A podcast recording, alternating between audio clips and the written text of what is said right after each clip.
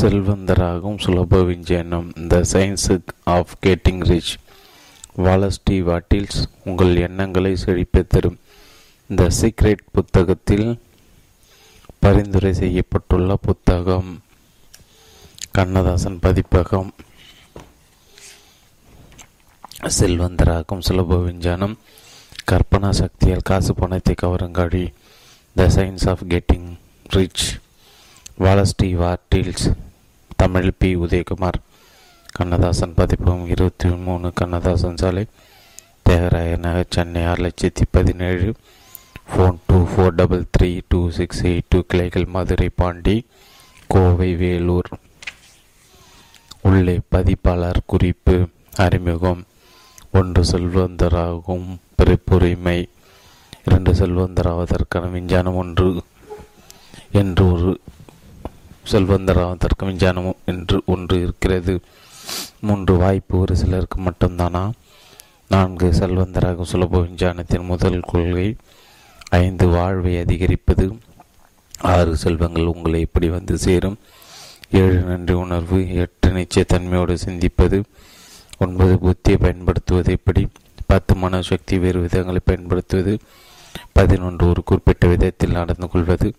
பனிரெண்டு ஆக்கப்பூர்வமாக செல் புரிதல் பதிமூன்று சரியான வியாபாரத்தை தேர்ந்தெடுப்பது பதினான்கு வியாபார அபிவிருத்தி பதினைந்து முன்னேறும் மனிதன் பதினாறு சில எச்சரிக்கைகளும் இறுதி யோசனைகளும் பதினேழு செல்வந்தராக்கும் விஞ்ஞானத்தின் சாராம்சம் செல்வந்தராக்கும் விஞ்ஞானம் பற்றிய கேள்விகளுக்கு உங்களால் பதில் கூற முடியுமா? பதிப்பாளர் குறிப்பு வாலஸ்டி வாட்டில் செல்வந்தராக்கும் சுலப விஞ்ஞானம் செல்வம் புகழ் சந்தோஷம் பெற வழிகாட்டும் வெற்றி நூல்களின் வரிசையில் தனித்துவம் பெற்ற நூல். சரியா சரியாக வாழும் முறை மற்றும் நேர்மறை மனோபாவமோடு மனோபாவத்தோடு நேர்மறையாக உறுதிப்படுத்தும் உறுதிமொழிகளை இணைக்கும் வழிகளை இது காட்டுகிறது. வா வாட்டில்ஸ் தனது யோசைகளை செல்வந்தராக்கும் சுலப விஞ்ஞானம் என்ற நூலாக எழுதிக்கிறார்.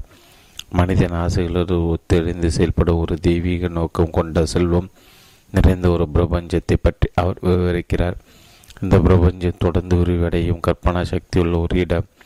மக்கள் தங்கள் நோக்கம் மற்றும் நம்பிக்கைகளின் சக்திகளின் சக்தியின் மூலம் தெளிவான பிம்பங்களை இணைத்து நிகழ்காலத்தில் செயல்களாக மாற்றுவதன் மூலம் உருவமற்ற மூலத்திலிருந்து உருவத்தை உருவாக்க முடியும். எல்லா பொருட்களும் உருவாக்கப்படும் சிந்தனை பொருள் ஒன்று இருக்கிறது. அது தன் மூளை வடிவத்தில் பிரபஞ்சத்தின் இடைவெளிகளை ஊடுருவுகிறது நிரப்புகிறது. இப்பொருளில் உள்ள சிந்தனை எண்ணத்தால் காட்சிப்படுத்தப்படும் பொருள் உருவாகிறது. ஒருவரால் தன் எண்ணத்தால் பொருட்களை உருவாக்க முடியும். அவர் தனது எண்ணத்தால் உருவமற்ற மூலத்தை பாதிப்பதால் தான் உருவாக்க நினைக்கும் பொருட்களை உருவாக்கலாம். செல்வந்தராகும் சுலப விஞ்ஞானம் தவறு செய்வதில்லை. அது எல்லாருக்குமே வேலை செய்கிறது. போட்டியான திட்டத்திற்கு பதில் கற்பனா சக்தி உள்ள திட்டத்தை தேர்ந்தெடுப்பதில் ஒரு பிரபஞ்சத்தின் நிலையற்ற சாத்தியங்களை தொடர்பு கொள்கிற தொடர்பு கொள்கிறார். நீங்கள் ஆசைப்படும் பொருட்கள் உங்களிடமே எப்போதுமே இருப்பது போல் கற்பனை செய்து கொள்ளுங்கள் அவற்றை பெற்றிருப்பது போல் பயன்படுத்துவது போல் நினைத்து கொள்ளுங்கள். அவை உண்மையிலே உங்கள் உடைமைகளாக இருந்தால் அவற்றை எப்படி பயன்படுத்தீர்களோ அப்படி அவற்றை கற்பனையில் பயன்படுத்துங்கள். செல்வந்தராக விஞ்ஞானம் தெளிவு வருவதற்கு வாய்ப்பே இல்லை. செல்வம் நமது பிறப்புரிமை நமது குழப்பத்தால் இயற்கை விதிகளை அறியாமலும் அவற்றை எப்படி பயன்படுத்துவது என்று தெரியாமலும் இருப்பதுதான் பிரச்சனை. இந்நூலின் மைய கருத்து பல வருடங்களாக நிரூபிக்கப்பட்டு வந்திருக்கிறது. இந்த விஞ்ஞானத்தை இந்நூலாசிரியர் முதன் முதலாக உருவாக்கிய போது விமான பயணம் வர்த்தக ரீதியாக அறிமுகப்படுத்தப்பட்டிருக்கவில்லை. எனினும் அவர் இத்துறை இதயபூர்வமாக பரிந்துரை செய்தார். லட்சக்கணக்கான லட்சக்கணக்கானவர் வேலை கிடைக்கும். பெரும் செல்வம் திரளும் என்றார். அவர் கூறியது பிறகு நிஜமாகிவிட்டது. அவரது செல்வந்தராக விஞ்ஞானம் இந்த பிரபஞ்ச திட்டத்தில் உங்களுக்கு பொருத்தமான இடத்தை நீங்கள் கண்டறிய உதவும். இதன் மூலம் உத்தேசியுள்ள ஒரு சூழலை உருவாக்கி அதில் நீங்கள் செல்வத்தின் ஞானத்திலும் அறிவிலும் வளரலாம். அறிமுகம் இந்நூல் தத்துவ ரீதியானதல்ல உலக உலகாயுதமானது. இது கொள்கைகளின் தொகுப்பல்ல. செயல்முறைகளில் குறிப்பீடு. பணம் என்பது அத்தியாவசிய தேவையாக இருப்பவர்களுக்காக முதலில் செல்வந்தராகிவிட்டு அதை தத்துவ ரீதியாக பிறகு புரிந்து கொள்ள விரும்புகிறவர்களுக்கு இந்நூல் எழுதப்பட்டுள்ளது. தத்துவ ஆராய்ச்சியில் இறங்குவதற்கான நேரமோ சூழலோ வாய்ப்பு இதுவரை கிடைக்காதவர்களுக்கானது. பலன்களை உடனடியாக எதிர்பார் எதிர்பார்ப்பவருக்கானது. செயல் புரிவதற்கான அடிப்படையாக விஞ்ஞானத்தை எடுத்துக்கொள்பவருக்கானது. இந்த விஞ்ஞான முடிவுகளை எடுத் எடுத்ததற்கான வழிமுறைகளை பற்றி அதிகம் அலட்டிக் கொள்ளாதவர்களுக்கானது ஒரு மார்கனியோ எடிசுனோ வந்து மின்சாரம் பற்றி விதிமுறைகளை விளக்கினால் எப்படி ஏற்றுக்கொள்வீர்களோ அப்படியே நம்பிக்கை என்ற கோட்பாடு நம்பிக்கை பற்றிய என் கோட்பாடுகளையும் நீங்கள் ஏற்றுக்கொள்ள வேண்டும் என்று நான் எதிர்பார்க்கிறேன். பயமோ தயக்கமோ இன்றைய கொள்கைகளை நீங்கள் ஏற்றுக்கொள் செயல்படுத்துவதன் மூலம் செயல்படுத்துவதன் மூலமாக நீங்கள் அவற்றை உண்மை என்று நிரூபிப்பீர்கள். இதை செய்ய அவரும் செல்வந்தராவது நிச்சயம். இந்நூலில் தரப்பட்டுள்ள விஞ்ஞானம் மாறாதது. இதை தெல்வி ஒரு வாய்ப்பே இல்லை. இருந்தாலும் கூட தத்துவ கருத்துக்களை ஆராய்ந்து நம்பிக்கை பெற்ற தர்க்க ரீதியான அடிப்படையை வளர்த்து கொள்ள விரும்புகிறவர்களுக்காக நான் சில நிபுணர்களின் கருத்துக்களை கூறப்போகிறேன் பிரபஞ்சத்தின் ஒருமை கோட்பாடு ஒரு பொருள்தான்.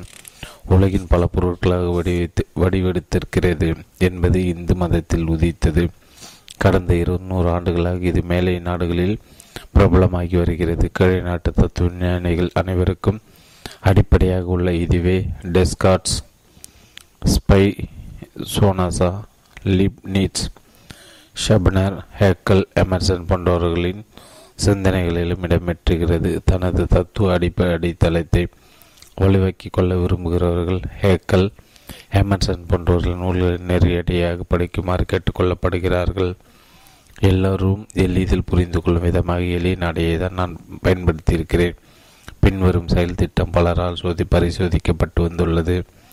எந்த ஒரு செய்முறை சோதனைக்கும் உள்ள அடிப்படை தேர்வில் இது வெற்றி பெறுகிறது இது வேலை செய்கிறது. நீங்கள் இந்த முடிவுகள் எப்படி மேற்கொள்ளப்பட்டன என்று நீங்கள் தெரிந்து கொள்ள விரும்பினால் மேற்குறிப்பிட்ட சிந்தனையாளர் நூல்களை படியுங்கள். செயல்முறையில் இந்த கருத்துக்களின் பலன்களை நீங்கள் பெற விரும்பினால் இந்நூலை படித்து அதில் கூறப்பட்டுள்ளபடி இப்போ சரியாக நடந்து கொள்ளுங்கள்.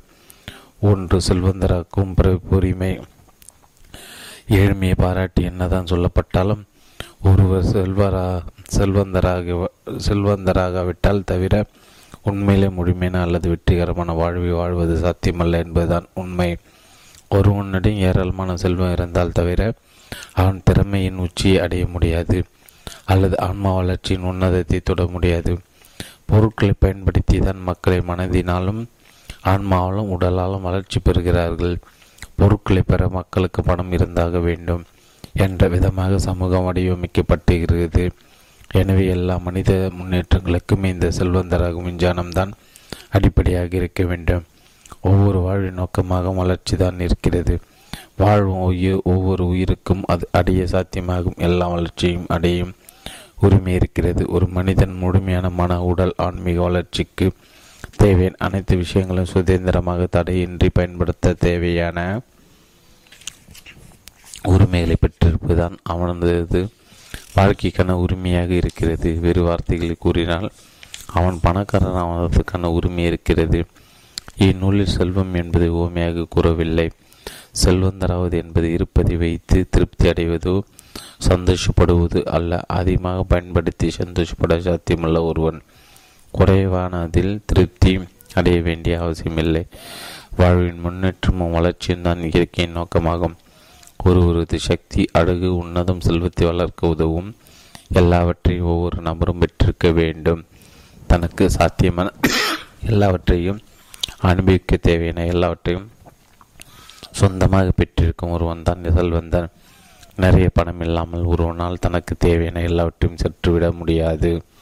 மிகவும் சாதாரணமான ஒருவனிடம் கூட போதுமான பணம் இருந்தால்தான் சராசரி வாழ்க்கையை கூட வாழ முடியும் என்கிற அளவிற்கு வாழ்க்கை மிகவும் முன்னேறிவிட்டது. ஒருவன் தனக்கு சாத்தியமான அளவு முன்னேறிவிட துடிப்பது எல்லோருக்கும் இயல்பானதுதான். தனக்கு இயல்பான சத்தியங்களை அடைந்துவிட துடிக்கும் ஆசை மனிதன் இயல்பிலே ஒளிந்திருக்கிறது. நீங்கள் விரும்புவதை வாழ்வில் அடைவதுதான் வெற்றி எனப்படுகிறது. பொருட்களை பயன்படுத்தி தான் நீங்கள் வாழ்வில் விரும்புவதை அடைய முடியும். பொருட்களை வாங்க முடியும். அளவு நீங்கள் செல்வந்தராக இருந்தால் தான் நீங்கள் பொருட்களை சுதந்திரமாக பயன்படுத்த முடியும். எனவே செல்வந்தராக விஞ்ஞானத்தை புரிந்து கொள்வதுதான் எல்லா அறிவு அறிவிற்கும் அடிப்படையாக இருக்கிறது. செல்வந்தராக மாற விரும்புவதில் தவறு ஏதுமில்லை செல்வந்தராக விரும்பும் ஆசை என்பது உண்மையில் செழுமையான முழுமையான வளமான வாழ்வை பெற விரும்பும் ஆசைதான். அந்த ஆசை பாராட்டுக்குரியது. மேலும் வளமாகும் ஆசை இல்லாத ஒருவரை பார்ப்பது அரிதானதே. தான் விரும்பும் மனத்தையும் வாங்க தேவையான பணத்தை பெற்றிருக்க ஆசைப்படாத ஒருவனால் முழுமையாக வாழ்ந்துவிட முடியாது. நாம் மூன்று உள்நோக்கங்களுக்காக வாழ்கிறோம் உடல் மனம் ஆன்மா இந்த மூன்றில் எதுவுமே ஒன்றை விட ஒன்று. மேலானது புனிதமானதோ இல்லை ஒவ்வொன்றுமே விரும்பத்தக்கதான் இவற்றில் ஒன்று முழுமையாக வாழ்வதில் வெளிப்படுது வெளிப்படுவதில் குறைப்பட்டாலும் மற்றவை முழுமை பெறாது. உடலையும் ஆன்மையை மறந்துவிட்டு அறிவுக்காக மட்டுமே வாழ்வது தவறானது. மனம் ஆன்மா இரண்டையும் மறந்துவிட்டு உடலுக்காக மட்டுமே வாழ்வதன் கேவலமான விளைவுகள் நம் அனைவருக்கும் தெரிந்ததே. உடல் மனம் ஆன்மா மூலமாக தன்னால் முடிந்த எல்லாவற்றையும் முழுமையாக வெளிப்படுத்துவதுதான் நிஜமான வாழ்க்கை என்று நாம் அறிகிறோம். ஒருவனது உடல் ஒவ்வொரு விதத்திலும் செயல்படாவிட்டால் அதேபோல் மனதிலும் செயல்படாவிட்டால் எவனுமே உண்மையான சந்தோஷத்தை திருப்தியை பெற்றுவிட முடியாது. வெளிப்படாத சாத்தியமோ அல்லது செயல்படாத செயலோ இருந்தால் அவனிடம் திருப்தி அடையாத ஆசையும் இருக்கும். ஆசை என்பது வெளிப்பட துடிக்கும் சாத்தியம் அல்லது செயல்பட துடிக்கும் செயல். நல்ல உணவு சௌகரியமான ஆடை கதகதப்பான இருப்பிடம் அதிக சிரமமற்ற வாழ்க்கை இல்லாமல் ஒருவர் தனது உடலால் முழுமையாக வாழ்ந்துவிட முடியாது. ஒருவது உடல் வாழ்க்கைக்கு ஓய்வும் கேள்வியும் மிகவும் அவசிய மிகவும் அத்தியாவசியமானவை. புத்தகங்களை அதை படிப்பதற்கான நேரமும் இல்லாமல் பயணம் செய்து சுற்றி பார்ப்பதற்கான வாய்ப்பு இல்லாமல் அறிவார்ந்த தோழமை இல்லாமல் ஒருவரால் மனதால் முழுமையாக வாழ்ந்துவிட முடியாது. மனதால் ஒருவர் பரிபூர்ணமாக வாழ ஒருவருக்கு அறிவார்ந்த பொழுதுபோக்குகள் தேவை. அவரால் பயன்படுத்தவும் பாராட்டவும் கூடிய கலை அழகு பொருட்களை அவர் வாங்கி பயன்படுத்த வேண்டும். ஆன்ம ரீதியாக பரிபூர்ணமாக வாழ ஒருவருக்கு காதல் தேவை. காதலை வெளிப்படுத்த ஏழ்மை எப்போதும் தடையாக இருக்கிறது. ஒருவர் தான் நேசிப்புடன் தன் செல்வத்தின் பலன்களை பகிர்ந்து கொள்வதால் உயரிய இன்பத்தை அனுபவிக்கிறார். தருவதன் மூலம் இயல்பாகவும் சுலபமாக காதல் தன்னை வெளிப்படுத்திக் கொள்கிறது. தரு தருவதற்கு எதுவுமே இல்லாத ஒருவரால் ஒரு கணவராகவும் கணவனாகவோ தந்தையாகவோ ஒரு குடிமகனாகவோ அல்லது ஒரு மனிதனாகவோ தன் கடமையை பூர்த்தி செய்ய முடியாது. பொருட்களை பண்படுத்துவதன் மூலமாக ஒருவரால் தன் உடலுக்கு பரிபூர்ண வாழ்வை கண்டறிய முடியும். தன் மனதை மேம்படுத்த முடியும். தன் ஆன்மாவை மலரச் செய்ய முடியும். எனவே செல்வந்தராவது மிக அவசியமான ஒன்றாகும். செல்வந்தராக ஆசைப்படுவது மிக சரியானதாகும். நீங்கள் சாதாரண மனிதராக இருந்தால் அப்படியே ஆசைப்படாமல் இருக்க முடியாது. செல்வந்தராக விஞ்ஞானத்தில் மிகுந்த கவனத்தை செலுத்துவது முற்றிலும் சரியானதே ஆகும். காரணம் கல்விகளில் அதிக உன்னதமானதும் மிகவும் அத்தியாவசியமானதும் ஆகும். இந்த கல்வியை நீங்கள் புறக்கணித்து விட்டால் நீங்கள் உங்களுக்கும் உடல் கடவுளுக்கும் இந்த மனித சமுதாயத்திற்கு பயன்படாமல் போய்விடுவீர்கள். நீங்கள் உங்களை செல்வந்தராக்கிக் கொள்வதை விட கடவுளுக்கும் மனித சமுதாயத்திற்கு மேலாக சேவை செய்துவிட முடியாது. இரண்டு செல்வந்தராவதற்கான விஞ்ஞானம் என்று ஒன்று இருக்கிறது. செல்வந்தராவதற்கான விஞ்ஞானம் என்று ஒன்று இருக்கிறது. எண் கணிதம் பரப்பு கணிதம் போன்றே இதுவும் மிக சரியான விஞ்ஞானதாம் செல்வத்தை பெறுவதற்கான வழிமுறையை குறிப்பிட்ட சில விதிமுறைகள் கட்டுப்படுத்துகின்றன. இந்த விதிமுறைகளை கற்றுக்கொண்டு கீழ்ப்படிந்தால் கணித விதிகளை போன்ற நிச்சயமான தன்மையுடன் ஒருவரால் செல்வந்தராகிவிட முடியும். ஒரு குறிப்பிட்ட விதத்தில் செயல்படுவதன் பயனாகவே செல்வத்தையும் வீட்டையும் ஒருவரால் சேர்க்க முடிகிறது. இந்த குறிப்பிட்ட விதத்தில் செயல்படுகிறார்களால் அதன் பலனாகவோ தற்செயலாகவோ செல்வந்தராகிவிட முடியும். இந்த குறிப்பிட்ட விதத்தில் செய்யாதவர்கள் எவ்வளவுதான் திறமைசல்களாக இருந்தாலும் எவ்வளவுதான் பாடுபட்டு உடைத்தாலும் எடைகளாகவே தான் இருப்பார்கள். ஒத்த வினைகளால் ஒத்த வினை பலன்கள் ஏற்படுகின்றன என்பது ஒரு இயற்கை விதி. எனவே இந்த குறிப்பிட்ட விதத்தில் செயல்படும் எவருமே தவறும் வாய்ப்பின்றி செல்வந்தராகி விடுவார்கள். மேற்கண்ட வாக்கியம் உண்மை என்பதை பின்வரும் உண்மைகள் நிரூபிக்கின்றன. சூழலினால் ஒருவர் செல்வந்தராகி விடுவதில்லை. அப்படி இருந்தால் ஒரு சில குறிப்பிட்ட இடங்களில் இருக்கும் அனைவரும் செல்வந்தராகி விடுவார்கள். ஒரு நரகத்தில் உள்ள அனைவருமே செல்வந்தராகி இன்னொரு நரகத்தில் இருக்கும் அனைவருமே ஏழைகளாகி விடுவார்கள். ஒரு மாநிலத்தில் உள்ள அனைவரும் செல்வத்தில் பொருள்வார்கள். அருகில் உள்ள மாநிலத்தின் உள்ளவர்கள் ஏழ்மையில் வாடுவார்கள். பெரும்பாலும் ஒரே தொழிலை செய்து கொண்டு ஒரே சூழலில் ஏழைகளும் பணக்காரர்களும் வாழ்வதை நாம் அவ்வப்போது காண்கிறோம். ஒரே இடத்தில் ஒரே தொழில் செய்யும் இருவரின் ஒருவர் செல்வந்தராகிவிட அடுத்தவர் ஏழையாகி விடுவார். இதிலிருந்து செல்வந்தரது சூழலை பொறுத்ததல்ல என்பது தெரிய வருகிறது. மற்ற சூழல்களை விட சில சூழல்கள் ஏதுவானவையாக இருக்கலாம். ஆனால் ஒரே சூழலில் ஒரே தொழிலை செய்யும் இருவர் ஒருவர் செல்வந்தராகி அடுத்தோர் தோற்றா செல்வந்தராவது என்பது ஒரு குறிப்பிட்ட விதத்தில் செயல்களை செய்வது என்பது தெரிய வருகிறது. மேலும் இந்த குறிப்பிட்ட விதத்தில் செயல்படுவது திறமைகளை பெற்றிருப்பதால் மட்டுமே ஏற்படுவதல்ல. ஏனெனில் அற்புதமான திறமைகள் உள்ளவர்கள் ஏழைகளாக இருக்கிறார்கள். ஆனால் குழந்தை குறைந்த திறமையில் உள்ளவர்கள் பணக்காரராக இருக்கிறார்கள். செல்வந்தராகவும் செல்வந்தராகவும் மனிதர்கள் நாம் ஆராய்ந்தால் அவர்கள் எல்லா விதத்திலும் சரியாக இருப்பதை நாம் கண்டறியலாம். வித்தியாசமான திறமைகள் குணங்கள் இருப்பது அவர்கள் பணக்காரர்களாகவில்லை என்பது வெளிப்படையாக தெரிகிறது. ஒரு குறிப்பிட்ட விதத்தில் செயல்படுவதாலேயே அவர்கள் செல்வந்தராகி இருக்கிறார்கள். சேமிப்பதாலோ கொஞ்சத்தனமாக இருப்பதாலோ செல்வம் சேர்வதில்லை. மிகவும் சிக்கமனமானவர்கள் ஏழையாக இருக்கிறார்கள். தாராளமாக செலவு செய்பவர்கள் பணக்காரராகிறார்கள். மற்றவர்கள் செய்யும் தவறுகளை செயல்களை செய்வதாலும் செல்வம் சேர்ந்து விடாது. ஒரே வியாபாரத்திலிருந்து ஒரே மாதிரி செயல்படும் இருவர் ஒருவர் பணக்காரராகிறார் அடுத்தொரு ஏழையாகிறார் திவாலாகிறார் இந்த உண்மையிலிருந்து செல்வந்தது என்பது ஒரு குறிப்பிட்ட விதத்தில் செயல்படுவதுதான் ஏற்படுகிறது. என்ற முடிவிற்கு நாம் வந்தாக வேண்டும். ஒரு குறிப்பிட்ட விதத்தில் செயல்படுவதன் பலனாக ஒருவர் செல்வந்தராகிறோம் என்றால் அந்த குறிப்பிட்ட விதத்தில் செயல்படும் எவருமே செல்வந்தராகிவிடலாம் என்பதும் உண்மைதான். ஒரே செயல்களை ஒரே பலன்களை தருவதால் இந்த உண்மைகளை எல்லாம் ஒரு விஞ்ஞானமாக கருதிவிடலாம். இந்த குறிப்பிட்ட விதம் ஒரு சிலரால் மட்டுமே பின்பற்றக்கூடிய விதமாக கடினமாக இருக்கிறதா என்ற கேள்வி எழுகிறது. இயற்கை திறன்களை பொறுத்தவரை இது அவ்வளவு உண்மை இல்லை என்பதை நாம் கண்டிருக்கிறோம். திறமசாலைகள் பணக்காரர்கள் ஆகிறார்கள் திறமையற்றவர்களும் பணக்காரராகிறார்கள் புத்தி குறுமை உள்ளவர்களும் பணக்காரராகிறார்கள் புத்தி இல்லாதவர்களும் பணக்காரராகிறார்கள். உடல் பலம் உள்ளவர்களும் பணக்காரராகிறார்கள். பலவீனமானவர்களும் நோயுற்றவர்களும் கூட பணக்காரராகிறார்கள். சிந்திக்கவும் புரிந்து கொள்ளவும் ஓரளவு திறமை இருப்பது அவசியம். ஆனால் இயற்கை தன்னை பொறுத்தவரை இந்த வார்த்தைகளை படித்து புரிந்து கொள்ளக்கூடிய அளவு அறிவு இருந்தால் போதும். நிச்சயம் பணக்காரராகிவிடலாம். சூழல் காரணம் அல்ல என்பதை நாம் ஏற்கனவே பார்த்திருக்கிறோம். என்றாலும் ஓரளவு இடம் முக்கியத்துவம் வாய்ந்தது தான் சஹாரா பனை விவகாரத்திற்கு நடுவில் இருந்து கொண்டு ஒருவர் வெற்றிகரமாக வியாபாரம் செய்ய வேண்டும் என்று எதிர்பார்க்கக்கூடாது. மக்களோடு உருவாடுவதும் அப்படி உருவாட போதிய அளவு மக்கள் இருப்பதும் செல்வந்தராக அவசியமானவை. ஆனால் இவ்வளவுதான் சூழலுக்கு முக்கியத்துவம் உண்டு. உங்கள் சூழல் ஒருவர் பணக்காரராக முடியும் என்றால் உங்களால் முடியும். உங்கள் மாநிலத்தில் யாராவது ஒருவர் பணக்காரராக முடியும் என்றால் உங்களால் முடியும். ஒரு குறிப்பிட்ட வியாபாரத்தை தொழிலையும் மட்டும்தான் தேர்ந்தெடுக்க வேண்டும் என்பதில்லை. ஒவ்வொரு வியாபாரத்திலும் தொழிலிலும் மக்கள் வெற்றி பெறுகிறார்கள். அதே சமயம் அண்டை வீட்டில் இருந் வீட்டில் அதே தொழில் செய்பவர்கள் ஏழையாக இருக்கிறார்கள். நீங்கள் மிகவும் நேசிக்கும் வியாபாரத்தில் நீங்கள் சிறந்து விளங்குவீர்கள் என்பது உண்மைதான். உங்களிடம் சில குறிப்பிட்ட திறமைகள் அதிக வளர்ச்சி பெற்றிருந்தால் இந்த திறமைகள் பயன்படுத்த தேவைப்படும் வியாபாரத்தில் நீங்கள் சிறந்து விளங்குவீர்கள். உங்கள் சுற்றுப்புறத்திற்கு பொருத்தமான ஒரு வியாபாரத்திலும் நீங்கள் சிறந்து விளங்குவீர்கள். இமயமலை உச்சியை விட சகார பாலைவனத்தில் ஐஸ்கிரீம் வியாபாரம் சூடுபிடிக்கும் சங்கர் சங்கர்பட்டை விட மீன்கள்.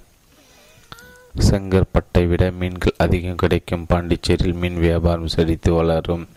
ஆனால் இந்த பொதுவான வரையறைகள் தவிர ஒரு குறிப்பிட்ட வியாபாரத்தில் ஈடுபடுவதால் தான் செல்வந்தராக முடியும் என்ற வரையறை இல்லை. ஒரு குறிப்பிட்ட விதத்தில் செயல்படுவதால் மட்டுமே முடியும். நீங்கள் பணக்காரராக நிலையில் நீங்கள் உங்கள் ஊரில் அதிக வியாபாரம் செய்யும் இன்னொருவன் பணக்காரன் ஆகிவிட்டால் அவன் செய்யும் அதே விதத்தில் நீங்கள் செயல்களை செய்யவில்லை என்பது காரணமாக இருக்கும். மூலதனம் இல்லை என்ற காரணத்தால் பணக்காரராக எவருக்கும் தடை ஏற்படுவதில்லை மூலதனம் பெருகு பெருகு வியாபாரம் வேகமாகவும் சுலபமாக வளரும் என்பது உண்மைதான். ஆனால் நீங்கள் எவ்வளவுதான் ஏழையாக இருந்தாலும் நீங்கள் ஒரு குறிப்பிட்ட விதத்தில் செயல்பட ஆரம்பித்து விட்டால் உங்களுக்கு தேவையான மூலதனம் கிடைத்துவிடும். மூலதனம் பெருகுவது என்பது பணக்கார ஆவதற்கான வழிமுறைகள் ஒன்று. ஒரு குறிப்பிட்ட விதத்தில் செயல்படுவதால் ஏற்படும் பலன்கள் இது ஒன்று.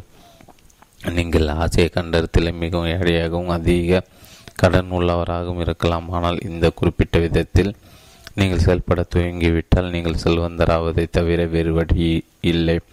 ஏனெனில் ஒரே மாதிரியான செயல்கள் ஒரே மாதிரியான பலன்களையே தருகின்றன. உங்களுக்கு நண்பர்களோ அதிகார பலமோ நில புலன்களோ இல்லாவிட்டாலும் கூட நீங்கள் செல்வந்தராகிவிடலாம். உங்களுக்கு மூலதனம் இல்லாவிட்டாலும் அது கடத்திவிடும். நீங்கள் தவறான வியாபாரத்தை செய்வதால் சரியான வியாபாரத்திற்கு மாறிவிடலாம்.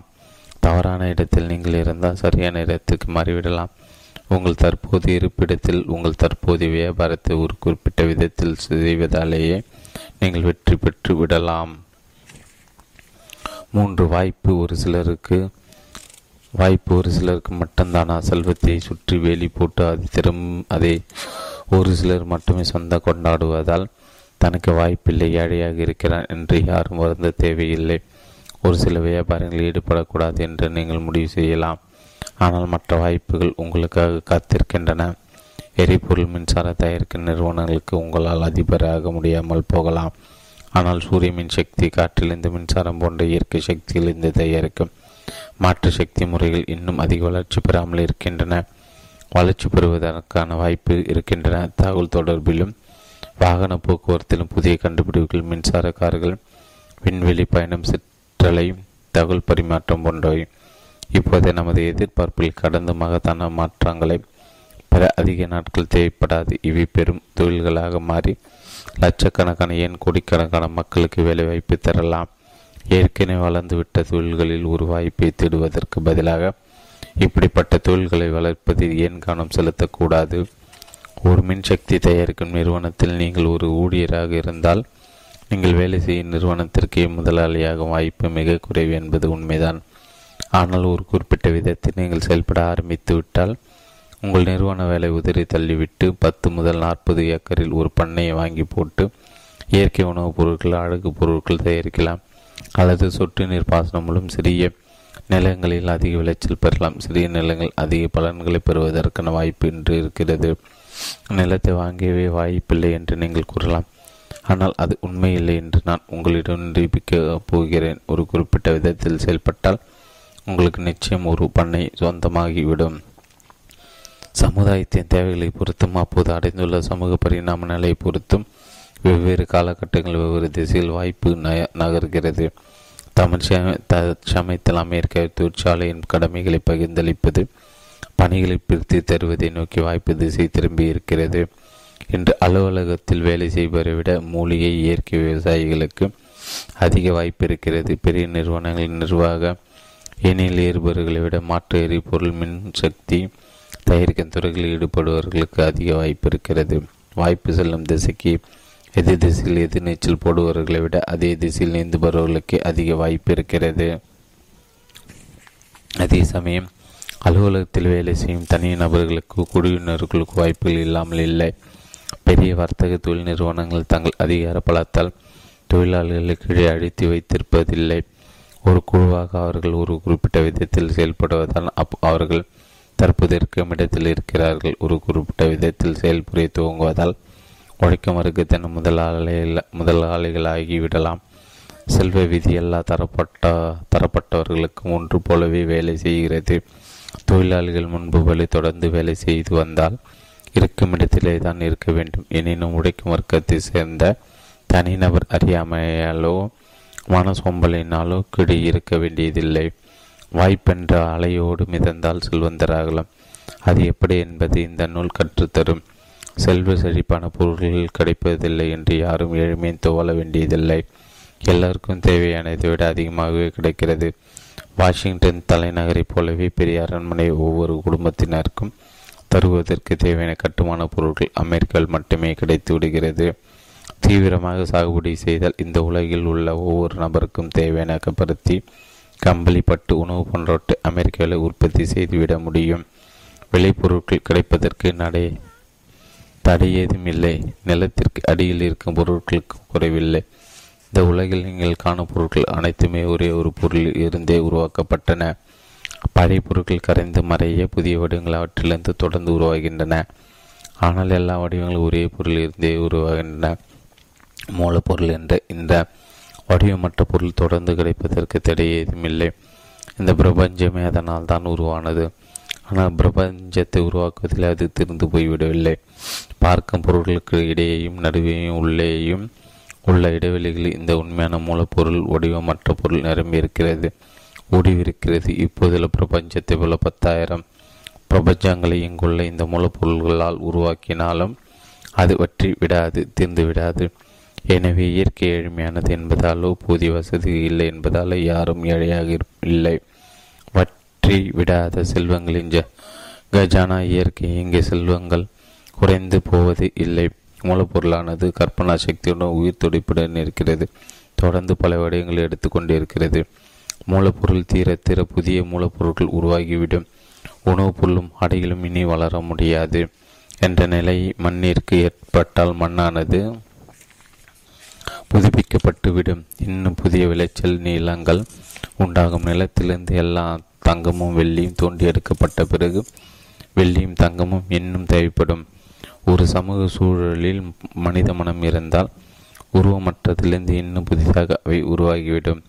மனிதர்கள் தேவைக்கேற்ப உருவமற்ற பொருள் உருவாகி விடும் அவர்களுக்கு தேவைப்படும் நல்ல பொருள் இல்லாமல் அவர்களை அது தவிக்க விடாது. ஒட்டுமொத்த மனிதர்களுக்கும் இது உண்மைதான். மனித மனம் எப்போதும் செழுமையோடும் செல்வத்துடன் இருக்கிறது. தனிநபர்கள் ஏழையாக இருந்தால் அவர்களை பணக்காரர்களாக்கும் விதமாக ஒரு குறிப்பிட்ட விதத்தில் அவர்கள் செயல்புரிவதில்லை உருவமற்ற பொருள் அறிவுபூர்வமானது. சிந்திக்கும் திறன் உள்ளது. அது உயிர் உள்ளது. எப்போதுமே அதிக வாழ்வை நோக்கி உந்தி தள்ளப்படுகிறது. இன்னும் அதிகமாக வாழும் இயற்கையான உள்ளூர்ந்த உந்தம் வாழ்வில் இருக்கிறது. தன்னை தன்னை விருத்தி செய்து கொள்வது அறிவின் இயல்பு தன் எல்லைகளை பெருக்கிக் கொண்டு முழுமையான வெளிப்பாட்டை கண்டறிவது விழிப்புணர்வு இயல்பு. உருவமற்ற உயிருள்ள பொருள் தன்னை தன்னை முழுமையாக வெளிப்படுத்திக் கொள்ள உருவமாக தன்னை மாற்றிக்கொள்ளும் போது உருவமுள்ள பொருட்களை பிரபஞ்சம் உருவாகிறது. பிரபஞ்சம் என்பது ஒரு உன்னதமான உயிருள்ள இருப்பு. அதிக வாழ்வு முழுமையான செயல்புரிதலை நோக்கி அது எப்போதும் இயல்பாக இயங்கிக் கொண்டிருக்கிறது. வாழ்வின் முன்னேற்றத்திற்காகவே இயற்கையாக படைக்கப்பட்டிருக்கிறது. வாழ்வை அதிகரிப்பதே அதன் நோக்கம். இந்த காரணத்திற்காக வாழ்விற்கு பயன்படும் எல்லாமே ஏராளமாக வழங்கப்பட்டுள்ளன. தனக்கு தானே முரண்பட்டு தனது சொந்த படைப்புகளை அழிக்க கடல் முடிவு செய்திடாவிட்டால் தவிர எதுவும் குறைவாக வழங்கப்பட்டிருக்காது. செல்வங்கள் குறைவாய் இருப்பதால் நீங்கள் ஏழையாக இருப்பதில்லை. ஒரு குறிப்பிட்ட விதத்தில் சிந்தித்து செயல்படுவரின் கட்டளைக்கு கீழ்ப்படிந்து நடக்க உருவமற்ற பொருள் காத்திருக்கிறது என்பதை நான் இன்மை வரும் அத்தியாயங்களில் விவரிக்கிறேன். நான்கு செல்வந்தராக்கும் சுலப விஞ்ஞானத்தின் முதல் கொள்கை உருவமற்ற பொருளிலிருந்து உருவமுள்ள செல்வங்களை உற்பத்தி செய்யக்கூடிய ஒரே சக்தி எண்ணம்தான். எல்லா பொருட்களையும் உற்பத்தி செய்யும் இந்த பொருள் சிந்திக்கக்கூடியது. இப்பொருளின் எண்ண வடிவம்தான் உருவத்தை உருவாக்குகிறது. அந்த எண்ணங்களுக்கு ஏற்ப மூலப்பொருள் அசைகிறது. மூலப்பொருளின் ஒரு சிந்தனை பார்க்கக்கூடிய வெளிப்பாடு தான். இயற்கையில் நீங்கள் காண ஒவ்வொரு வடிவம் செயலும் அது ஒரு உருவத்தை நினைத்தவுடன் அது வடிவெடுத்து விடுகிறது. அது ஒரு செயலை பற்றி நினைத்தவுடன் அந்த செயல் நடைபெறுகிறது. இப்படி தான் எல்லா பொருட்களும் உருவாக்கப்பட்டுள்ளன. நம் எண்ணங்களான ஒரு உலகில் வாழ்கிறோம். இந்த உலகம் எண்ணங்களான ஒரு பிரபஞ்சத்தின் ஒரு பகுதியே அசையும் பிரபஞ்சத்தின் எண்ணம் உருவமற்ற பொருள் முழுவதும் பரவியது. அந்த எண்ணத்திலிருந்து உருவான சிந்தனை பொருள் தான் குள்களின் தொகுப்பாக வடிவெடுத்து இன்று இயங்கி வருகிறது. சிந்தனை பொருள். அதன் சிந்தனைக்கேற்ற வடிவத்தை எடுத்து அதன் சிந்தனைக்கேற்ப செய்கிறது. சூரிய கோள்களின் அமைப்பை பற்றி அது சிந்தித்தால் இந்த வடிவங்கள் உருவாகின. அதன் சிந்தனை ஏற்ப சொல்கின்றன இந்த செயலை செய்ய பல நூற்றாண்டுகள் பிடித்தாலும் மெதுவாக வளரும் மரத்தின் வடிவத்தை பற்றி நினைப்பதால் உருவமற்ற பொருள் ஒரு மரத்தை உருவாக்குகிறது. அப்படி உருவாக்கும் போது அது உருவாக்கிய இயக்க விதிகளுக்கு கீழ்ப்படைந்து உருவமற்ற பொருள் அசைகிறது. ஒரு ஓக் மரத்தை பற்றிய அதை நினைத்துடன் முழுதாய் வளர்ந்த ஓக் மரம் உடனடியாக உருவாகி விடுவதில்லை. ஆனால் வளர்ச்சி விதிகளுக்கு கீழ்ப்படைந்து மரத்தை உருவாக்கும் சக்திகளை அது செயல்பட தூண்டிவிடுகிறது. சிந்தனை பொருளில் நினைக்கப்பட்ட ஒவ்வொரு உருவத்தை பற்றிய சிந்தனையும் அந்த உருவத்தை உருவாக்குகிறது. ஆனால் இப்போதுமே குறைந்தபட்சம் பொதுவாகாவது ஏற்கனவே உருவான வளர்ச்சி செல் விதிகளின்படி இது நிகழ்கிறது. உருவமற்ற பொருளில் ஒரு வீட்டை கட்டுவது பற்றிய எண்ணம் பாதிப்பை ஏற்படுத்திய பிறகு வீட்டை அது ஒரு நொடியில் உருவாக்கிவிடாது கட்டுமான துறையிலும் வர்த்தக உலகிலும் ஏற்கனவே செயல்பட்டு வரும் உற்பத்தி சக்திகளை முடுக்கிவிட்டு அந்த வீட்டை வேகமாக அது கட்டி முடிக்க உதவுகிறது. அந்த உற்பத்தி சக்தி செயல்பட வழிகள் எதுவும் உருவாகி இல்லாவிட்டால் கரிம கணித உலகின் மெதுவான செயல்முறைகளுக்காக காத்திராமல் மூலப்பொருளிலிருந்து அந்த வீடு நேரடியாக உருவாக்கப்பட்டுவிடும். மூலப்பொருளில் பாதிப்பை ஏற்படுத்தும் உருவத்தை பற்றிய எந்த எண்ணமும் அந்த உருவத்தை உருவாக்க உருவாக்காமல் போகாது. மனிதன் என்பவன் சிந்தனையின் இருப்பிடம். அதிலிருந்து சிந்தனை உருவாக முடியும். ஒருவன் தன் கைகளால் வடிவமைக்கக்கூடிய எல்லா வடிவங்களும் முதலில் அவனது எண்ணத்திலிருந்து தோன்ற வேண்டும். ஒரு பொருளை அவன் நினைக்காமல் அதை அவனால் உருவாக்க முடியாது. இதுவரை மனிதன் தன் கைகளின் செயல்பாடுகளோடு தன் முயற்சிகளை முடக்கிவிட்டான். ஏற்கனவே நிலவி வரும் உருவங்களை மாற்றவோ உருவ உருவ மாற்றவோ முயன்று உருவங்களின் உலகில் அவன் தன் பழை ப உழைப்பை பயன்படுத்தி வந்திருக்கிறான். உருவமற்ற பொருளின் மீது தன் எண்ணங்களை பாதிப்பை ஏற்படுத்தி புதிய வடிவங்களை உருவாக்க அவன் முயல நினைக்கவே இல்லை. ஒருவனிடம் ஒரு எண்ண வடிவம் இருந்தால் இயற்கையின் வடிவங்களிலிருந்து பொருளை எடுத்து அவன் தன் மனதில் நினைத்து வடிவத்தை பொருளை உருவாக்கி விடுகிறான். உருவமற்ற அறிவோடு உத்தேசிந்து செயல்பட தன் தந்தையோடு சேர்ந்து செயல்பட அவன் இதுவரை அதிகம் முயற்சி செய்யவில்லை. தன் தந்தை செய்வதை பார்த்து அதே போல் தானும் செய்ய செய்ய அவன் கற்பனை செய்யவே இல்லை. ஏற்கனவே உள்ள வடிவங்களை உடல் உடைப்பால் தான் அவன் மாற்றுகிறான் உருமாற்றுகிறான். உருவமற்ற பொருளுடன் தன் எண்ணங்களை தொடர்பு படுத்துவதால் அவனால் அதிலிருந்து பொருட்களை உருவாக்க முடியுமா என்ற ரீதியில் அவன் சிந்திக்க துணியவே இல்லை. அப்படி அவனால் செய்ய முடியும் என்றும் அந் எந்த மனிதனாலும் அப்படி செய்ய முடியும் என்றும் தான் நான் நிரூபிக்கப் போகிறேன். அது எப்படி என்று வழிகாட்டப் போகிறேன். முதலாவதாக மூன்று அடிப்படை கோட்பாடுகளை விளக்கப் போகிறேன். உருவமற்ற மூலப்பொருளிலிருந்து எல்லா பொருட்களும் உற்பத்தி செய்யப்படுகின்றன என்பதை நாம் முதலாவதாக உறுதி செய்து கொள்ள வேண்டும். பார்ப்பதற்கு வெவ்வேறாக தோற்றமளிக்க எல்லா பொருட்களும் ஒரே பொருளின் வெவ்வேறு வடிவங்கள் தான். இயற்கையில் காண கிடைக்கும் கரிம கரிம பொருட்களின் எல்லா வடிவங்களும் ஒரே பொருளில் இருந்து உருவான வெவ்வேறு தோற்றங்கள் தான். இந்த பொருள் சிந்திக்கும் பொருள். இதில் நிலைநிறுத்தப்படும் ஒரு எண்ணம். அந்த எண்ணத்தின் வடிவத்தை உருவாக்குகிறது. சிந்தனை பொருள். சிந்தனை பொருளில் என் பொருளில் எண்ணம் தான் வடிவங்களை உருவாக்குகிறது. மனிதன் என்பன் ஒரு சிந்தனை மையம். இந்த மையம் மூல எண்ணத்தை உருவாக்கக்கூடியது. மூல சிந்தனை பொருள்களுக்கு ஒருவனால் தன் எண்ணத்தை தெரிவிக்க முடிந்தால் அவன் சிந்திக்கும் பொருளை அவனால் உருவாக்க முடியும். இதை சற் இதை பற்றி சுருக்கமாக கூறினால் ஒரு சிந்திக்கும் பொருள் இருக்கிறது. இதிலிருந்து எல்லா பொருட்களும் உற்பத்தி செய்யப்படுகின்றன. அது தன் மூல வடிவத்தில் பிரபஞ்சத்தின் இடைவெளியில் ஊடுருவி துளைத்து நிற்புகிறது. இந்த பொருளில் இருக்கும் ஒரு எண்ணம் அந்த எண்ணத்தால் சிந்திக்கப்படும் பொருளை உற்பத்தி செய்கிறது. ஒருவன் தன் சிந்தனையால் பொருட்களை உருவாக்க முடியும். உருவமற்ற புள்ளி தன் எண்ணத்தை பதிய வைப்பதால் அவன் தான் சிந்திக்கும் பொருளை உற்பத்தி செய்ய தூண்ட முடியும். தர்க்க ரீதியாக அனுபவ ரீதியாக என்னால் மேற்கண்ட வாக்கியங்களை நிரூபிக்க முடியும். என்னவடையும் இவற்றை பின்னோக்கி சிந்தித்து பார்த்தால் மூல சிந்தனை பொருளை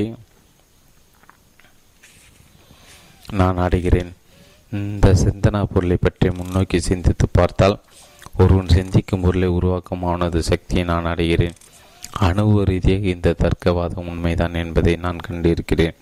இதுவே என் வலுவான சாட்சியாகும். இந்நூல் நான் கூறியதை படித்து அதன்படி நடந்து ஒருவன் பணக்காரனானால் என் கூற்றிற்கு அதுவே நிறுவனமாகும் மேலும் நான் கூறும் வழியில் நடக்கும் ஒவ்வொருவருமே பணக்காரனால யாராவது இந்த வழியை பின்பற்றி தோற்கும் வரை இதுவே நேர்மையான நிர் நேர்மறையான நிரூபணமாகும் இந்த செயல்முறை தூர்க்கும் வரை இந்த கோட்பாடு உண்மைதான் இந்த கோட்பாடு தூர்க்காது. ஏனெனில் நான் கூறும் வழியை சரியாக பின்பற்றி நடக்கும். ஒவ்வொருவரும் பணக்காரனாகிவிடுவான். ஒரு குறிப்பிட்ட விதத்தில் நடந்து கொள்ளும் ஒவ்வொருவருமே பணக்காரனாகி விடுவார்கள் என்று நான் கூறியிருக்கிறேன். எப்படி செய்வதற்கு ஒரு குறிப்பிட்ட விதத்தில் ஒருவனால் சிந்திக்க முடிவு செய்ய வேண்டும். விஷயங்களை பற்றி ஒருவன் சிந்திக்கும் விதமே அவன் செயல்களை செய்வதற்கு நேரடி காரணமாகிவிடுகிறது. நீங்கள் விரும்பும் விதமாக செயல்களை செய்வதற்கு நீங்கள் விரும்பும் விதமாக சிந்திக்கும் திறன்களை நீங்கள் பெற வேண்டும். பணக்காரனாவதற்கு இதுவே முதல் படியாகும். தோற்றங்களை கடந்து உண்மை சிந்திப்பதான் நீங்கள் விரும்பும் விதமாக சிந்திக்கும்படியாகும். நீங்கள் விரும்பும் விதமாக செயல்களை செய்வதற்கு நீங்கள் விரும்பும் விதமாக சிந்திக்கும் திறனை நீங்கள் பெற வேண்டும். பணக்காரர் இதுவே முதல் படியாகும். தோற்றங்களை கடந்து உண்மையை சிந்திப்பதான் நீங்கள் விரும்பும் விதமாக சிந்திக்கும் வழியாகும். ஒருவன் தான் விரும்புவதை நினைக்கக்கூடிய இயற்கையான இயல்பான திறமை அவனுக்கு உண்டு. வெளித்தோட்டங்கள் உருவாக்கும் எண்ணங்களை விட இப்படி நினைப்பதற்கு அதிக முயற்சி தேவை. வெளித்தோட்டங்களை வைத்து சிந்திப்பது எளிதானது. வெளி தோற்றத்திற்கு அப்பாற்பட்டு உண்மையை சிந்திப்பதற்கு கடினமான உழைப்பு தேவை. ஒரு மனிதன்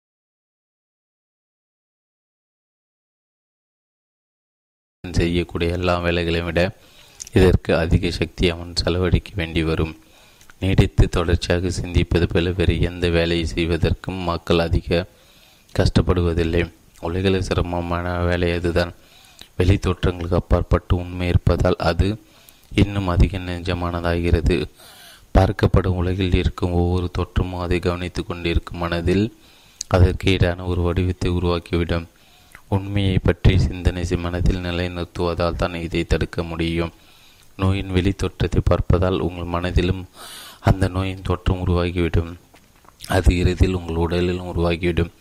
அதற்கு பதிலாக உண்மையை பற்றிய சிந்தனைகளை நோய் என்று ஒன்று இல்லை என்ற சிந்தனை நீங்கள் மனதில் நிறுத்த வேண்டும். நோய் என்பது வெளி தோற்றம்தான் ஆரோக்கியம்தான் உண்மையானது.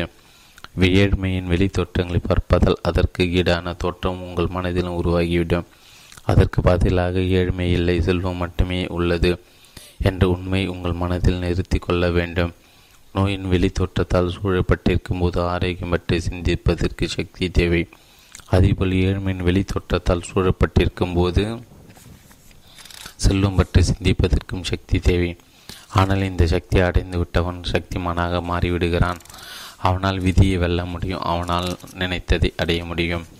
எல்லா தெய்வீக வெளி தோற்றங்களுக்கும் பின்னால் இருக்கும் அடிப்படை உண்மையை பற்றி கொள்வதால் மட்டுமே இந்த சக்தியை பெற்றுவிட முடியும்.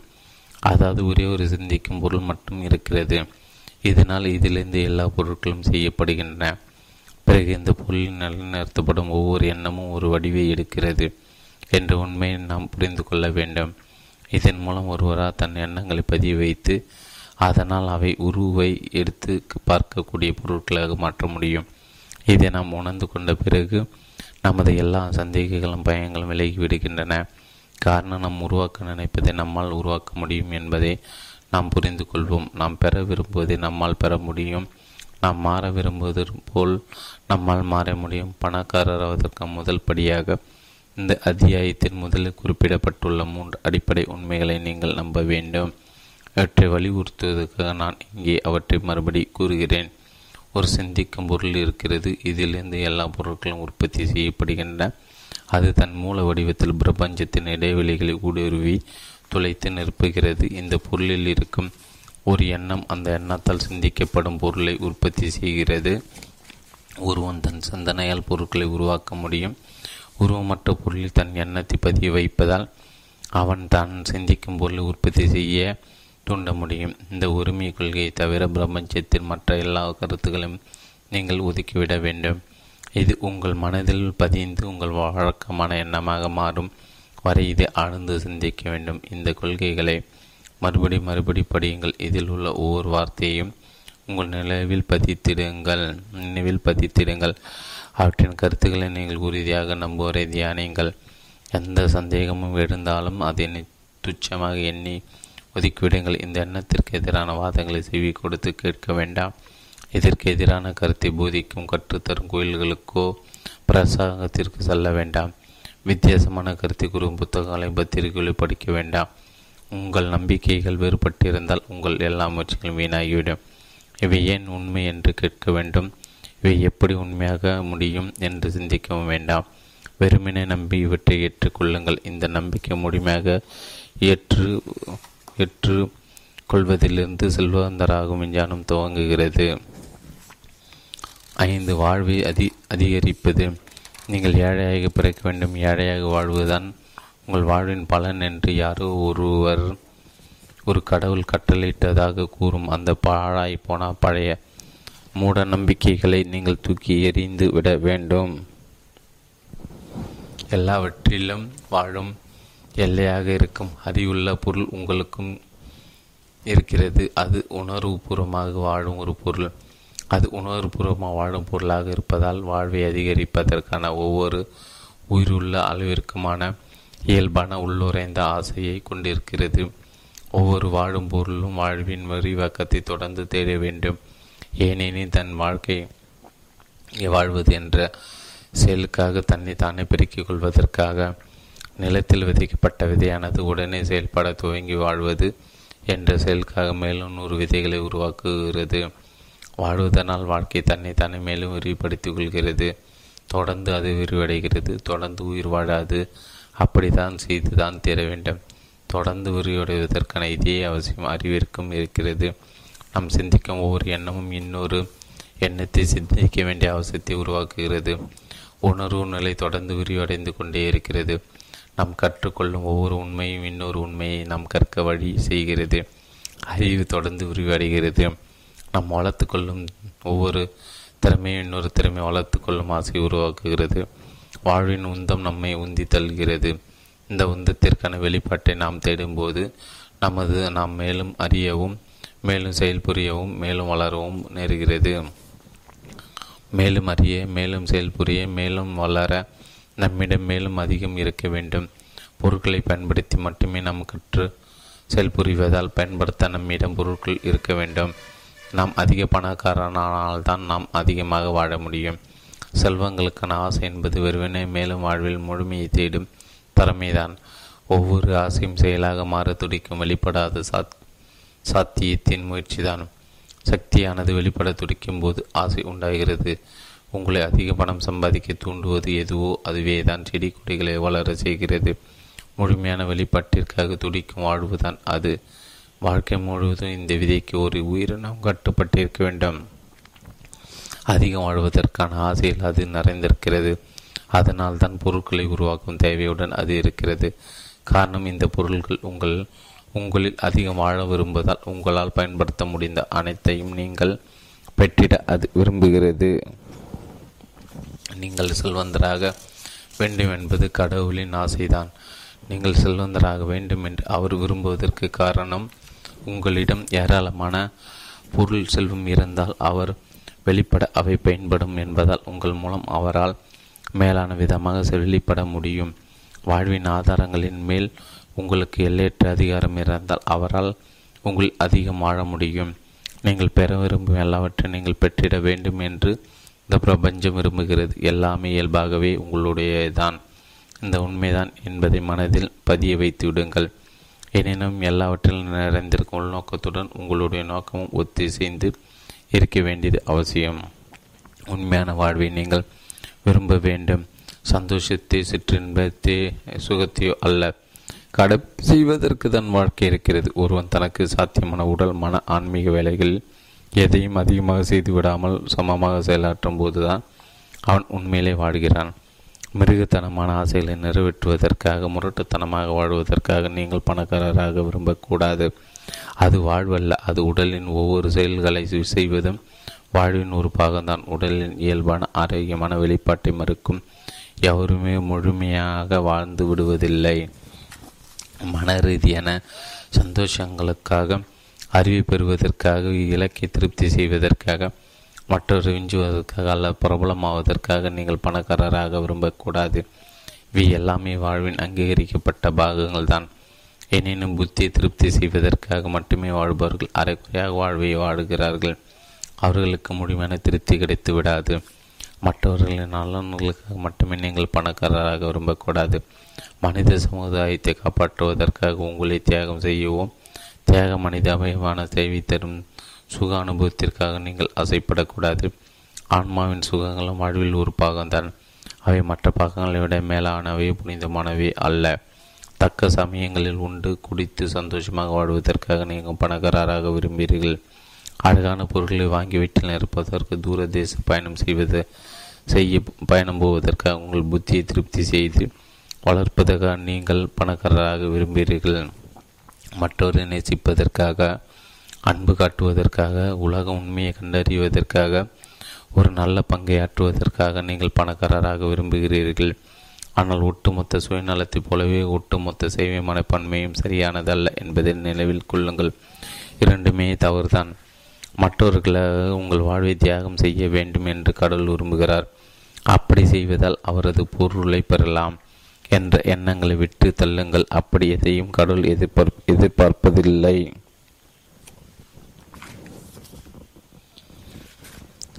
உங்களுக்காக மற்றவர்களாக உங்களிடமிருந்து அதிகபட்ச திறமைகள் வெளிப்பட வேண்டும் என்று தான் அவர் விரும்புகிறார். வேறு எந்த வழியும் விட உங்கள் அதிகபட்ச திறமைகள் வெளிப்படுத்துவதால் தான் நீங்கள் அதிகமாக மற்றவர்களுக்கு உதவ முடியும். நீங்கள் பணக்காரராவதால் மட்டுமே அதிக உங்கள் அதிகபட்ச திறமைகளை வெளிப்படுத்த முடியும். எனவே செல்வத்தை சேர்ப்பதே உங்களது முதலாவதும் சிறந்ததமான முயற்சியாக இருப்பது மிக சரியானது. பாராட்டத்தக்கது. எனினும் பொருளுக்கான ஆசை எல்லோருக்கும் தான் என்பதை நினைவில் கொள்ளுங்கள். எல்லோருக்கும் அதிக வாழ்வு என்பதற்காக அது பயன்பட வேண்டும். யாருக்கும் குறைந்த வாழ்வை தர அதை பயன்படுத்த முடியாது. காரணம் எல்லோருக்குள்ளும் எல்லா பொருளும் அது வாழ்வையும் வளத்தையும் தேடுகிறது.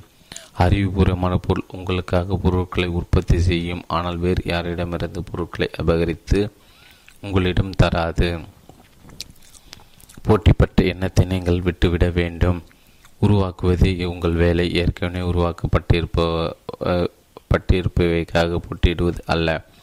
யாரிடமிருந்து நீங்கள் எதை பற்றி பறித்து கொள்ள தேவையில்லை. நீங்கள் யாரையும் ஏமாற்றவோ பயன்படுத்தி கொள்ளவோ வேண்டியதில்லை.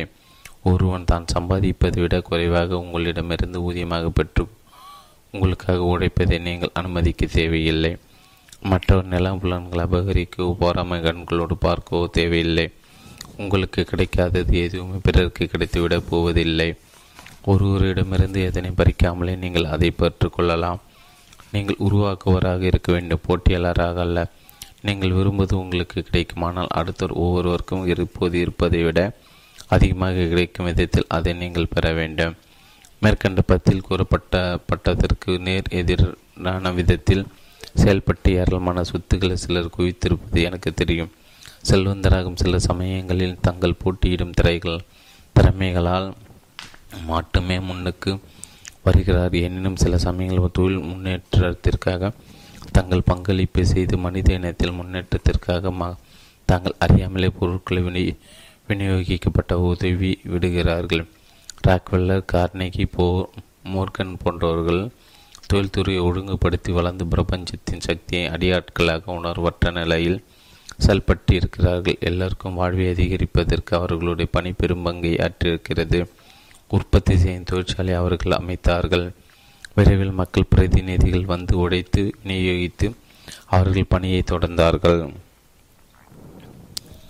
இப்படிப்பட்ட செல்வந்தர்கள் ஆதி காலத்து டைனோசோர்களை போன்றவர்கள் பரிணாம வளர்ச்சிக்கு முக்கியமான ஒரு பங்கை அவர்கள் செய்கிறார்கள். ஆனால் அவர்களை உருவாக்கி அதே சக்தி அவர்களை ஒதுக்கி விட்டுவிடும் அவர்கள் பரம்பரை பணக்காரர்களே என்பதை நாம் மனத்தில் கொள்ள வேண்டும்.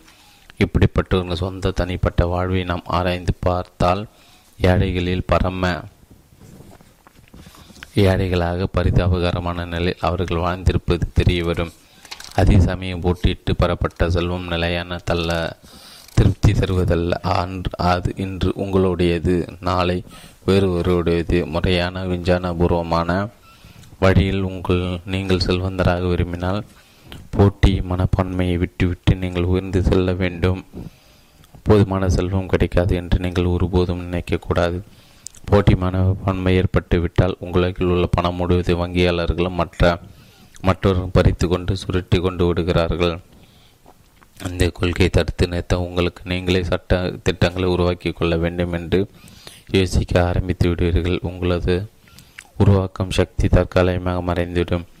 அதைவிட மோசம் உங்களிடம் ஏற்கனவே வளர்ந்து வரும் உருவாக்கும் சக்திகளும் தடைப்பட்டுவிடும் உலகில் உள்ள மலைகளில் எண்ணற்ற கோடி ரூபாய் பெருமானம் உள்ள தங்க புதி புதைந்திருக்கிறது என்பதை நினைவில் வைத்துக் கொள்ளுங்கள். அப்படி இல்லை என்ற நிலை வந்தாலும் சிந்திக்கும் பொருளினால் உங்கள் தேவைகளை பூர்த்தி செய்ய இன்னும் அதிக தங்கம் உருவாக்கப்பட்டுவிடும். உங்களுக்கு தேவையான பணம் வந்துவிடும். நாளை புதிய தங்க சுரங்களை கண்டறிய ஆயிரக்கணக்கானவர்கள் பணிபுரிய தேவையான பணம் கூட கிடைத்துவிடும் என்பதை நினைவில் கொள்ளுங்கள். வெளியே சிறு பொருட்களை மட்டும் பார்க்க வேண்டாம். உருவமற்ற புள்ளில் இருக்கும் எல்லையற்ற செல்வங்களை எப்போதும் பாருங்கள். நீங்கள் அவற்றை வாங்கி பயன்படுத்தி உடனுடன் விரைவில் மறுபடி வந்து சேரும் என்பதை அறிந்திடுங்கள். கண்ணிற்கு தெரியும் வளங்களை பதுக்கி விடுவதால் உங்களுக்கு சேர வேண்டியதை யாரும் தடுத்துவிட முடியாது. உங்கள் வீட்டை கட்ட துவங்கும் முன் உலகின் சிறந்த இடங்களை எல்லாம் மற்றவர்கள் ஆக்கிரமித்து கொண்டு விடுவார்கள் என்ற ஒரு கணம் சிந்திக்க இடம் கொடுக்க வேண்டாம். சங்கங்களும் கூட்டமைப்புகளும் பற்றி கவலை கொள்ள வேண்டாம். உலகை அவர்கள் ஆக்கிரமித்து விடுவார்கள் என்று பயப்பட வேண்டாம். யாரோ ஒருவன் உங்களை முந்தி கொண்டு விடுவதால் உங்களுக்கு வேண்டியது கிடைக்காமல் போய்விடும் என்று ஒருபோதும் பயப்பட வேண்டாம். அப்படி ஒருபோதும் நடந்து விடாது. வேறு யாரிடம் இருக்கும் எதையும் நீங்கள் தேடவில்லை.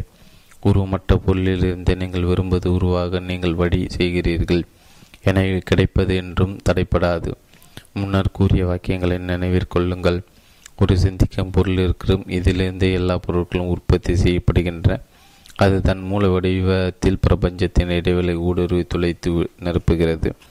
இந்த பொருளில் இருக்கும் ஒரு எண்ணம் அந்த எண்ணத்தால் சிந்திக்கப்படும் பொருளை உற்பத்தி செய்கிறது. ஒருவன் தன் சிந்தினால் பொருட்களை உருவாக்க முடியும். உருவமற்ற பொருளில் தன் எண்ணத்தை பதிய வைப்பதால் அவன் தான் சிந்திக்கும் பொருளை உற்பத்தி செய்ய தூண்ட முடியும். ஆறு செல்வ செல்வங்கள் உங்களை எப்படி வந்து சேரும்? மோசமாக பேரம் பேச வேண்டாம் என்று நான் கூறும்போது பேரமே பேச வேண்டும் என்ற மற்றவர்களுக்கு எந்த வியாபார தொடர்பும் வேண்டாம் என்று நான் கூற விழவில்லை மற்றவர்களுக்கு நியாயமற்ற முறையில் நீங்கள் நடந்து கொள்ள தேவையில்லை என்று தான் கூறுகிறேன். எதுவும் இல்லாமல் எதையும் நீங்கள் பெற வேண்டியதில்லை. ஒருவரிடம் தான் நீங்கள் பெறுவதற்கு அதிகமாகவோ நீங்கள் அவருக்கு திருப்பி தர முடியும். ஒருவரிடமிருந்து நீங்கள் பெறுவதற்கு மேலான பணம் மதிப்புள்ள ஒன்றாக உங்களை தர முடியாது. ஆனால் அவரிடம் இருந்து நீங்கள் பெறுவதை விட அதிக உபயோக மதிப்புள்ள ஒன்றை நீங்கள் தரலாம். இந்த நூலில் உள்ள காகிதமை போன்ற பொருட்கள் நீங்கள் தந்த பணத்திற்கு ஈடாகாமல் போகலாம். ஆனால் இந்நூலில் உள்ள யோசனைகள் உங்களுக்கு ஆயிரக்கணக்கான டாலர்களை பெற்று தந்தால் இது உங்களுக்கு விற்றவர்கள் உங்களை ஏமாற்றிவிடவில்லை. ஒரு சிறிய பண மதிப்பிற்கு ஈடாக அவர்கள் பெரும் உபயோகமுள்ள ஒன்றை உங்களுக்கு தந்திருக்கிறார்கள். எந்த நாகரிகமடைந்த சமுதாயத்தில் ஆயிரக்கணக்கான டாலர் மதிப்புள்ள ஒரு ஓவியம் என்று என்னிடம் இருப்பதாக வைத்துக்கொள்வோம். அதை நான் இமயமலை உச்சியில் வாழும் ஒரு பழங்குடி இனத்தை சேர்ந்தவுடன் எனது விற்பனை திறனை வைத்து ஐநூறு மதிப்புள்ள டாலர் கம்ப கம்பளிக்கு பதிலாக அதை விற்பனை செய்து விடுகிறேன். நான் உண்மையிலே அவனை ஏமாற்றி இருக்கிறேன். காரணம் அவனுக்கு அந்த ஓவியத்தில் எந்த பலனும் இல்லை. அவனுக்கு அந்த அதனால் எந்த உபயோகமும் இல்லை. அது அவன் வாழ்விற்கு எதையும் கூட்டி தராது. ஆனால் ஐம்பது டாலர் மதிப்புள்ள ஒரு துப்பாக்கி அவனது கம்பளிக்கு ஈடாக நான் தந்திருந்த அவனுக்கு அது அதிர்ஷ்டம்தான். அந்த துப்பாக்கி அவனுக்கு பயன் தரும். அதிக கம்பலையும் அதிக உணவையும் பெற அவனுக்கு அது உதவும். அது ஒவ்வொரு விதத்திலும் அவன் வாழ்வில் பயன் தரும். அவன் செல்வந்தனாக்கும். போட்டி சூழலிருந்து படைக்கும் சூழலுக்கு நீங்கள் உயரும்போது உங்கள் வார்த்தை வர்த்தகங்களை நீங்கள் கவனமாக பரிசீலிக்க வேண்டும். ஒருவன் உங்களுக்கு தருவதற்கு பதிலாக நீங்கள் தரும் ஒரு பொருள் அல்லது அவனது வாழ்விற்கு பயன் தராது என்று நீங்கள் கண்டறிந்தால் நீங்கள் அதை தடுத்து நிறுத்தி விடுவது மேலானது. வியாபாரத்தில் நீங்கள் யாரையும் மிஞ்ச தேவையில்லை. யாராவது ஏமாற்றும் வியாபாரத்தில் நீங்கள் ஈடுபட்டிருந்தால் உடனடியாக விட்டு வெளியே வந்துவிடுங்கள். ஓரிடமிருந்து நீங்கள் பெறுவதுதான் பண மதிப்பை விட அதிக உபயோக மதிப்புள்ளதை அவர்களுக்கு நீங்கள் தாருங்கள். பிறகு நீங்கள் செய்யும் ஒவ்வொரு வியாபாரத்திலும் உலக வாழ்வின் மதிப்பை நீங்கள் அதிகரித்து உதவுகிறீர்கள். உங்களிடம் ஊழியர்கள் வேலை செய்வதால் அவர்களுக்கு நீங்கள் ஊதியமாக தருவதை விட அதிக பண மதிப்பை நீங்கள் பதிலுக்கு பெற வேண்டும். ஆனால் உங்கள் தொழிலில் முன்னேற்றத்திற்கு வாய்ப்புள்ளபடியாக அதை நீங்கள் உருவாக்க வேண்டும். அதனால் விருப்பமுள்ள ஒவ்வொரு ஊழியனும் தினமும் ஒரு சிறிதளவாது முன்னேற முடியும். உங்களுக்கு இந்த நூல் தருவதை நீங்கள் உங்கள் தொழிலின் மூலமாக உங்கள் ஊழியருக்கு தரலாம். ஒவ்வொரு ஊழியரும் பணக்காரம் ஆகும்படியாக உங்கள் வியாபாரமே ஒரு ஏனையாக மாறி அவர்களுக்கு உதவ வழி செய்திருங்கள் அந்த வாய்ப்பை அவர்கள் ஏற்றுக்கொள்ளாவிட்டால் அது உங்கள் தவறல்ல.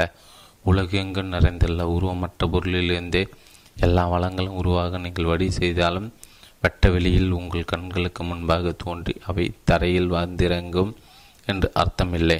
உதாரணமாக உங்களுக்கு ஒரு தையல் இயந்திரம் வேண்டும் என்றால் சிந்திக்கும் பொருளில் உள்ள உங்கள் எண்ணத்தை பதிய வைப்பதற்கு முன்பு உங்கள் எண்ணத்தில் அந்த தையல் இயந்திரத்தின் உருவம் தெளிவாக உருவாகிவிட்டதா என்பதை முதலில் உறுதி செய்து கொள்ளுங்கள்.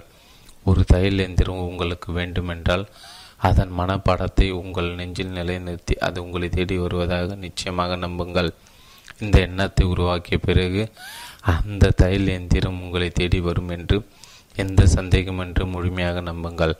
அது வந்து சேரும் என்ற நம்பிக்கையின்றி எதையும் நினைக்கவோ பேசவோ வேண்டாம். உங்களிடம் அது வந்து விட்டதாகவே கூறுங்கள்.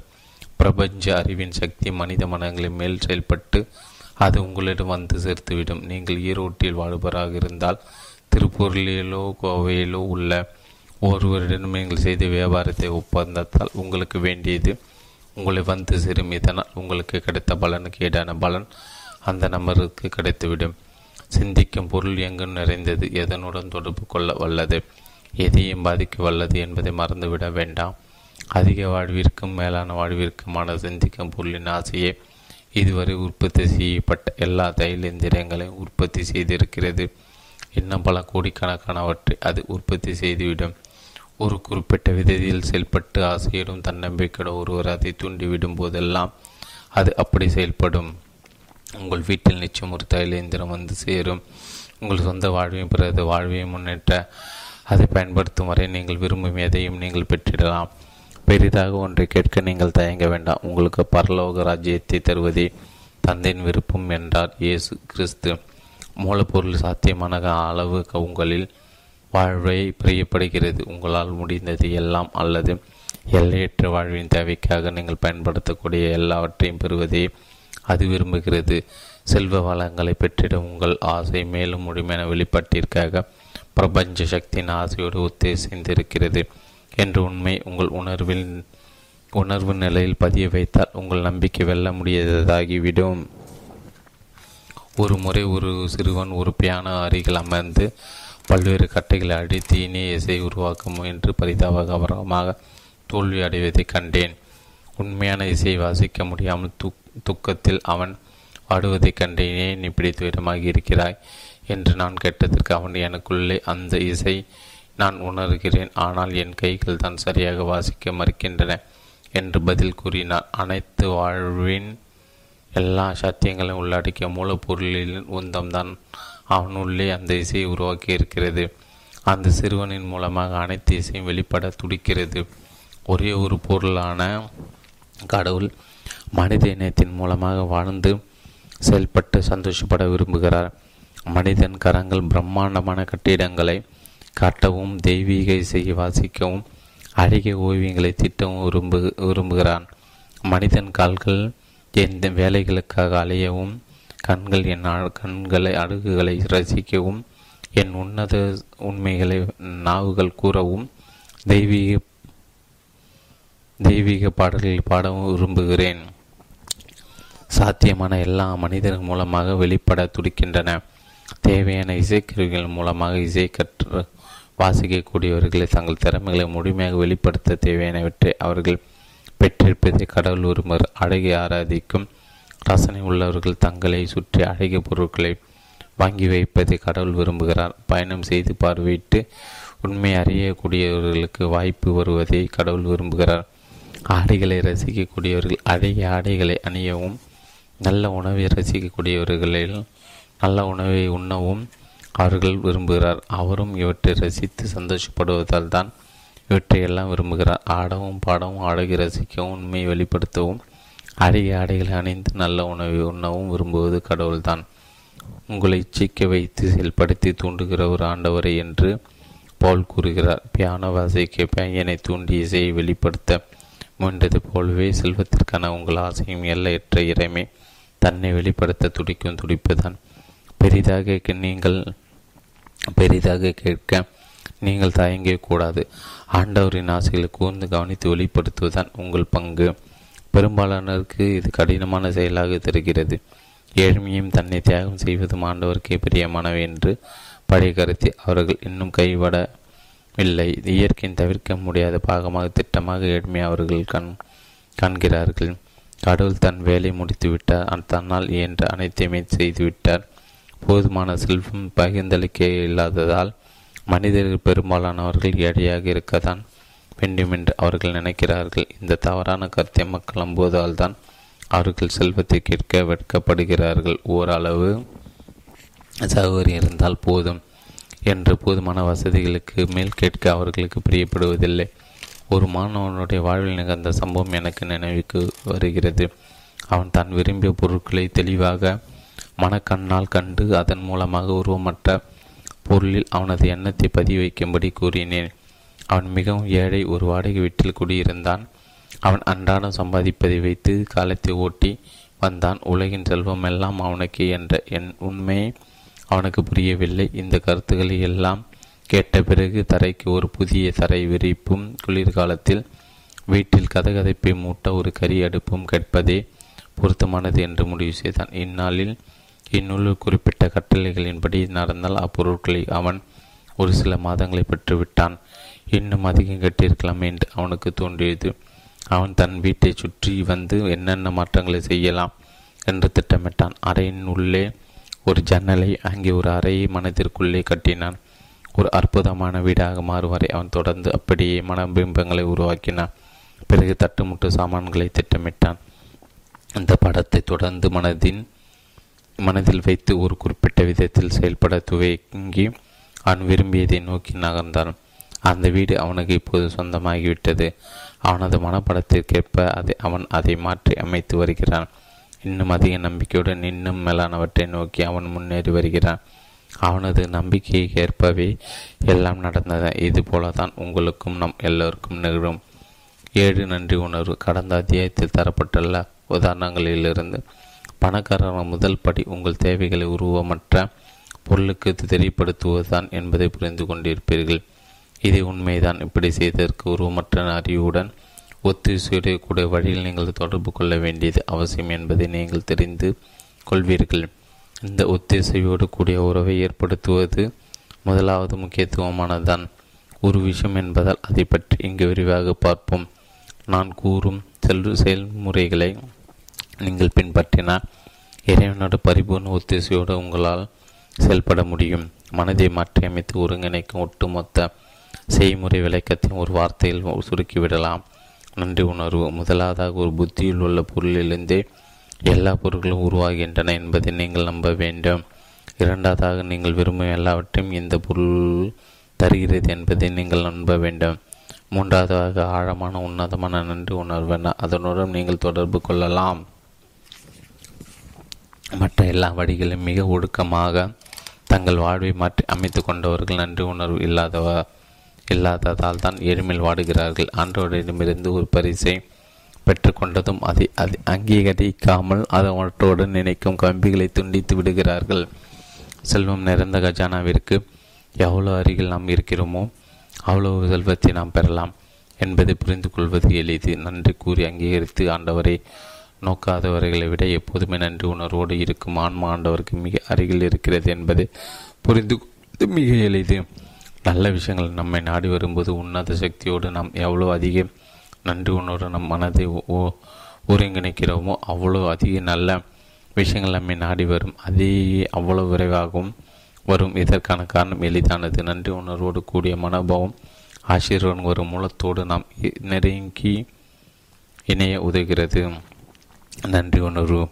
நம் மனம் முழுவதும் பிரபஞ்சத்தின் ஆக்க சக்திகளுடன் ஒன்றிணைக்கிறது என்பது ஒரு புதிய சிந்தனை. இதை நன்கு ஆராய்ந்து பார்த்தால் இது உண்மை என்பதை உணர்வீர்கள். எங் உங்களிடம் ஏற்கனவே உள்ள நல்ல விஷயங்கள் சில விதிகளின்படி உங்களை வந்து அடைந்துள்ளன.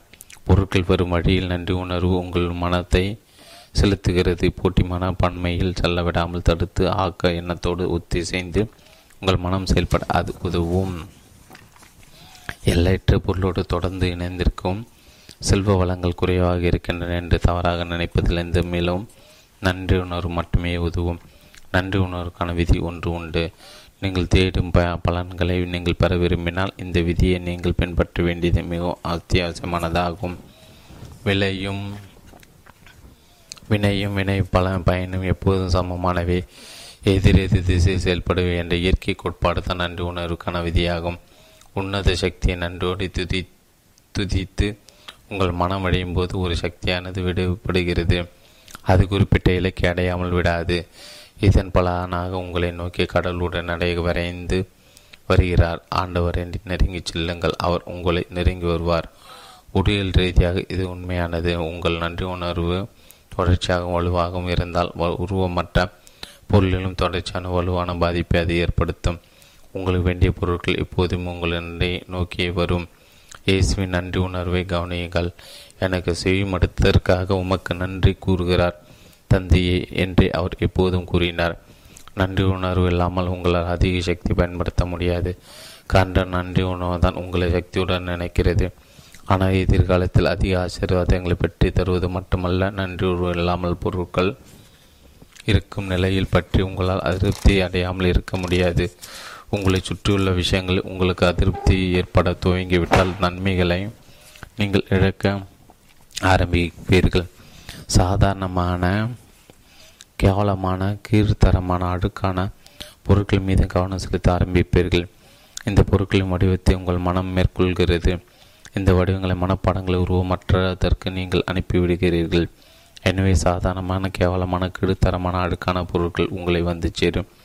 கீழ்த்தரமான பொருட்கள் மீது உங்கள் மனதில் கவனம் சென்றால் நீங்களும் அதே போலாவீர்கள் கீழ்த்தரமான பொருட்கள் உங்களை சூழ்ந்து கொள்ளும். அதே சமயம் மிகச்சிறந்த பொருட்களின் மீது உங்கள் கவனத்தை செலுத்தின மிகச்சிறந்தவற்றால் சூழப்படுவீர்கள். மிக சிறந்தவராக மாறிவிடுவீர்கள். நாம் கவனம் செலுத்தும் தோட்டத்தை நமக்குள்ளே இருக்கும் ஆக்க சக்தியால் உருவாக்க முடியும். நாம் சிந்திக்கும் பொருள் சிந்திக்கும் பொருளானது எதை பற்றி சிந்திக்கிறதோ அதன் வடிவத்தை எடுக்கிறது. நன்றியுள்ள மனமானது. தொடர்ந்து சிறவன் சிறந்தவற்றின் மீது கவனம் செலுத்துகிறது. எனவே அது சிறந்ததாக மாற முயல்கிறது. சிறந்ததன் வடிவமாக குணமாக மாறுகிறது. சிறந்ததை பெறுகிறது. மேலும் நன்றி உணர்விலிருந்து விசுவாசம் பிறக்கிறது. நன்றியுள்ள மனம் தொடர்ந்து நல்ல விஷயங்களையே எதிர்பார்க்கிறது. எதிர்பார்ப்பு விசுவாசமாக மாறுகிறது. நன்றி உணர்வு ஒருவரது மனத்தில் பாதிப்பை ஏற்படுத்தி விசுவாசத்தை உருவாக்குகிறது.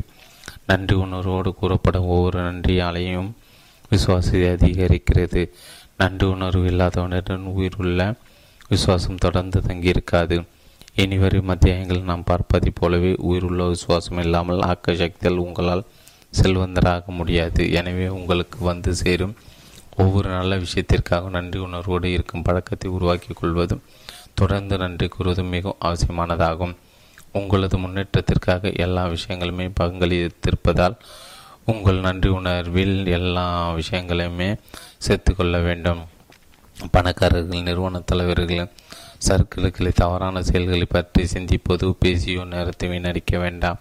உலகில் அவர்களது நிறுவனமே உங்களுக்கு ஒரு வாய்ப்பை தந்திருக்கிறது. நீங்கள் பெற்றிருப்பதெல்லாம் அவர்களே அவர்களாலேயே உங்களிடம் வந்திருக்கின்றன. லஞ்சம் வாங்கும் அரசியல்வாதிகள் மீது கோபம் கொள்ளாதீர்கள்.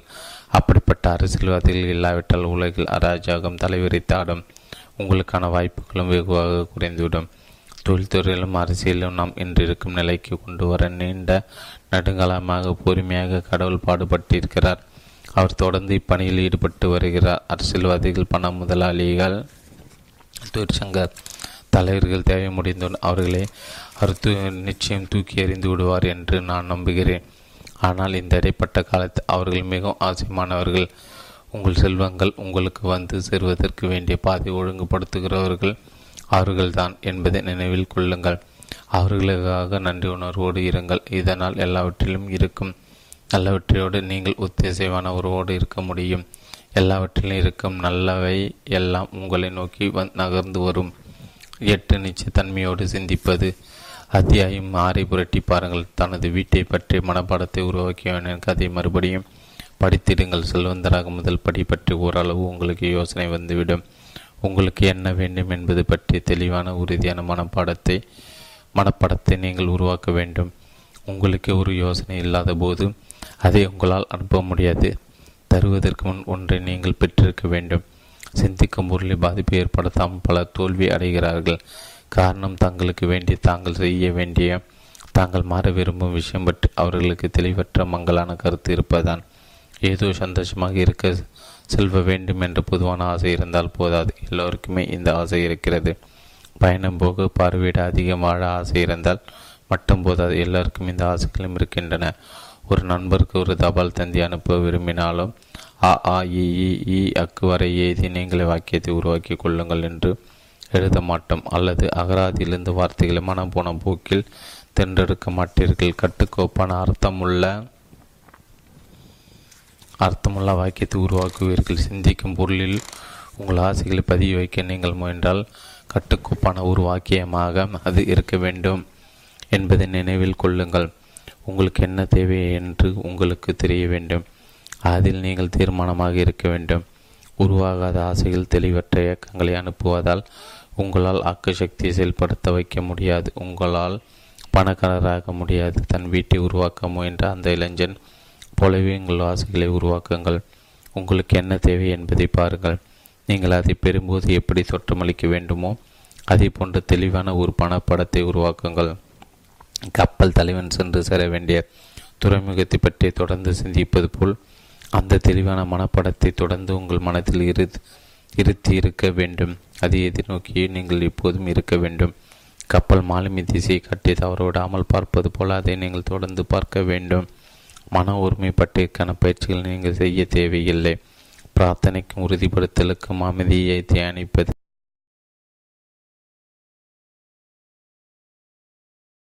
அனுமானுஷமான முறைகளுக்கும் எந்த அவசியமும் இல்லை. இவை நல்லவிதான். ஆனால் உங்களுக்கு வேண்டியது உங்களுக்கு என்ன தேவை என்று தெரிந்திருப்பது அது தொடர்ந்து உங்கள் கவனத்திலே இருக்கும்படியாக அதை மிக அதிக அவசியமானதாக நினைப்பது. உங்கள் ஓய்வு நேரங்களில் முடிந்தவரை அந்த மனப்பயிற்சிக்கான நேரம் ஒதுக்குங்கள். ஒருவனுக்கு உண்மையிலே தேவையான ஒரு பொருள் கவனத்தை குவித்திட யாருக்கும் எந்த பயிற்சியும் தேவையில்லை என்பதை நினைவில் கொள்ளுங்கள். உங்களுக்கு உண்மையிலே தேவையற்ற விஷயங்களில் தான் கவனத்தை செலுத்த நீங்கள் சிரமப்பட வேண்டியிருக்கும். திசை காட்டின் முல்லை சுக்காந்தமானது ஒரே திசையில் பிடித்திருப்பது போல உங்கள் இலக்கின் மீது உங்கள் எண்ணங்களை குவித்து வைக்கும் அளவு பணக்காரனாக விரும்பும் உங்கள் ஆசைக்கு வலுவு இருந்தால் மட்டுமே இந்நூலில் குறிப்பிட்டுள்ள வழிமுறைகளும் என்று பார்ப்பது உங்களுக்கு பலன் தரும். மன சோம்பலையும் சுலபமாக செய்ய விரும்பும் மனநிலையும் வெல்லும் அளவு பணக்காரனாக விரும்பும் ஆசை வலுவாக இருப்பவர்களுக்கு தான் இந்நூலில் இந்த வழிமுறைகளை கூறிக்கொண்டே இருக்கிறேன். உங்கள் மனப்படம் எவ்வளவு தெளிவாகவும் தீர்மானமாகவும் இருக்கிறதோ எவ்வளவு நேரம் அதன் மீது உங்கள் கவனத்தை செலுத்துகிறீர்களோ அவ்வளவு வலுவாக உங்கள் ஆசை இருக்கும். உங்கள் ஆசை எவ்வளவு வலுவாக இருக்கிறதோ நீங்கள் விரும்பும் பொருளின் மனப்படத்தின் மீது உங்கள் மனத்தை பதிய வைப்பது அவ்வளோ எளிதாக இருக்கும். எனினும் படத்தை தெளிவாக பார்ப்பதற்கு மேலாக சில விஷயங்களை அவசியமாகும். இவ்வளவு மட்டுமே நீங்கள் செய்வதால் நீங்கள் வெறும் கனவு காண்பவராகி விடுவீர்கள். அதை நிறைவேற்றும் சக்தியற்றவராகி விடுவீர்கள். தெளிவான படத்திற்கு பின்னே அதை தெளிவாக கண்ணால் காணப்படி நிறைவேற்றும் நோக்கம் இருக்க வேண்டும். இந்த நோக்கத்தின் பின்னே அந்த பொருள் ஏற்கனவே உங்களுடையதான் அது உங்கள் அரு கையருகில் தான் இருக்கிறது. அதை நீங்கள் தான் இன்னும் எடுத்துக்கொள்ளவில்லை என்று மாற்ற முடியாத அசைக்க முடியாத நம்பிக்கை உங்களுக்கு இருக்க வேண்டும். மனப்பூர்வமான புதிய வீட்டில் அது உங்கள் சுற்றி பௌதிக வடிவில் உருவாகும் வரை உலர உளமாற வாழ்த்திடுங்கள் மனத்திர தளத்தில் நீங்கள் விரும்பும் பொருட்கள் சந்தோஷமாக அனுபவித்திடுங்கள். நீங்கள் பிரார்த்திக்கும் போது என்ன பொருள் விரும்பி கேட்டாலும் அது நிச்சயம் வந்து அடையும் என்று நம்புங்கள். உங்களுக்கு அப்படி அது கிடைக்கும் என்றால் என்றால். இயேசு. எப்போதுமே உங்களிடம் இருப்பது போன்ற நீங்கள் விரும்பும் பொருட்களை பற்றி கருத்துங்கள் அவை உங்களிடம் இருப்பது போல அவற்றை பயன்படுத்துவது போல கற்பனை செய்யுங்கள். உங்களிடம் அவை உண்மையிலே வந்து விட்டால் எப்படி அவற்றை பயன்படுத்துவீர்களோ அப்படியே அவற்றை கற்பனையை பயன்படுத்துங்கள். உங்கள் மனப்பாடம் தெளிவாக உறுதியாகும் வரை அதை தொடர்ந்து சிந்தியுங்கள். அந்த இடத்தில் இருப்பை சொந்தமாக இருப்பதாக ஒரு மனோபாவத்தை உருவாக்கி கொள்ளுங்கள். உங்களிடம் அவை உண்மையிலே இருப்பதைப் போலவே முழு நம்பிக்கையுடன் அவற்றை சொந்தமாக கொண்டாடுங்கள். நன்றி. உணர்வு பற்றி அத்தியாயம் ஏழு ஏழில் குறிப்பிட்டுள்ளதை நினைவில் கொள்ளுங்கள். அது உண்மையிலே உருவாகிவிட்ட பின்பு எவ்வளவு நன்றி உணர்வு இருப்பீர்களோ அவ்வளவு நன்றியுடன் ஆரம்பத்தில் இருந்தே இருங்கள். கற்பனையில் சொந்தம் கொண்டாடும் பொருளுக்கு உண்மையிலே கடவுளுக்கு நன்றி கூறுப்பான் உண்மையான விசுவாசம். உள்ளவன். அது அவன் உண்மையிலே செல்வந்தானானா செல்வந்தானாவான் அவன்தான் விரும்பியதெல்லாம் உருவாக்குவான். நீங்கள் விரும்பும் விஷயங்கள் பற்றிவிடாமல் பிரார்த்திக்க தேவையில்லை. ஒவ்வொரு நாளும் கடவுளிடம் அது பற்றி கூற தேவையில்லை. பாமரன் போல திரும்ப திரும்ப கூற வேண்டாம் என்று இயேசு தன் சீடர்களிடம் கூறினான் ஏனெனில் நீங்கள் கேட்பதற்கு முன்பே அவை உங்களுக்கு தேவை என்பதை உங்கள் தந்தை அறிந்திருக்கிறார். பெரிய வாழ்வை உருவாக்கக்கூடிய பொருட்களுக்கான உங்கள் ஆசையை புத்திசாலித்தனமான உருவாக்கி அந்த ஆசைகளை சீர்படுத்தி முழுமையாக்குவதுதான் உங்கள் வேலை. பிறகு இந்த ஆசை உருவமற்ற பொருளில் பதித்து விட வேண்டும். நீங்கள் விரும்புவதை உருவாக்கும் சக்தியும் திறமையும் அதற்கு உண்டு. வார்த்தை தொடர்களை மறுபடியும் மறுபடியும் கூறுவதால் இந்த பாதிப்பை ஏற்படுத்த முடியாது. அதை அடைந்தே தீர்வேன் என்று அசைக்க முடியாத நம்பிக்கையுடன் அந்த மனப்பாடத்தை தொடர்ந்து மனதில் இருப்போம் இருத்துவதால் தான் அது சாத்தியமாகும். நீங்கள் பேசும்போது உங்களுக்கு இருக்கும் விசுவாசத்தால் அல்ல நீங்கள் வேலை செய்யும்போது உங்களுக்கு இருக்கும் விசுவாசத்தால் தான் பிரார்த்தனை பல பலனளிக்கிறது. உங்களுக்கு என்ன தேவை என்று ஒரு விசேஷ நாளை ஒதுக்கி கடவுளிடம் கூறிவிட்டு வாரத்தின் மற்ற நாட்களை அதை மறந்து விடுவதால் கடவுளின் மனதில் உங்களால் பாதிப்பை ஏற்படுத்த முடியாது. மறுபடியும் பிரார்த்திக்க நேரம் வரும் வரை பிரார்த்தனை நீங்கள் நினைக்காவிட்டால் விசேஷ நேரங்களில் மூடிய அறையின் உள்ளே பிரார்த்திப்பதால் அவரிடம் பாதிப்பை ஏற்படுத்த முடியாது. உங்கள் பார்வையை தெளிப்படுத்தி உங்கள் விசுவாசத்தை உறுதிப்படுத்துவதன் வார்த்தைகளை பிரதிபலி பிரார்த்திப்பதில் பாதிப்பு உண்டு. ஆனால் உங்கள் வெறும் வார்த்தை விண்ணப்பங்கள் நீங்கள் விரும்புவதை பெற்று தராது. செல்வந்தராக மாற பிரார்த்திக்க நேரம் ஒதுக்க வேண்டியதில்லை. நிறுத்தாமல் நீங்கள் பிரார்த்திக்க பிரார்த்திக்க வேண்டும். உங்கள் மனப்பாடத்தை தொடர்ந்து மனதில் நிறுத்தி அது கண்ணெதிரே உருவமாக தோன்றும் என்ற நோக்கத்துடன் நம்பிக்கையுடன் நினைப்பதை தான் நான் பிரார்த்தனை என்று கூறுகிறேன். நம்புங்கள் அது உங்களுக்கு கிடைக்கும். உங்கள் மனப்படத்தை நீங்கள் தெளிவாக உருவாக்கிய பிறகு பெறுவதில் முழு கவனம் செலுத்த வேண்டும். அதை நீங்கள் உருவாக்கிய பிறகு உன்னத சக்தி பெறும் மரியாதையுடன் பிரார்த்தித்து துதித்து வார்த்தைகளாக பிரார்த்திப்பதும் நல்லதுதான். அந்த கணத்திலிருந்து நீங்கள் கேட்பதை மனப்பூர்வமாக பெற வேண்டும். அந்த புது வீட்டில் வாழ்ந்திடுங்கள். அழகான ஆடைகளை அணிந்திடுங்கள். காரில் வளம் வாருங்கள். பயணம் செல்லுங்கள். அற்புதமான பயணங்களுக்கு தன்னம்பிக்கையுடன் திட்டமிடுங்கள். இப்போது பெற்றுவிட்டதைப் போல நினைத்திடுங்கள். செயல்படுங்கள். நீங்கள் ஆசைப்படும் அதே துல்லியமான சூழலில் பொருளாதார நிலை கற்பனை செய்து அந்த கற்பனை சூழலில் பொருளாதார நிலையில் இப்போது வாழ்ந்திடுங்கள். வெறும் கற்பனை வசதியாகவோ மனக்கோட்டை கட்டுபராகவோ இதை செய்திட வேண்டாம். கற்பனை செய்வது நிஜமாகிறது. கற்பனை செய்தபடியே நிஜமாகிறது. என்று நம்புகள். கற்பனையின் பின்னால் உள்ள நோக்கமும் சக்தியும் தான் கற்பனாவாதிக்கும் விஞ்ஞானிக்கும் உள்ள வித்தியாசத்தை ஏற்படுத்துகிறது என்பதை நினைவில் கொள்ளுங்கள். இந்த உண்மையை கற்றுக்கொண்ட பிறகு புத்தியை பயன்படுத்த நீங்களே கற்றுக்கொள்ள வேண்டும். ஒன்பது புத்தியை பயன்படுத்துவது எப்படி? விஞ்ஞான பூர்வமான வாழ்வில் வழியில் செல்வந்தரா செல்வந்தாராக உங்களுக்கு வெளியேதிலும் உள்ள உங்கள் மனசக்தியை பயன்படுத்த முயல வேண்டாம். அப்படி செய்ய உங்களுக்கு எந்த அதிகாரம் இல்லை. உங்கள் விருப்பத்திற்கேற்ப மற்றவர்கள் செயல்பட உங்கள் மனசக்தியை பயன்படுத்துவது தவறாகும். மனசக்தியை பயன்படுத்தி அடுத்தவரை துண்டி தூண்டி விடுவது உடல் பலத்தை பிரயோகித்து வற்புறுத்துவதைப் போலவே மாபெரும் குற்றமாறும் உடல் பலத்தை பிரயோகித்து மக்களை உங்களுக்காக வேலை செய்ய வைப்பது கொத்தடிமைத்தனம் என்றால் மனப்பூர்வமான வழியில் அவர்களை கட்டாயப்படுத்துவதும் அதே பலனை தரும். வழிமுறையில் தான் ஒரே ஒரு வேறுபாடு உள்ளது. உடல் பலத்தை பயன்படுத்தி பொருட்களை அபகரிப்பது திருட்டு குற்றம் என்றால் மனசக்தியை பயன்படுத்தி பொருட்களை பறிப்பதும் திருட்டு தான் அடிப்படையில் எந்த வேறுபாடும் இல்லை. இன்னொருவரின் சொந்த நலனுக்காக கூட உங்கள் மனோசக்தி அடுத்தவர் மேல் பிரயோகிக்க உங்களுக்கு உரிமை கிடையாது. காரணம் எது அவருக்கு தன் நன்மை செய்யும் என்று உங்களுக்கு தெரியாது. செல்வந்தராக விஞ்ஞானத்தில் எந்த வழியிலும் வேறு ஒருவரின் மேல் சக்தியை பாவ பலத்தை பிரயோகிக்க தேவையில்லை. அப்படி செய்ய ஒரு துளியும் அவசியமில்லை. உண்மையில் மற்றவர்கள் மீது உங்களது மனோசக்தியை உபயோகிக்க செய்யும் எந்த ஒரு முயற்சியும் உங்கள் நோக்கத்தை முறியடித்துவிடும். பொருட்கள் உங்களிடம் வர உங்கள் மனசக்தியை பயன்படுத்த வேண்டியதில்லை. கடவுளை அது கட்டாயப்படுத்த முயல்வது போலாகிவிடும். அது முட்டாள்தனமானது பயனற்றது பொருத்தமற்றது. உங்களுக்கு நல்ல பொருட்களை தர கடவுள் கட்டாயப்படுத்துவது உங்கள் மனசக்தியை பயன்படுத்தி சூரிய உதிக்க செய்வதை போன்றது. துர்தேவதைகளை பணிய வைக்கவும் எதிர் சக்தியில் தீய சக்திகள் பயன்படுத்துவோ உங்கள் மனோசக்தி பயன்படுத்தக்கூடாது. சிந்திக்கும் பொருள் உங்களுடன் நட்புடன் இருக்கிறது. நீங்கள் அதை அடை விரும்புவதை விட அவற்றை உங்களுக்கு பெற்று தருவதில் அதிக ஆர்வத்துடன் அது இருக்கிறது. செல்வந்தராக உங்கள் மனோசக்தியை உங்கள் மீது மட்டும் பயன்படுத்தினாலே போதும். என்ன செய்வது என்று சிந்திப்பது உங்களுக்கு உங்களுக்கு தெரிந்திருக்கும் போது சரியானவற்றை சிந்திப்பது சிந்தித்து சரியான வழியை சரியானவற்றை செய்ய உங்கள் மனசக்தியால் உங்களை நீங்களே கட்டுப்படுத்தி கொள்ள வேண்டும். நீங்கள் விரும்புவதை பெற சட்டபூர்வமான வழியில் மனோசக்தியை பயன்படுத்துவது என்பது இதுதான். சரியான திசையில் உங்களை செலுத்த இது பயணிக்கிறது. ஒரு குறிப்பிட்ட வழியில் சிந்தித்து செயல்பட உங்கள் மனோசக்தியை பயன்படுத்துங்கள்.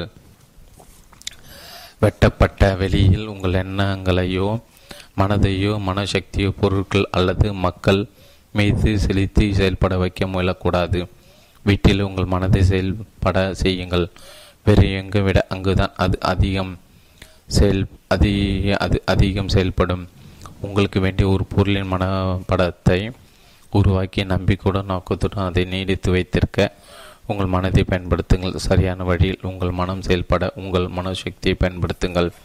உங்கள் நம்பிக்கையின் நோக்கம் எவ்வளவு உறுதியாக தொடர்ந்து செயல்படுகின்றன அவ்வளோ விரைவாக நீங்கள் செல்வந்தராகிவிடுவீர்கள்.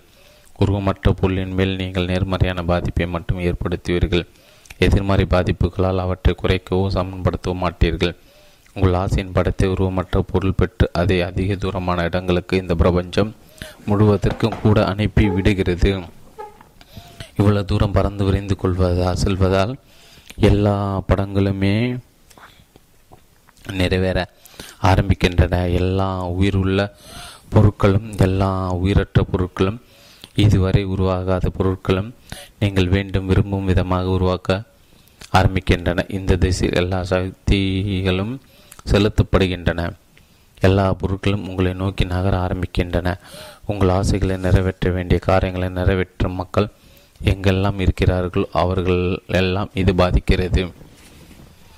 அவர்கள் உணர்வற்ற நிலையில் உங்களுக்காக வேலை செய்கிறார்கள். உருவமற்ற பொருளில் ஒரு எதிர்மறை பாதிப்பை ஏற்படுத்தியும் நீங்கள் பரிசோதித்து பார்க்கலாமே. நம்பிக்கையும் நோக்கமும் உங்களை நோக்கியும் நல்லவற்றை நகர்த்துவது போலவும் சந்தேகம் நம்பிக்கையின்மையும் உங்களை விட்டு நிச்சயமாக அவற்றை விலக்கி விடுகின்றன.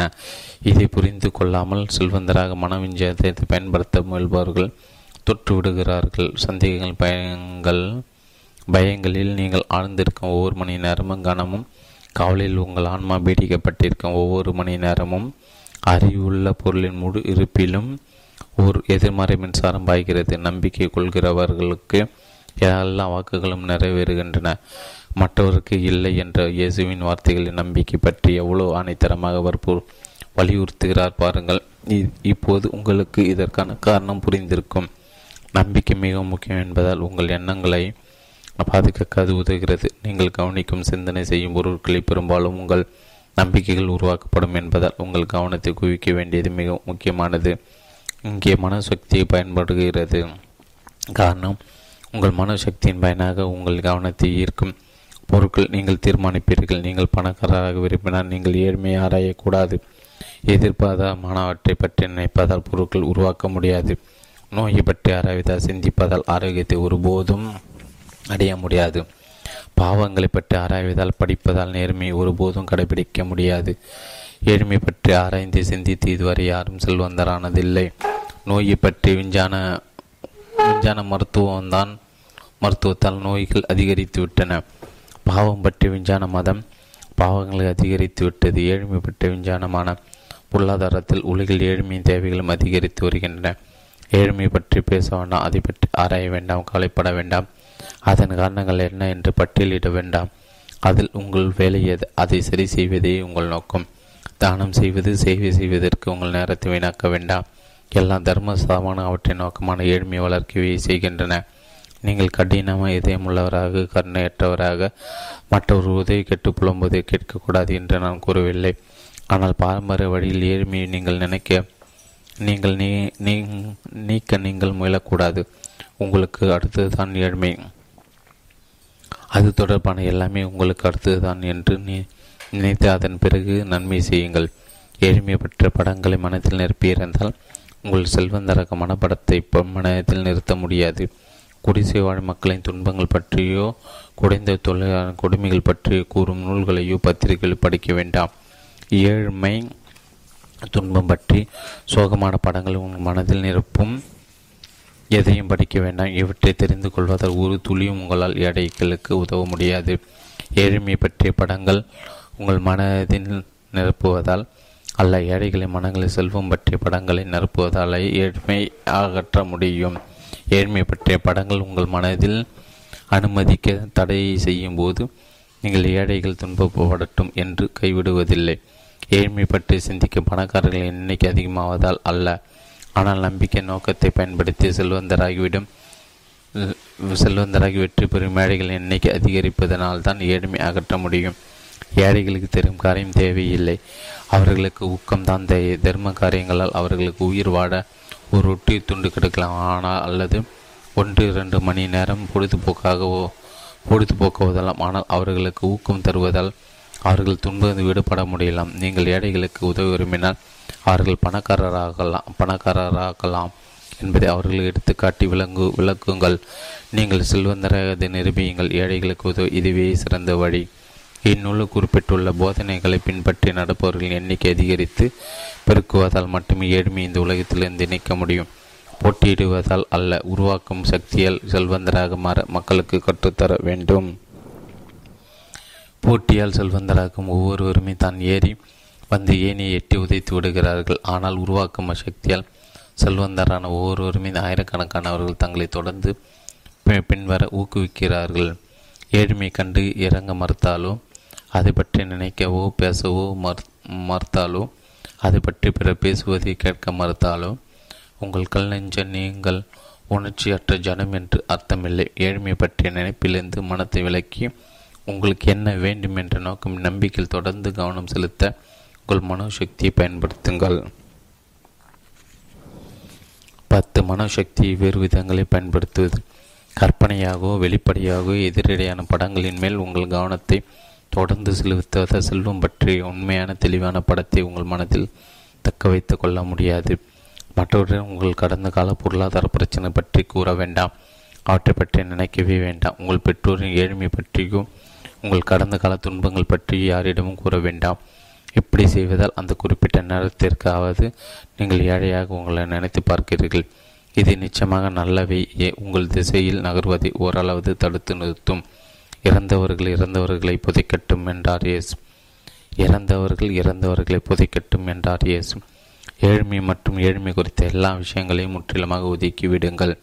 இந்த பிரபஞ்சம் சரியானது என்ற கோட்பாட்டை நீங்கள் ஏற்றுக்கொண்டு விட்டீர்கள். சந்தோஷம் பற்றிய உள்ள உங்கள் எல்லா நம்பிக்கைகளும் அதை சார்ந்தே இருக்கின்றன. எதிரடியான கொள்கையில் மனத்தை செலுத்துவதால் உங்களுக்கு என்ன லாபம்? இந்த உலகம் விரைவில் அடைந்துவிடும் என்று கூறும் மத நூல்களை படிக்க வேண்டாம். உலகம் சாத்தானை பிடியில் சிக்குகிறது என்று கூறும் பொய்யர்கள். எதிர்மறை தத்துவஞானிகள் நூல்களை படிக்க வேண்டாம். உலகம் சாத்தான் கையில் செல்லப்போவதில்லை. அது ஆண்டவனிடம் செல்கிறது. இது அற்புதமான பரிமாற்றம். ஏற்றுக்கொள்ள முடியாத தற்போதைய சூழல்களில் பல நல்ல விஷயங்கள் இருக்கலாம் என்பது உண்மைதான். ஆனால் அவை நிச்சயம் விட்டு சென்றுவிடும். என்கிருப்பது அவற்றை ஆராய்வதில் என்ன பயன்? மேலும் ஆராய்தலை அவை விலகிச் செல்லாமல் நம்மோடு ஒட்டிக்கொள்ளும் பரிணாம வளர்ச்சியால் நீக்கப்படும் விஷயங்கள் கவனம் செலுத்திய நேரத்தை வீணாக்க வேண்டும். உங்களால் முடிந்தவரை அவற்றின் பரிணாம வளர்ச்சி ஊக்குவிப்பதால் மட்டுமே அவை நீக்கப்படுவதை விரைப்படுத்த முடியும். சில நாடுகளின் நகரங்களில் ஊர்களில் எவ்வளவு மோசமான நிலைமை நீடித்த போதும் அவற்றை பற்றி யோசிப்பதாலே உங்கள் நேரத்தை வீணாக்குகிறீர்கள். உங்கள் வாய்ப்புகளை அடித்து விடுகிறீர்கள் உலகமே செல்வமயமாவதில் நீங்கள் ஆர்வம் செலுத்த வேண்டும். உலகிலிருந்து நீக்கும் ஏழ்மை பற்றி நினைப்பதற்கு பதிலாக அது சேரும் செல்வ வளங்கள் பற்றி நினைத்திருங்கள். உலகம் செல்வமயமாக உதவ ஒரே வழிகாட்டி போட்டி மனப்பான்மையின்றி ஆக்கப்பூர்வமான முறைகளில் நீங்கள் செல்வந்தராவது தான் என்பதை நினைவில் கொள்ளுங்கள். செல்வ வளங்களில் முழுமையான கவனத்தை செலுத்துங்கள். ஏழ்மையை புறக்கணிகள் ஏழ்மையாக ஏழையாக இருப்பவர்கள் பற்றி நினைத்தாலே பேசினாலே செல்வந்தராகிய செல்வந்தராகிறவர் பற்றி நினைப்பது போல் நினைத்து நினைத்திருங்கள். செல்வந்தாகிறவர் பற்றி பேசுவது போல் பேசுங்கள். அவர்களை பற்றி பரிதாபப்படுத்ததற்கு பதிலாக பாராட்டப்பட வேண்டியவர்கள் என்று கருதுங்கள். அப்போதுதான் அவர்களும் மற்றவர்களும் அந்த ஊக்கத்தால் தூண்டப்பட்டு அதை அதிலிருந்து தப்பிக்க வழி தேடுவார்கள். செல்வ வளங்களிலே முழு கவனத்தின் நேரத்தையும் செலுத்த வேண்டும் என்று நான் கூறுவதால் நீங்கள் கேவலமாக கீழ்த்தரமாக இருக்க வேண்டும் என்று அர்த்தமில்லை. உண்மையிலே பணக்காரர்களாக தான் வாழ்வில் நீங்கள் பெறக்கூடியதிலே உன்னதமான நோக்கமாகும் காரணம் இதில் மற்ற எல்லாமே அடங்கி விடுகிறது. போட்டி பண்பையோடு பணக்காரராக போராடுவது என்பது பற்றிய என்பது மற்றொரு மேல் அதிகாரம் செலுத்த முயலும் வழி கடவுளுக்கு புறம்பான ஒரு வழி. ஆனால் நாம் ஆக்க சக்தியோடு வரும்போது இவை எல்லாமே மாறிவிடுகின்றன. சேவை செய்வதனால் உன்னத நோக்கங்களால் ஆன்மா வளர்ச்சி பெற்று உருவாகும் எல்லா சிறந்த பலன்களும் செல்வந்தராவதால் கிடைத்து விடுகிறது. பொருட்களை பயன்படுத்தி எல்லாமே சத்தியமாகின்றன உங்களுக்கு உடல் ஆரோக்கியம் இல்லாவிட்டால் அதை அடைவது செல்வந்தராக மிகவும் அவசியமானது. பொருளாதார சிக்கல்களிலிருந்து விடுபட்டு கவலையிட்டு வாடும் வசதி பெற்று ஆரோக்கியமான வழிமுறைகளை பின்பற்றுவர்களை தான் ஆரோக்கியத்தை பேணி வளர்க்க முடியும். வாழ்வதற்கான போட்டி பொறாமை சண்டைகளில் இருந்து விடுபட்டவர்கள் தான் ஒடுக்க ரீதியான ஆன்மீக உயர்வை பெற முடியும். ஆக்கப்பூர்வமான எண்ணத்தை பயன்படுத்தி செல்வந்தராகிறவர்கள் தான் மட்டுமே போட்டியின் அவமானமான பாதிப்பிலிருந்து விடுபட முடியும். இல்லத்தில் சந்தோஷமே உங்கள் நோக்கம் என்றால் உயர்தரமான எண்ணங்கள் பக்குவப்பட்ட சிந்தனைகளோடு தீய பாதிப்பிலிருந்து விடுபட்ட நிலையில் மனம் இருக்கும்போது தான் அன்பு செழித்து வளரும் என்பதை நினைவில் கொள்ளுங்கள். போட்டியோ பொறாமையின்றி ஆக்கப்பூர்வமான சிந்தனையால் செல்வ வளங்களை அடைந்தால் மட்டுமே இது சாத்தியமாகும். நான் மறுபடியும் சொல்கிறேன். செல்வந்தராகும் இலக்கு போல் உன்னதமானதோ உயர்ந்ததோ வேறு இல்லை. செல்வ வளங்கள் பற்றி உங்கள் மனப்பாடத்திலே உங்கள் முழு கவனமும் இருக்க வேண்டும். இந்த உங்கள் கனவை பாழ்படுத்தக்கூடிய எல்லாவற்றையும் விலக்கிவிட வேண்டும். எல்லா விஷயங்களும் அடிப்படையில் மறைந்திருக்கும் உண்மைக்கான நீங்கள் கற்றுக்கொள்ள வேண்டும். மேலும் மேலுக்கு மேலுக்கு மோசமாகவே தெரியும். எல்லா சூழலும் கடந்து வெளிப்பட துடிக்கும் முன்னேற துடிக்கும் உன்னதமான வாழ்வையும் முழுமையான சந்தோஷத்தையும் உங்களால் பார்க்க முடியும் வேண்டும். ஏழ்மை என்று ஒன்று இல்லவே இல்லை என்பதுதான் உண்மை. செல்வம் மட்டுமே இருக்கிறது. தங்களுக்காக செல்வம் வளம் காத்திருக்கிறது என்ற உண்மை தெரியாத காரணத்தினால்தான் சிலர் ஏழ்மையில் இருக்கிறார்கள். நீங்கள் உதாரணமாக மாறி வழிகாட்டி இளைஞர் இவர்களுக்கு நீங்கள் கற்றுத்தரலாம். மற்றவர்கள் எடையாக இருக்க காரணம் ஒரு வழி தப்பி செல்கிறது செல்ல இருக்கிறது என்று அவர்கள் உணர்ந்த போதிலும் அந்த வழியை கண்டறிந்து அதில் பயணப்பட தேவையான மன உழைப்பை செலவு செய்ய முடியாத அளவு அதிக அறிவுபூர்வமான சோம்பலில் ஆட்பட்டு இருக்கிறார்கள் இவர்களை பொறுத்தவரை நீங்கள் செய்யக்கூடிய மிக சிறிய காரியம் சரியான வழியில் செல்வந்தராகி அதனால் வரும் சந்தோஷத்தை காட்டி அவர்களது ஆசையை தூண்டிவிடுவதுதான் இன்னும் சில ஏழைகளாக இருப்பதற்கான காரணம் அவர்களுக்கு ஏதோ ஒரு விஞ்ஞான அறிவு இருந்த போதும் தத்துவ ரீதியான அனுமான விஷயமான கோட்பாடுகள் அவர்கள் மூழ்கி வழி தெரியாமல் திண்டாடுவதால் எந்த வழியில் செல்வது என்று அவர்களுக்கு தெரியவில்லை. பலவிதமான வழிகளை கலவையாக உபயோகித்து எல்லாவற்றிலும் தோற்கிறார்கள் இவர்களுக்கு உதவும் மிகச்சிறந்த வழி நீங்களே ஒரு முன்னுதாரணமாக இருந்து செயல்பட்டு வழிகாட்டுவதுதான். ஒரு கிலோ கோட்பாடுகளை விட ஒரு கிராம் வழிகாட்டுதல் மேலானதாகும்.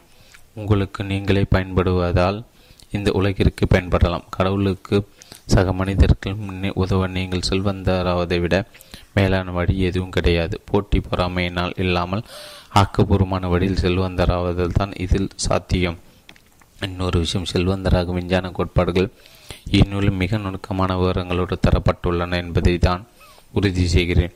இந்த துறை பற்றி வேறு எந்த நூலையும் நீங்கள் படிக்க தேவையில்லை. நான் இப்படி கூறுவது குறுகிய மனமுள்ளதாகவோ திமிர் பிடித்ததாகவோ உங்களுக்கு தோன்றலாம். எனினும் கூட்டல் கடித்தல் பெருக்கல் வகுத்தல் தவிர கணித முறையில் வேறு இல்லை. வேறு எந்த வழியும் சாத்தியமில்லை. இரண்டு புள்ளிகளுக்கிடையே ஒரே ஒரு நேர் ஒரு குறுகிய தூரம்தான் இருக்க முடியும். விஞ்ஞானபுரமாக சிந்திக்க ஒரே ஒரு வழிதான் உண்டு. இலக்கை அடைய மிக எளிய நேரான வழி எந்த வழி என்று சிந்திப்பதுதான். அது நான் இங்கே குறிப்பிட்டுள்ள வழியை விட ஒரு சிக்கலற்ற எளிய வழியை இதுவரை யாரும் உருவாக்கியதில்லை. எல்லா அனாவசியமான விஷயங்களும் இது இதில் ஒதுக்கப்பட்டு விட்டன இந்த முறையை செய்ய ஆரம்பித்த பிறகு மற்ற எல்லாவற்றையும் ஒதுக்கி வைத்து விடுங்கள். உங்கள் மனதை விட்டே அவற்றை விலக்கி விடுங்கள். என் இந்நூலை தினமும் படித்தீர்கள் இதை உங்களுடனே இப்போது வைத்திருங்கள். மனப்பாடம் செய்யுங்கள். மற்ற முறைகள் கோட்பாடுகள் பற்றி சிந்திக்காதீர்கள். அப்படி செய்தால் உங்களுக்கு சந்தேகங்கள் தோன்ற ஆரம்பிக்கும். மனம் குழம்பி எண்ணங்கள் சிதறிவிடும். பிறகு உருவமற்ற பொருளில் எதிர்மறை எண்ணங்களை தான் பதிவு செய்வீர்கள். நீங்கள் நல்ல நிலை அடைந்து செல்வதான பிறகு நீங்கள் விரும்பிய நூல்களை படித்திடுங்கள். ஆனால் நீங்கள் விரும்பியதை நீங்கள் அடைந்து விட்டீர்கள் என்று நிச்சயமாக தெரியும் வரை இந்நூலின் முன்னுரில் குறிப்பிட்டுள்ளபடி எழுத்தாளரின் நூல்களை தவிர வேறு எதையும் படித்திட வேண்டாம். உங்கள் மனபடத்தோடு ஒத்திசைந்ததாக இருக்கக்கூடிய நேர்மறையான உலகச் செய்திகளை மட்டும் படித்திடுங்கள்.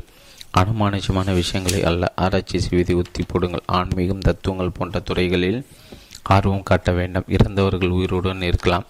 அருகில் இருக்கலாம். ஆனால் அப்படி இருந்தால் இருந்துவிட்டு போகட்டும். நீங்கள் உங்கள் சொந்த விஷயங்களில் கவனம் செலுத்துங்கள். இறந்தவர்களின் ஆவிகள் இருக்கும் இடங்கள் அவர்களுக்கு திருப்பதற்கு திருப்பதற்கு சொந்த பிரச்சனைகள் இருக்கின்றன சொந்த வேலைகள் இருக்கின்றன. அந்த வேலைகளை குறுக்கிட நமக்கு உரிமை இல்லை. அவர்களுக்கு நம்மால் உதவிட அவர்களால் நமக்கு உதவ முடியுமா? எப்போதும் என்பதும் அவர்களது நேரத்தை அவர்களால் முடிந்தால் நம்மால் பகிர்ந்து கொள்ள முடியுமா? என்பதும் சந்தேகத்திற்குரியது. இறந்தவர் இனி தனிமையில் ஓய்வெடுக்கட்டும் உங்கள் பிரச்சனையை நீங்கள் தீர்த்திடுங்கள். செல்வந்தராகுங்கள். அனுமான விஷயங்களில் நீங்கள் ஈடுபட்டால் தவறானவர்களோடு தொடர்பு ஏற்பட்டு உங்கள் கனவுகள் காணல் நீராகிவிடும். இறுதியாக இந்த அத்தியாயத்திலும் இதற்கு முன்பு வந்தவற்றிலும் சில அடிப்படை உண்மைகள் கூறப்பட்டுள்ளன. ஒரு சிந்திக்கும் பொருள் இருக்கிறது. இதிலிருந்து எல்லா பொருட்களும் உற்பத்தி செய்யப்பட்டு பாடுகின்றன. அது தன் மூல வடிவத்தில் பிரபஞ்சத்தின் இடைவெளிகள் ஊடுருவி தொலைத்து நிரப்புகிறது. இந்த பொருளில் இருக்கும் ஒரு எண்ணம் அந்த எண்ணத்தால் சிந்திக்கப்படும் பொருளை உற்பத்தி செய்கிறது. ஒருவன் தன் சிந்தனையால் பொருட்களை உருவாக்க முடியும். உருவமற்ற பொருளில் தன் எண்ணத்தை பதிவு வைப்பதால் அவன் தன் சிந்திக்கும் பொருளை உற்பத்தி செய்ய தூண்ட முடியும். இப்படி செய்வதற்கு ஒருவன் போட்டி மனப்பான்மை விட்டு ஆக்கப்பூர்வமான மனநிலையை பெற வேண்டும். தனக்கு வேண்டிய பொருள்களின் தெளிவான மனப்படத்தை உருவாக்க வேண்டும். தான் விரும்புவதை அடைவேன் என்ற தளராத தன்னம்பிக்கையுடன் தான் விரும்புவதை அடைந்திடும் உறுதியான நோக்கத்தோடு இப்படத்தை தன் எண்ணங்களில் தொடர்ந்து நினைத்திருக்க வேண்டும். அவனது நோக்கத்தை மாற்றி பார்வையை மங்களாக்கி நம்பிக்கையை கெடுக்கும் எதையும் மனதினுள்ளே நொடி அவன் அனுமதிக்க கூடாது. மேற்கண்ட தவறை தவிர ஒரு குற்ற வழியில் வாழ்ந்து அவன் செயல்பட வேண்டும் என்பதை நான் நாம் இனி கவனிப்போம். பதினொன்று. ஒரு குறிப்பிட்ட விதத்தில் நடந்து கொள்வது. ஆக்க சக்தியை செயல்பட சூண்டும் சக்தி எண்ணம்தான். ஒரு குறிப்பிட்ட விதத்தில் சிந்திப்பதால் உங்களிடம் செல்வ வளங்கள் வந்து சேரும்.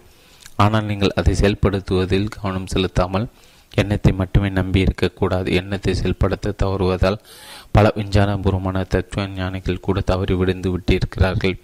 இயற்கையின் செயல்முறைகளை மனிதரின் கைவண்ணமும் இல்லாமல் உருவமற்ற பொருளிலிருந்து நேரடியாக பொருட்கள் உருவாகும். அளவு மகத்தான முன்னேற்றத்தை இன்னும் நாம் பெற்றுவிடவில்லை. சிந்திப்பது மட்டுமின்றி ஒருவன் செயல்படவும் வேண்டும். மலைகளின் மத்தியில் தங்கம் இருப்பதை எண்ணத்தால் உங்களால் உணர முடியும். ஆனால் தங்கம் தானாக தோண்டி எடுக்கப்பட்டு தூய்மையாகி தங்க நகைகளாக மாறி உங்கள் வீடு தேடி வந்து பிறவைகள் புகுந்து விடாது. உன்னத சக்தியின் மகத்தான சக்தியால் உங்களுக்கு தங்கத்தை தோண்டி எடுக்குமாறு பலர் தூண்டப்படுகிறார் படுவார்கள். தங்கத்தை நகைகளாக்கி உங்களுக்கு தருமாறு வேறு சிலரின் தொழில்கள் அமைந்திருக்கும்.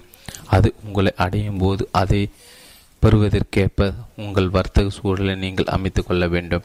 நீங்கள் விரும்பும் உயிர் உள்ள உயிரற்ற எல்லாவற்றுமே உங்கள் எண்ணம் உங்கள் அருகில் கொண்டு வரும். எனினும் அவை உங்கள் அருகில் வந்தவுடன் அவற்றை நீங்கள் பெற்றுக்கொள்ள நீங்கள் செயல்புரிய வேண்டும். நீங்கள் அவற்றை தலா தானமாக பெற முடியாது திருட முடியாது. ஒவ்வொருவரும் உங்களுக்கு தருபவனற்றின் பணத்தில் பண மதிப்பிற்கு ஈடானதை விட அதிக உபயோக மதிப்புள்ளதை நீங்கள் அவருக்கு தர வேண்டும். உங்களுக்கு என்ன தேவை என்பதன் தெளிவான சரியான மனப்படத்தை உருவாக்கி உங்களுக்கு என்ன தேவை என்ற நோக்கத்தில் உறுதியாக இருந்து உங்களுக்கு என்ன தேவையோ அதை நீங்கள் பெறுவீர்கள் என்ற உறுதியான நம்பிக்கையோடு இருப்பதுதான் எண்ணத்தின் எண்ணத்தை விஞ்ஞானபுரமாக பயன்படுத்தும் முறை. உங்களுக்கு என்ன தேவை என்பதை தெளிவான சரியான மனப்படத்தை உருவாக்கி உங்களுக்கு என்ன தேவை என்ற நோக்கத்தில் உறுதியாக இருந்து உங்களுக்கு என்ன தேவையோ அதை நீங்கள் பெறுவீர்கள் என்ற உறுதியான நம்பிக்கையோடு இருப்பதுதான் எண்ணத்தை விஞ்ஞானபூர்வமாக பயன்படுத்தும் முறை. புலன் கடந்த அனுமான விஷயமான எந்த வழியிலும் உங்கள் எண்ணத்தை செலுத்தி அது வெளியே சென்று உங்களுக்காக வேலை செய்யும் என்று முயல வேண்டாம். அது வீண் முயற்சி. புத்தியோடு நீங்கள் சிந்திக்கும் திறனை அதை குறைத்துவிடும். இதற்கு முன் வந்த அத்தியாயங்கள் செல்வந்தராக எண்ணத்தை வெளிப்படுத்தும் செயல்படுத்தும் முறையை நான் முழுமையாக விளக்கியிருக்கிறேன் உங்கள் நம்பிக்கையின் நோக்கத்தையும் பயன்படுத்தி உருவமற்ற பொருளில் உங்கள் மனதை படத்தை பதிய வைக்க வேண்டும். உங்களுக்கு இருக்கும் அதிக வாழ்விற்கான அதே அதே ஆசை. அந்த உருவமற்ற பொருளிலும் உண்டு. அந்த மனப்படம் உங்களிடமிருந்து புறப்பட்டு எல்லா ஆக்கப்பூர்வ சக்திகளையும் தே வேலை செய்ய தூண்டி அவற்றின் ஒழுக்கமான வழிமுறைகளின் வழியே உங்களை நோக்கி பயணமாகும். ஆக்கப்பூர்வ சக்திக்கு வழிகாட்டும் வாட்டுவதோ மேற்பார்வையிடுவது உங்கள் வேலை அல்ல. உங்கள் மனப்படத்தை மனதில் நிறுத்தி உங்கள் நோக்கத்தில் உறுதியாக இருந்து உங்கள் நம்பிக்கையையும் நன்றி கொண்டு கைவிடாமல் இருப்பது மட்டுமே நீங்கள் செய்ய வேண்டியது. ஆனால் பொருட்கள் உங்களிடம் வந்து வரும்போது அது உங்களுடையது. அதை பெறவும் உங்கள் மனப்படத்தில் உள்ளது ஏற்றுக்கொண்டு அதை உரிய இடத்தில் வைக்கவும் நீங்கள் ஒரு குறிப்பிட்ட விதத்தில் செயல்புரிய வேண்டும். இதில் உள்ள உண்மையை நீங்கள் உடனடியாக உணர்ந்து கொள்ளலாம். பொருட்கள் உங்களை நெருங்கிய பின் அவை மற்றவர்கள் மற்றவர் கையில் இருக்கும். அவர்கள் அவற்றுக்கு ஈடான ஒன்றை உங்களிடம் கேட்பார்கள். அவருடைய பொருள் அவருடைய பொருளை நீங்கள் அவரிடம் தந்தால்தான் உங்களுடையதை உங்களால் பெற்றுக்கொள்ள முடியும். உங்கள் பர்சின் அடிப்பாகம் அருந்துவிடக்கூடாது உங்களுடைய முயற்சியின்றி அது எப்போதும் பணத்தால் நிரம்பவும் செய்யாது. செல்வந்தராகும் விஞ்ஞானத்தின் முக்கியமான கட்டம் பெற்றுள் பெற்றுக்கொள்வதுதான். இங்குதான் எண்ணமும் தனிப்பட்ட செயல்பாடும் ஒன்று சேர்ந்து செயல்பட வேண்டும். சிலர் தெரிந்தோ தெரியாமல் தங்களது ஆசைகளில் வலிமையினாலும் விடாப்பட என கனவிலான் மாக்க சக்திகளை தூண்டிவிட்டு விடுகிறார்கள். எனினும் அவர்கள் ஏழைகளாக இருப்பதற்கான காரணம் பணம் வந்து சிறும்போது அதை பெற்றுக்கொள்ள வேண்டிய செயலை அவர்கள் செய்வதில்லை. எண்ணத்தால் நீங்கள் விரும்பும் பொருளை உங்களை நெருங்கி வருகிறது. செயலால் நீங்கள் அதை பெறுகிறீர்கள். உங்கள் செயலால் எதுவாக இருந்த போதும் நீங்கள் இப்போதே செயல்புரிய வேண்டும் என்பது வெளிப்படை. கடந்த காலத்தில் உங்களால் செயல்பட முடியாது. உங்கள் பணப்படத்தை தெளிவாக கண்டு கடந்த காலத்தை நீங்கள் மனதிலிருந்து விளக்க வேண்டியது அவசியம். எதிர்காலத்தை உங்களால் செயல்பட முடியாது. காரணம் எதிர்காலம் இன்னும் இங்கே வந்து சேரவில்லை. உங்கள் எதிர்கால சூழல் வந்து சேராத போது அப்போது நீங்கள் செய்ய விரும்புவீர்கள் என்று உங்களால் கூற முடியாது. இப்போது நீங்கள் சரியான சூழலில் சரியான வியாபாரத்தில் இல்லை. என்ற காரணத்தால் சரியான வியாபாரமோ சூழலோ வரும் வரை நீங்கள் செயல்புரிவதை தள்ளி போட வேண்டும் என்று யோசிக்க வேண்டாம். எதிர்காலத்தில் ஆபத்தான சூழல்கள் ஏற்பட்டால் என்ன செய்வது என்று இப்போது திட்டமிட்ட நேரத்தை வீணாக்க வேண்டாம். அந்த ஆபத்து வந்தால் அதை எதிர்கொள்ளும் திறமை உங்களிடம் இருக்கிறது என்று நம்புங்கள். எதிர்காலம் பற்றிய சிந்தனை மூழ்கியபடி நிகழ்காலத்தில் நீங்கள் செயல்பட்டால் முழு மனதோடு நீங்கள் செயல்பட மாட்டீர்கள். அந்த செயல் பலன் தராது. தற்போது செயல் முழு மனதையும் ஈடுபடுத்துங்கள். மூலப்பொருளின் ஆக்கப்பூர்வமான பாதிப்பை ஏற்படுத்தி விட்டு வெறுமனை அமர்ந்து பலனுக்காக காத்திருக்க வேண்டாம். அப்படி செய்தால் உங்களுக்கு பலன் கிடைக்காது. இப்போதைய செயல்படுங்கள். இப்போதைய நேரம் தவிர வேறு எப்போதும் இருந்ததில்லை. இனி இருக்க போவதும் இல்லை உங்களுக்கு வேண்டியதை பெற நீங்கள் தயாராக வேண்டுமானால் இப்போதே நீங்கள் தயாராக வேண்டும். உங்கள் தற்போதைய வியாபாரம் அல்லது தொழிலில் உங்கள் தற்போதைய சூழலில் உள்ள நபர்கள் பொருட்கள் சம்பந்தப்பட்டதாக உங்கள் செயல் இருக்க வேண்டும். நீங்கள் இல்லாத இடத்தில் உங்களால் செயல்பட முடியாது. கடந்த காலத்திலோ எதிர்காலத்திலோ உங்களால் செயல்பட முடியாது. நீங்கள் இப்போது இருக்கும் இடத்தில் மட்டுமே உங்களால் செயல்பட முடியும். நேற்றைய வேலையை ஒழுங்காக செய்துமோ இல்லையோ?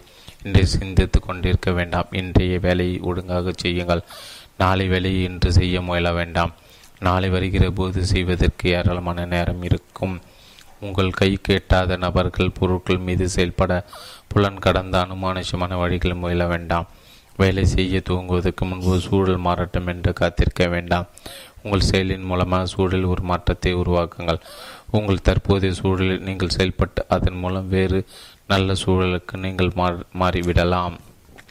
நல்ல சூழலில் நீங்கள் இருப்பது போன்ற மனப்படத்தை நம்பிக்கையோடும் நோக்கத்தோடும் மனதில் நிறுத்துங்கள் ஆனால் முழுமையான இதயத்தோடும் முழு பலத்தோடும் முழு மனத்தோடும் உங்கள் தற்போதைய சூழலில் செயல்படுங்கள். பகர்களுக்கு கண்ட கற்பனை செய்தோ நேரத்தை வீணாக்க வேண்டாம். உங்களுக்கு வேண்டிய ஒரு மனப்பாடத்தை மனதில் நிறுத்தி இப்போது செயல்படுங்கள். செல்வந்தராத முதல் படியாக அது புதிதாக செய்ய வேண்டும் என்றோ அல்லது வித்தியாசமான அசாதமான அற்புதமான செயலை செய்ய வேண்டும் என்றோ தேட வேண்டாம். கொஞ்ச காலத்திற்காவது நீங்கள் இதுவரை செய்து வந்ததை செய்து வாருங்கள். ஆனால் ஒரு குறிப்பிட்ட விதத்தில் அதே செயல்களை செய்வதால் நீங்கள் செல்வந்தராகிவிடுவீர்கள். நீங்கள் செய்து வரும் வியாபாரம் உங்களுக்கு ஒத்து வராது என்று நீங்கள் கருதினால் சரியான வியாபாரத்தை துவைக்கிய பிறகுதான் வேலை செய்வேன் என்று அடம்பிடிக்க வேண்டாம். தவறான இடத்தில் இருக்கிறேன் என்று அமர்ந்து அட வேண்டாம். அதறியப்பட வேண்டாம். சரியான இடத்தை கண்டுபிடிக்க முடியாத அளவு மோசமான இடத்தில் யாரும் இருப்பதில்லை. சரியான வியாபாரத்தை கண்டுபிடிக்க முடியாத அளவு மோசமான வியாபாரத்தில் யாரும் ஈடுபட்டிருப்பதில்லை. சரியான வியாபாரத்தில் ஈடுபடும் என்ற நோக்கத்தோடு நம்பிக்கையோடு அந்த தொலைநோக்கு பார்வை மனத்தில் நிறுத்துங்கள். ஆனால் உங்கள் தற்போதைய வியாபாரத்தில் ஈடுபடுங்கள். மேலான ஒரு வியாபாரத்தில் ஈடுபட உதவும் கருவியாக தற்போதைய வியாபாரத்தை பயன்படுத்துங்கள். மேலான சூழலை பெறவும் விரும்பும் கருவியாக தற்போதைய சூழலை பயன்படுத்துங்கள். நம்பிக்கையோடும் நோக்கத்தோடும் சரியான வியாபாரம் பற்றிய பார்வை மனதில் நிறுத்தியிருந்தால் சரியான வியாபாரத்தை உன்னத சக்திகள் உங்களை நோக்கி நகர்த்திவிடும். ஒரு குறிப்பிட்ட விதத்தில் நீங்கள் செயல்பட்டால் நீங்கள் அந்த வியாபாரத்தை நோக்கி முன்னேறி செல்வீர்கள். நீங்கள் ஒரு ஊழியராக இருந்து நீங்கள் விரும்பியதை அடைய வேறு நிறுவனத்தை சேர வேண்டும் என்று கருதினால் உங்கள் எண்ணங்களை பிரபஞ்சத்தில் செலுத்திவிட்டு இன்னொரு வேலை கிடைத்துவிடும் என்று நம்பி காத்திருக்க வேண்டாம். அப்படி கிடைக்காமல் போக வாய்ப்புண்டு. நீங்கள் விரும்பும் வேலையை மனதில் நிறுத்தி உங்கள் தற்போதைய வேலையில் நோக்கத்தோடும் நம்பிக்கையோடும் செயல்பட்டால் நீங்கள் விரும்பிய வேலை நிச்சயம் கிடைத்துவிடும். உங்களது மனப்படமும் நம்பிக்கையும் ஆக்க சக்தியை இயக்கி அதை உங்களிடம் கொண்டு வந்து சேர்க்கும். நீங்கள் விரும்பும் இடத்தை நோக்கி நீங்கள் நகர உங்கள் செயல்கள் உங்கள் சூழல்களில் உள்ள சக்திகளை இயக்கும் இந்த அத்தியாயத்தை முடிப்பதற்கும் நமது கோட்பாடுகளில் இன்னொரு வாசகத்தை சேர்ப்போம். ஒரு சிந்திக்கு பொருள் இருக்கிறது. இதிலிருந்து எல்லா பொருட்களும் உற்பத்தி செய்யப்படுகின்றன. அது தன் மூல வடிவத்தில் பிரபஞ்சத்தின் இடைவெளிகளை ஊடுருவி துளைத்து நிரப்புகிறது. இந்த பொருளில் இருக்கும் ஒரு எண்ணம் அந்த எண்ணத்தால் சிந்திக்கப்படும் பொருளை உற்பத்தி செய்கிறது. ஒருவன் தன் சிந்தனையால் பொருட்களை உருவாக்க முடியும். உருவமற்ற புள்ளி தன் எண்ணத்தை பதிய வைப்பதால் அவன் தான் சிந்திக்கும் பொருளை உற்பத்தி செய்ய தூண்ட முடியும். எப்படி செய்வதற்கு ஒருவன் போட்டி மனப்பான்மையை விட்டு ஆக்கப்பூர்வமான மனநிலையை பெற வேண்டும். தனக்கு வேண்டிய பொருட்களின் தெளிவான மனப்படத்தை உருவாக்க வேண்டும். தான் விரும்புவதை அடைவேன் என்ற தளராத நம்பிக்கையுடன் தான் விரும்புவதை அடைந்திடும் உறுதியான நோக்கத்தோடு இப்படைத்து தன் எண்ணங்களை தொடர்ந்து நினைத்திருக்க வேண்டும். அவனது நோக்கத்தை மாற்றி பார்வையை மங்களாக்கி நம்பிக்கையை கெடுக்கும் எதையும் மனதின் உள்ளே நொடி அவன் அனுமதிக்க கூடாது. ஒருவன் தான் விரும்புவது வரும்போது அதை பெறுவதற்கு அவன் தன் தற்போது இருக்கும் சூழலில் உள்ள மனிதர்கள் பொருட்களுடன் சேர்ந்து செயல்புரிய வேண்டும். பன்னெண்டு. ஆக்கப்பூர்வமான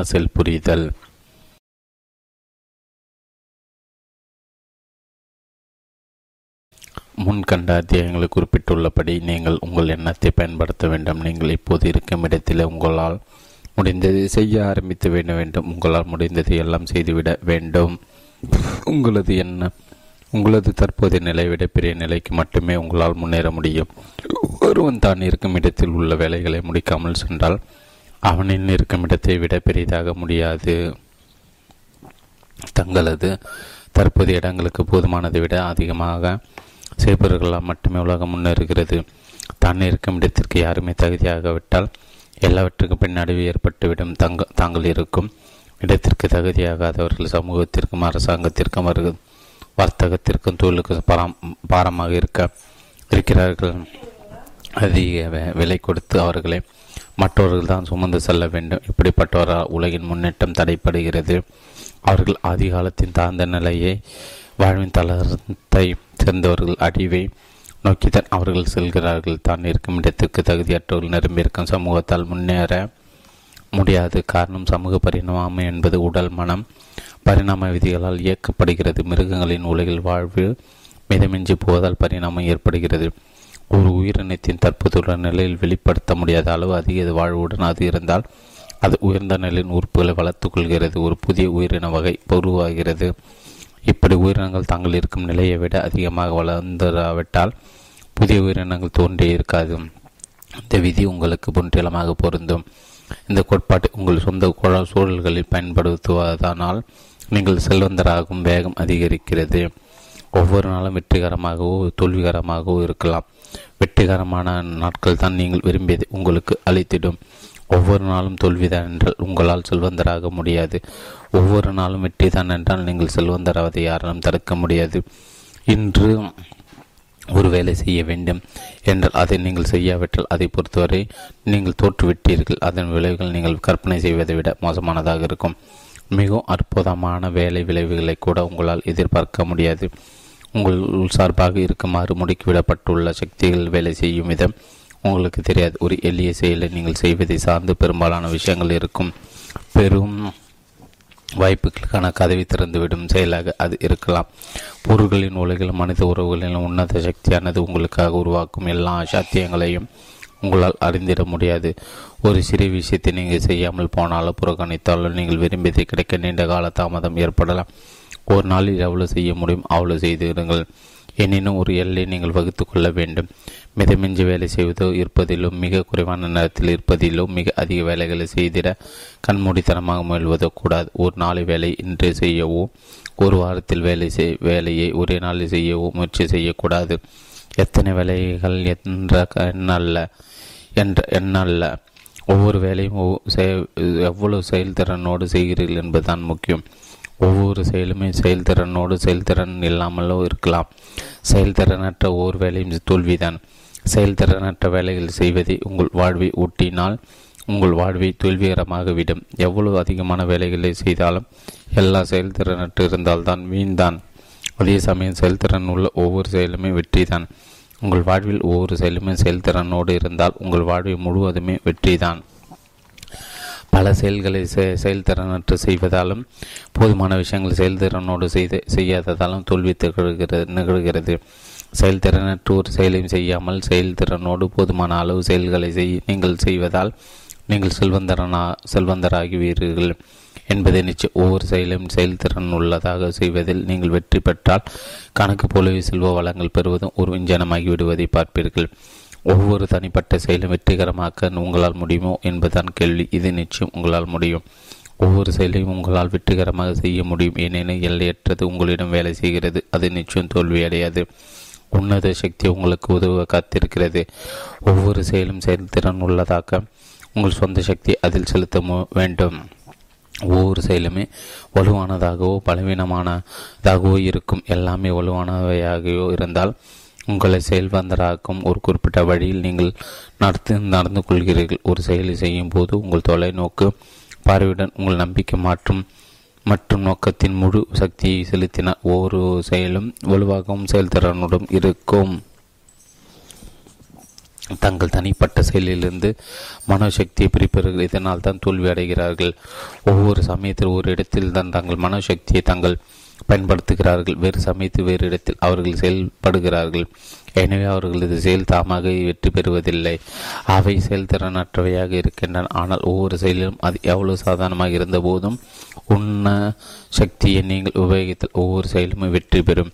வெற்றிகரமான தொடர்பினை ஏற்படுத்தக்கூடியது என்பதை மறந்துவிட வேண்டாம்.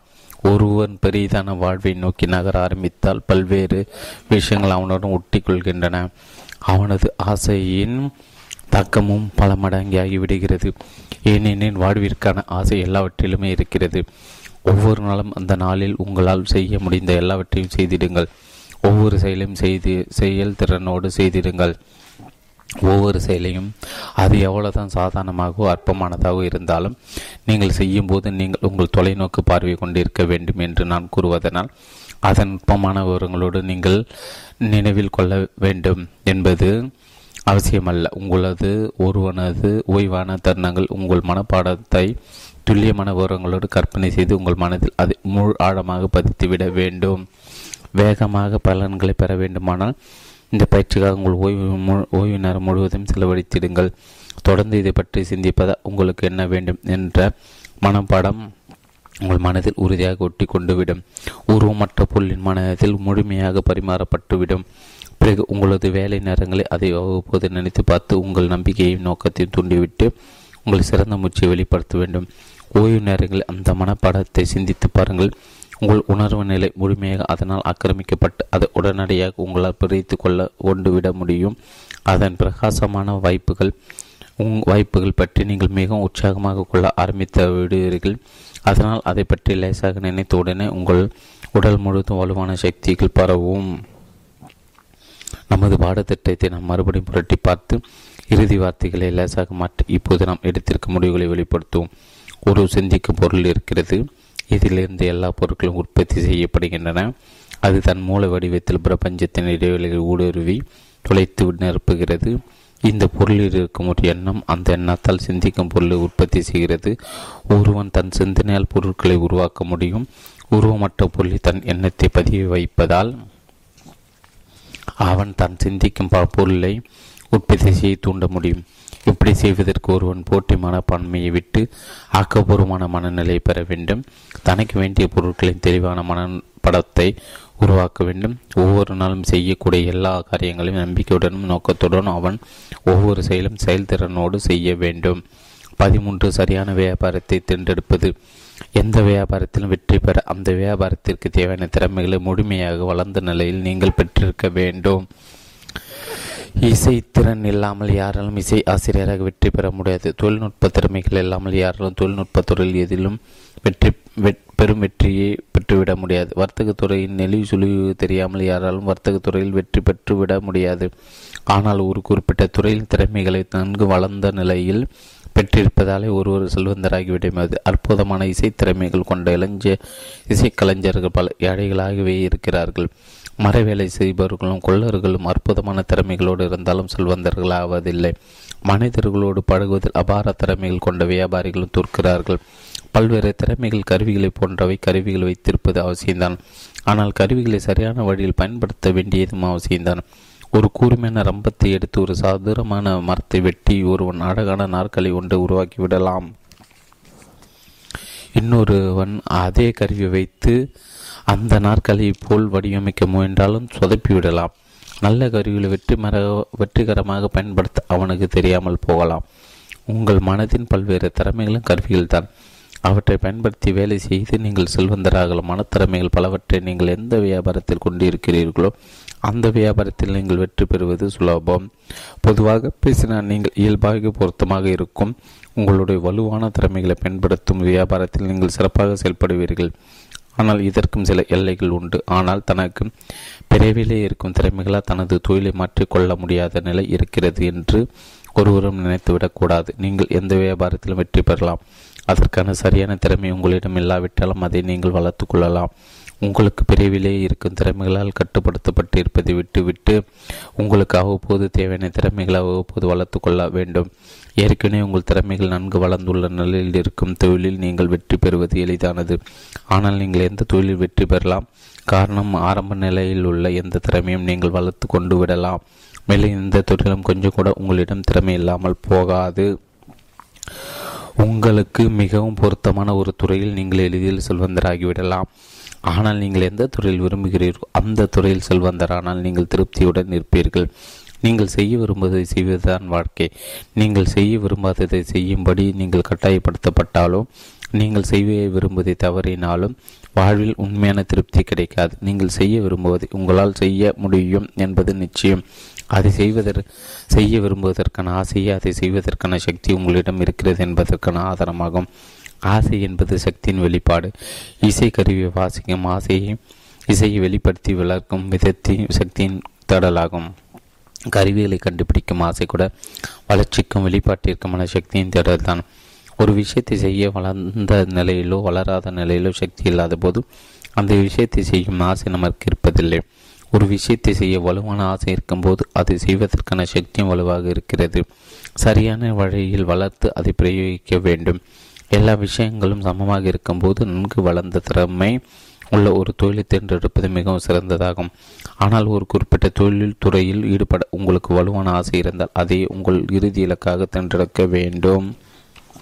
நீங்கள் செய்ய விரும்புவதை உங்களால் செய்ய முடியும் என்பதால் உங்களுக்கு ஒத்து வரும் சந்தோஷம் தரும்.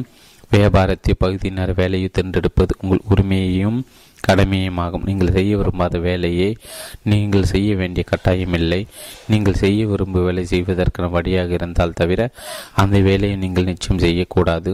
கடந்த கால தவறுகள் அவற்றின் பின் விளைவுகளால் நீங்கள் விரும்பத்தகாத சூழலிலோ விருப்ப வியாபாரத்தில் நீங்கள் மாட்டிக்கொண்டால் சிறிது காலம் நீங்கள் விரும்பாத வேலையை செய்யலாம். ஆனால் நீங்கள் விரும்பும் தொழில் அதுவே அடைய இதுவே சாத்தியமாக்குகிறது என்பதை நினைத்து அந்த வேலையை நீங்கள் சந்தோஷமாக செய்யலாம். நீங்கள் சரியான வேலையில் இல்லை என்று நீங்கள் உணர்ந்தால் இன்னொரு வேலைக்கு தாவ அவசரப்பட வேண்டாம். பொதுவாக ஒரு வியாபாரத்தை சூழலை மாற்ற சிறந்த வழி வளர்வதுதான். ஒரு வாய்ப்பு வரும்போது அதை நீங்கள் கவனமாக ஆராய்ந்த பிறகு அது சரியான வாய்ப்பு தான் என்று நீங்கள் உணர்ந்தால் ஒரு புரட்சிகரமான மாற்றத்தை திடீரென செய்ய நீங்கள் அஞ்ச வேண்டாம். ஆனால் அதை பற்றி சந்தேகம் இருந்து அப்படி ஒரு புரட்சிகரமான மாற்றத்தை திடீரென செய்ய வேண்டாம். ஆக்கப்பூர்வமான தளத்தில் அவசரமே கிடையாது. வாய்ப்புகளுக்கு பஞ்சம் கிடையாது. போட்டி மனப்பான்மை விட்டு நீங்கள் விலகி விட்ட விட்ட பிறகும் எதையும் அவசரப்பட்டு செய்ய தேவையில்லை என்பது உங்களுக்கு புரியும். நீங்கள் செய்ய விரும்பும் செயலில் வேறு யாரும் உங்களை முந்திவிடப் போவதில்லை. எல்லோருக்குமே போதுமானவை இருக்கின்றன. ஒரு இடத்தை யாராவது எடுத்துக்கொண்டு விட்டாலும் சிறிது காலத்தில் அதைவிட மேலான ஒரு இடம் உங்களுக்கு திறந்து கொள்ளும் ஏராளமான நேரம் இருக்கிறது. உங்களுக்கு சந்தேகம் இருந்தால் காத்திருங்கள். உங்கள் மனப்படத்தை நினை நினை நினைப்பதில் கவனம் செலுத்துங்கள். உங்கள் நோக்கத்தை நம்பிக்கை அதிகரித்திடுங்கள். சந்தேகம் ஏற்பட்டு முடிவெடுக்க முடியாமல் திண்டாடினால் நன்றி உணர்வை வளர்த்து கொள்ளுங்கள். ஓரிரண்டு நாட்கள் நீங்கள் விரும்புவதை மனக்கண்ணால் கண்டு அதை அடைவீர்கள் என்று உண்மையாக நன்றி கூறினால் எல்லையற்றதோடு உங்களுக்கு நெருங்கிய உறவு ஏற்பட்டு நீங்கள் செய்யும் வேலையில் தவறே நிகழாது. தெரிய வேண்டிய எல்லாவற்றையும் தெரிந்த மனம் ஒன்று உண்டு. ஆழமான நன்றி உணர்வு உங்களுக்கு இருந்தால் வாழ்வில் முன்னேறுவதற்கான நோக்கத்தால் நம்பிக்கையாலும் இதனுடன் உங்களால் நெருங்கி கலக்க முடியும். அவசரமாக செல் செல் செயல்படுவதாலோ பயத்துடன் சந்தேகத்துடன் செயல்படுவதாலோ எல்லோருக்கும் உயர்ந்த வாழ்வு உண்டு. யாருக்கும் எந்த குறையும் இல்லை என்ற ரீதியான நோக்கத்தை மறந்து விடுவதாலோ மட்டுமே தவறுகள் ஏற்படுகின்றன.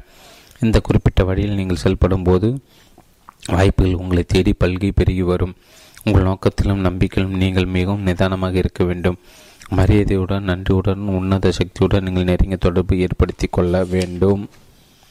ஒவ்வொரு நாளும் உங்களால் செய்ய முடிந்த அனைத்தையும் கச்சிதமான முறையில் நிறைவேற்றுங்கள். அவசரமாகவோ கவலையுடனோ பயத்துடனும் நிச்சயம் செய்ய வேண்டாம். வேகமாக செய்யுங்கள் ஆனால் அவசரப்பட வேண்டாம். நீங்கள் அவசரப்படும் போது படைப்பவராக இல்லாமல் போட்டியாளராக நீங்கள் மாறிவிடுகிறீர்கள் என்பதை மறந்துவிட வேண்டாம். நீங்கள் மறுபடி பழைய தளத்திற்கு சென்று விடுகிறீர்கள். நீங்கள் அவசரப்படுவதாக உணரும் போது நிறுத்திவிடுங்கள். நீங்கள் விரும்பும் பொருள் பற்றிய மன படத்தை நினைத்து அதை அடைந்து விடுவதற்காக நன்றி கூற துவங்கள். உங்கள் நம்பிக்கைக்கு வலியூட்டி உங்கள் நோக்கத்தை புதுப்பிக்க இந்த நன்றி உணர்வு தவறாது. பதினான்கு வியாபார அபிவிருத்தி. நீங்கள் உங்கள் தொழிலில் அபிவிருத்தி செய்கிறீர்களோ இல்லையோ நீங்கள் தற்போது ஈடுபட்டுள்ள வியாபாரத்திற்காக தான் நீங்கள் தொடர்ந்து செயல்பட வேண்டும். நீங்கள் ஏற்கனவே பழகிவிட்ட வியாபாரத்தை ஆக்கப்பூர்வமான விதத்தில் பயன்படுத்தி குறிப்பிட்ட விதத்தில் உங்கள் அன்றாட பணிகளை செய்வதன் மூலம் நீங்கள் விரும்பும் வியாபாரத்தில் நுழைந்து விடலாம் நேரடியாகவோ தொலைபேசியிலோ கடிதத்திலோ மற்றவர்களுடன் தொடர்பு கொள்வது உங்கள் வியாபாரத்திற்கு அவசியம் என்றால் வியாபார அபிவிருத்தி பற்றி அவர்கள் மனங்களில் பதிவைப்பு தான் உங்கள் முயற்சிகளின் நோக்கமாக இருக்க வேண்டும். அபிவிருத்தி தான் உலக மக்கள் அனைவரும் தேடுகிறார்கள். அவர்களுக்குள் உள்ள உருவமற்ற அறிவு முழுமையாக வெளிப்பட அவர்களை துண்டி தள்ளுவதான் இதற்கு காரணம். இயற்கை முழுவதுமே அபிவிருத்திக்கான ஆசையை நாம் காணலாம். பிரபஞ்சத்தில் ஆதார உந்தம் அது. எல்லா மனித செயல்களும் அபிவிருத்திக்கான ஆசை ஆசையை தான் அடிப்படையாக கொண்டிருக்கின்றன. அதிக அதிக உணவை அதிக அடகைகளோ மேலான இருப்பிடத்தையோ அதிக சுகத்தையோ அதிக அடகை அதிக அறிவை அதிக இன்பத்தை அதிக வாழ்வை மக்கள் தேடுகிறார்கள். அது தொடர்ச்சியான முன்னேற்றம் ஒவ்வொரு இனத்திற்கும் அவசியமானதாகும். வாழ்வின் பெருக்கம் நின்றுவிட்டால் அழியும் அழிவும் இறப்பும் உடனடியாக ஏற்பட்டுவிடும். இந்த உண்மை உள்ளுணர்வில் மக்கள் அறிந்திருக்கிறார்கள். அதனால்தான் தொடர்ந்து அவர்கள் முன்னேற்றத்தை நாடுகிறார்கள். தொடர்ந்த முன்னேற்றம் பற்றி இந்த விதி திறமைகள் பற்றிய இயேசு கூறிய குட்டி கதையில் விளக்கப்பட்டிருக்கிறது. வளர்பவன் மட்டுமே கொஞ்சமாவது தக்க வைத்துக் கொள்கிறான். இல்லாதவனுடன் இருந்து இருப்பதும் எடுக்கப்பட்டுவிடும். செல்வ அபிவிருத்திக்கான இயல்பான ஆசை தவறானதோ குறை குறை கூறு கூறத்தக்கதோ அல்ல. அதிக வாழ்வின் பக்கத்திற்கான இயல்பான ஆசை அது. உலகில் உள்ள மக்கள் அனைவரின் இயல்பிலும் இது ஆழமான உள்ளுணர்வாக இருப்பதால் அதிக வாழ்விற்கு வழிகாட்டக்கூடியவர்களை கண்டு அவர்கள் கவரப்படுகிறார்கள். பின்வரும் பக்கங்களில் விளக்கப்பட்டுள்ளது குறிப்பிட்ட வழியை பின்பற்றுவதால் தொடர்ச்சியான முன்னேற்றத்தை நீங்கள் அடைவதோடு மட்டுமின்றி நீங்கள் தொடர்பு கொள்ளும் அனைவருக்குமே தருகிறீர்கள். நீங்கள் ஒரு ஆக்க மையமாக செயல்பட்டு அனைவருக்கும் அபிவிருத்தி அள்ளி வழங்குகிறீர்கள். இதை நீங்கள் திண்ணமாக நம்புங்கள். இந்த உண்மையை நீங்கள் தொடர்பு கொள்ளும் ஆண்கள் பெண்கள் குழந்தைகள் அனைவருக்குமே கூறி உறுதி தாருங்கள். நீங்கள் எவ்வளவு சிறிய வியாபாரத்தை செய்த போதும் ஒரு சிறு குழந்தைக்கு ஒரு சிறிய பஞ்சு மிட்டாய் விற்கும் போது கூட அபிவிருத்தி படி இந்த எண்ணத்தை செயல்படுத்தி இந்த எண்ணத்தை அந்த பிஞ்சு மனத்தில் பதிய வைத்திடுங்கள். நீங்கள் செய்யும் எல்லா காரியங்களிலும் இந்த முன்னேற்றத்தை வெளிப்படுத்துங்கள். இதனால் நீங்கள் முன்னேற்றம் காண்பவர் உங்களோடு உறவாடுபவர் அனைவரும் முன்னேற்றம் காண்பவர்கள் என்ற எண்ணத்தை அவர்கள் மனதில் ஏற்படுத்துங்கள். மேலும் நட்பு ரீதியாக நீங்கள் மற்றவரை பார்க்கும்போதும் இந்த முன்னேற்றம் பற்றிய சிந்தனை தூண்டிவிடுங்கள். நீங்கள் முன்னேறி கொண்டிருக்கிறீர்கள் என்று அசைக்க முடியாத நம்பிக்கையை மனதில் நிறுத்தி உங்கள் ஒவ்வொரு செயலிலும் இந்த நம்பிக்கை ஊடுருவை விட்டு நிரப்பி தூண்டிவிடுவதால் உங்களால் மற்றவரின் இந்த பாதிப்பை ஏற்படுத்த முடியும். நீங்கள் முன்னேறி கொண்டிருப்பர். எல்லாருக்குமே முன்னேற்றத்தை தந்து கொண்டிருப்பர் என்ற திட நம்பிக்கையோடு நீங்கள் ஒவ்வொரு செயலையும் செய்திருங்கள் நீங்கள் செல்வந்தராக வளர்ந்து கொண்டிருக்கிறீர்கள். அதன் மூலமாக மற்றவர்களையும் செல்வந்தராக்கி கொண்டிருக்கிறீர்கள். உங்கள் பலன்களை எல்லோரிடம் பகிர்ந்து கொண்டிருக்கிறீர்கள் என்பதை உணருங்கள். தேவையின்றி உங்கள் வெற்றி பற்றி பெருமை அடித்துக் கொள்ள வேண்டாம். பேச வேண்டாம். உண்மையான நம்பிக்கை அப்படி பெருமை பேசாது. பெருமை பேசும் நபர் ஒருவர் நீங்கள் கண்டால் ரகசியமாக அவர் உள்ளே சந்தேகமான பயந்த ஒருவர் ஒளிந்திருக்கிறார் என்பதை உணர்ந்து கொள்ளுங்கள். நம்பிக்கையை வெறுமனே உணர்ந்தால் போதும். ஒவ்வொரு தொடர்பிலும் அது செயல்பட அனுமதியுங்கள். நீங்கள் செல்வந்தராகி செல்வந்தராகி கொண்டிருக்கிறீர்கள். நீங்கள் ஏற்கனவே செல்வந்தரா செல்வந்தர் தான் என்பதை உங்கள் ஒவ்வொரு சொல்லும் செயலும் பாவனை வெளிப்படுத்தட்டும். இந்த உணர்வை மற்றவர்களுக்கு வார்த்தைகளில் வெளிப்படுத்த தேவையில்லை. அவர்கள் உங்கள் அருகில் உள்ளபோது இந்த முன்னேற்ற உணர்வை பெறுவார்கள். அதனால் உங்கள் பால் கோரப்படுவார்கள். உங்களோடு தொடர்பு கண்டால் அவர்களும் அந்த முன்னேற்றம் பெறுவார்கள் என்கிற அளவு அவர்களை நீங்கள் பாதிக்க வேண்டும். அவர்களிடமிருந்து நீங்கள் பெரும் பண மதிப்பை விட பெரிதான உலோ உபயோக மதிப்பை அவர்கள் பெறுமாறு செய்திடுங்கள். எப்படி செய்வதில் நேர்மையான பெருமிதம் உங்களுக்கு இருந்தால் அதை அனைவரும் அனு அறிய அனுமதித்ததால் உங்களுக்கு எப்போதுமே வாடிக்கையாளர்கள் இருப்பார்கள். தங்களுக்கு எங்கு முன்னேற்றம் கிடைக்கிறது அங்குதான் மக்கள் செல்வார்கள். எல்லாவற்றையும் முன்னேற்றத்தை விரும்பும் எல்லாவற்றையும் அறிந்திருக்கும் உன்னத சக்தி உங்களை நோக்கி வரும். உங்கள் உங்களை கேள்வி கேள்விப்பட்டிராதவர்கள் கூட உங்களை நாடி வருவார்கள். உங்கள் வியாபாரம் வேகமாக முன்னேறும். அதனால் உங்களுக்கு ஏற்படும் எதிர்பாராத லாபங்களால் நீங்கள் ஆச்சரியப்பட்டு போவீர்கள். நீங்கள் விரும்பினால் உங்களுக்கு இன்னும் பொருத்தமான வியாபாரத்தில் ஈடுபடலாம். இன்னும் அதிக பலன்களை பெறலாம். பிற முன்னேற்றங்களை காணலாம். எனினும் இந்த ஒவ்வொரு செயலிலும் நீங்கள் விரும்பும் ஒன்றின் மனப்படத்தை மறந்துவிடக்கூடாது. உங்கள் நோக்கத்தையும் நம்பிக்கையும் இழந்துவிடக்கூடாது உள்நோக்கம் பற்றி இன்னொரு எச்சரிக்கை நான் இங்கு கூற வேண்டியது அவசியம். மற்றவர்கள் மேல் அதிகாரம் செலுத்த நினைக்கும் அற்ப ஆசை பற்றி எச்சரிக்கையாகிறீர்கள் மற்றொரு மேல் அதிகாரத்தை பலத்தை பிரயோகிப்பது போல் வளர்ச்சி பெறாத முதிர்ச்சி அடையாத மனநிலை வேறு இல்லை. சுயநலமான நோக்கங்களுக்கு ஆட்சி செய்ய விரும்பும் ஆசை இந்த உலகிற்கு சாபமாக இருந்து வந்திருக்கிறது. பல்வேறு நூற்றாண்டுகளாக ராஜாக்களும் சிற்றரசுகளும் தங்கள் எல்லைகள் விரிவுபடுத்துவதற்கு இந்த உலகை ரத்தத்தால் நனைத்திருக்கிறார்கள். இதை அவர்கள் செய்தது எல்லோருடைய வாழ்வின் அபிவிருத்திக்காக அல்ல தங்கள் சொந்த வாழ்வின் அபிவிருத்திக்காக. இன்று வியாபாரம் வர்த்தக உலகின் முக்கிய உள்நோக்கம் இதுவாக தான் இருக்கிறது. மற்றவர்கள் மேல் செலுத்த விரும்பும் இந்த அதிகார போட்டிக்காக டாலர் நோட்டுகளுடன் போர் புரிகிறார்கள். லட்சக்கணக்கான உயிர்களையும் இதயங்களும் துச்சமாக மதிக்கிறார்கள். அரசியல் ராஜாக்களைப் போலவே வர்த்தக ராஜாக்களும் அதிகார பலத்திற்கான பேராசையால் தான் உந்தப்படுகிறார்கள். இயேசு தான் தூக்கி எறிய விரும்பிய தீய உலகின் அடிப்படை உந்தமாக இந்த அதிகார பலத்திற்கான பேராசையை தான் குறிப்பிடுகிறார். பாரசீகர்கள் இந்த யோசனை எஜமானன் என்று அழைக்கப்பட்ட விரும்புவதை உயர்ந்த லட்சியங்களை அமரர் விரும்புவதே குறைந்த அதி அதிர்ஷ்டமுள்ள முதியில் பாரம் சுமத்த நினைப்பதை அவர் மாத்தியையும் இருபத்தி மூணாம் வசனத்தில் படம் பிடித்து காட்டுகிறார். பதவிக்கான பேராசை அவரை இப்படி கேவலமாக சித்தரிப்பதையும் தன் சீடர்களை புது நன்மைக்காக தொண்டாற்ற அடைப்பதையும் இதில் தெரிந்து கொள்ளலாம். அதிகார அதிகாரத்திற்காக ஆசைப்படுவது முதல் முதலாளியாக நினைப்பது சாமானியில் விட்டு மேம்பட்டவனாக மதிக்கப்பட விரும்புவது படப்படமாக தன்னை வெளிப்படுத்தி கொள்ள நினைப்பது போன்றவற்றை கண்டறிவது தவிர்ப்பது நல்லது. மற்றொரு மேல் அதிகாரம் செலுத்த நினைப்பது போட்டி. மனப்பான்மை தான். இந்த மனப்பான்மை ஆக்கப்பூர்வமானதல்ல. உங்கள் சூழ்நிலை சூழலையும் உங்கள் விதியை மீற மீறி வர உங்கள் சக மனிதர்கள் அதிகாரம் செலுத்த வேண்டியது அவசியமல்ல. உயர்ந்த பதவிகளுக்கான உலகின் போட்டியில் நீங்களும் பங்கு பெற்றால் நீங்கள் சூழலாலும் விதியாலும் கட்டுப்படுத்தப்பட தொடங்கி விடுவதால் செல்வந்தார் அதிர்ஷ்டத்தையும் வாய்ப்பையும் சார்ந்திருக்கிறது. போட்டி மாணவ பன்மை பற்றி எச்சரிக்கையுடன் இருங்கள். ஆக்கப்பூர்வமான செயல்பாடு பற்றிய கோட்பாட்டை ஜோன்ஸின் பிரபல தங்க விதியை விட அழகாக வெளிப்படுத்துவது வேறு இல்லை எனக்காக நான் விரும்புவது எல்லோருக்காகவும் விரும்புகிறேன்.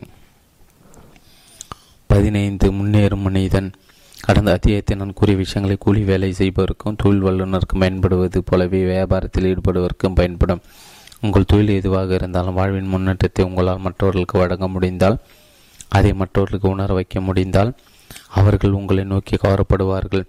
அதனால் நீங்கள் செல்வந்தராகி செல்வந்தராவீர்கள்.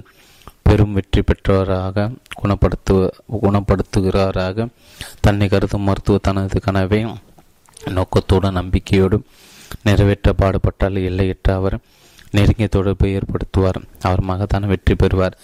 நோயாளிகள் அவரை காண வரிசை வரிசையில் காத்திருப்பார்கள். மருத்துவம் பயில்வர்களை விட அதிகமாக இந்நூலின் போதனைகளை பயன்பெறுவர்கள் வேறு எவரும் இல்லை. அவர் எந்த முறை மருத்துவத்தை பயின்றாலும் சரி குணப்படுத்தும் கோட்பாடு அவர்கள் அனைவருக்குமே பொதுவானது தான் யாராலும் அதை பயன்படுத்த முடியும். மருத்துவத்துறையில் முன்னேறும் ஒருவர் தான் வெற்றிகரமானவர் என்ற மனப்படத்தை மனதில் நிறுத்தி நம்பிக்கை நோக்கம் நன்றி உணர்வு விதிகளுக்கு கீழ்ப்படிந்திருந்தால் அவர் எந்த மருத்துவத்தை பயன்படுத்தினாலும் சரி குணப்படுத்தக்கூடிய எந்த நோயை குணப்படுத்தி விடுவார். மத உலகில் வாழ்வில் பெருக்கம் பற்றி விஞ்ஞானத்தை தங்களுக்கு கற்றுத்தரக்கூடிய மத தலைவருக்காக இந்த உலகம் இயக்கத்தோடு காத்து இருக்கிறது. செல்வந்தராக விஞ்ஞானத்தை ஆரோக்கியமாக இருக்கும் உன்னதமானவனாக மாறும் வெற்றி பெறும் காதல் விஞ்ஞானங்களோடு நுட்பமாக கற்று தெரிந்து அது சாமானிய மக்களுக்கு கற்றுத்தாந்தால் அவன் பேசும்போதும் கூட்டத்திற்கு பஞ்சம் இருக்காது. உலகத்திற்கு தேவையான நற்செய்தி இதுதான். வாழ்வின் பெருக்கத்தை அது தரும்.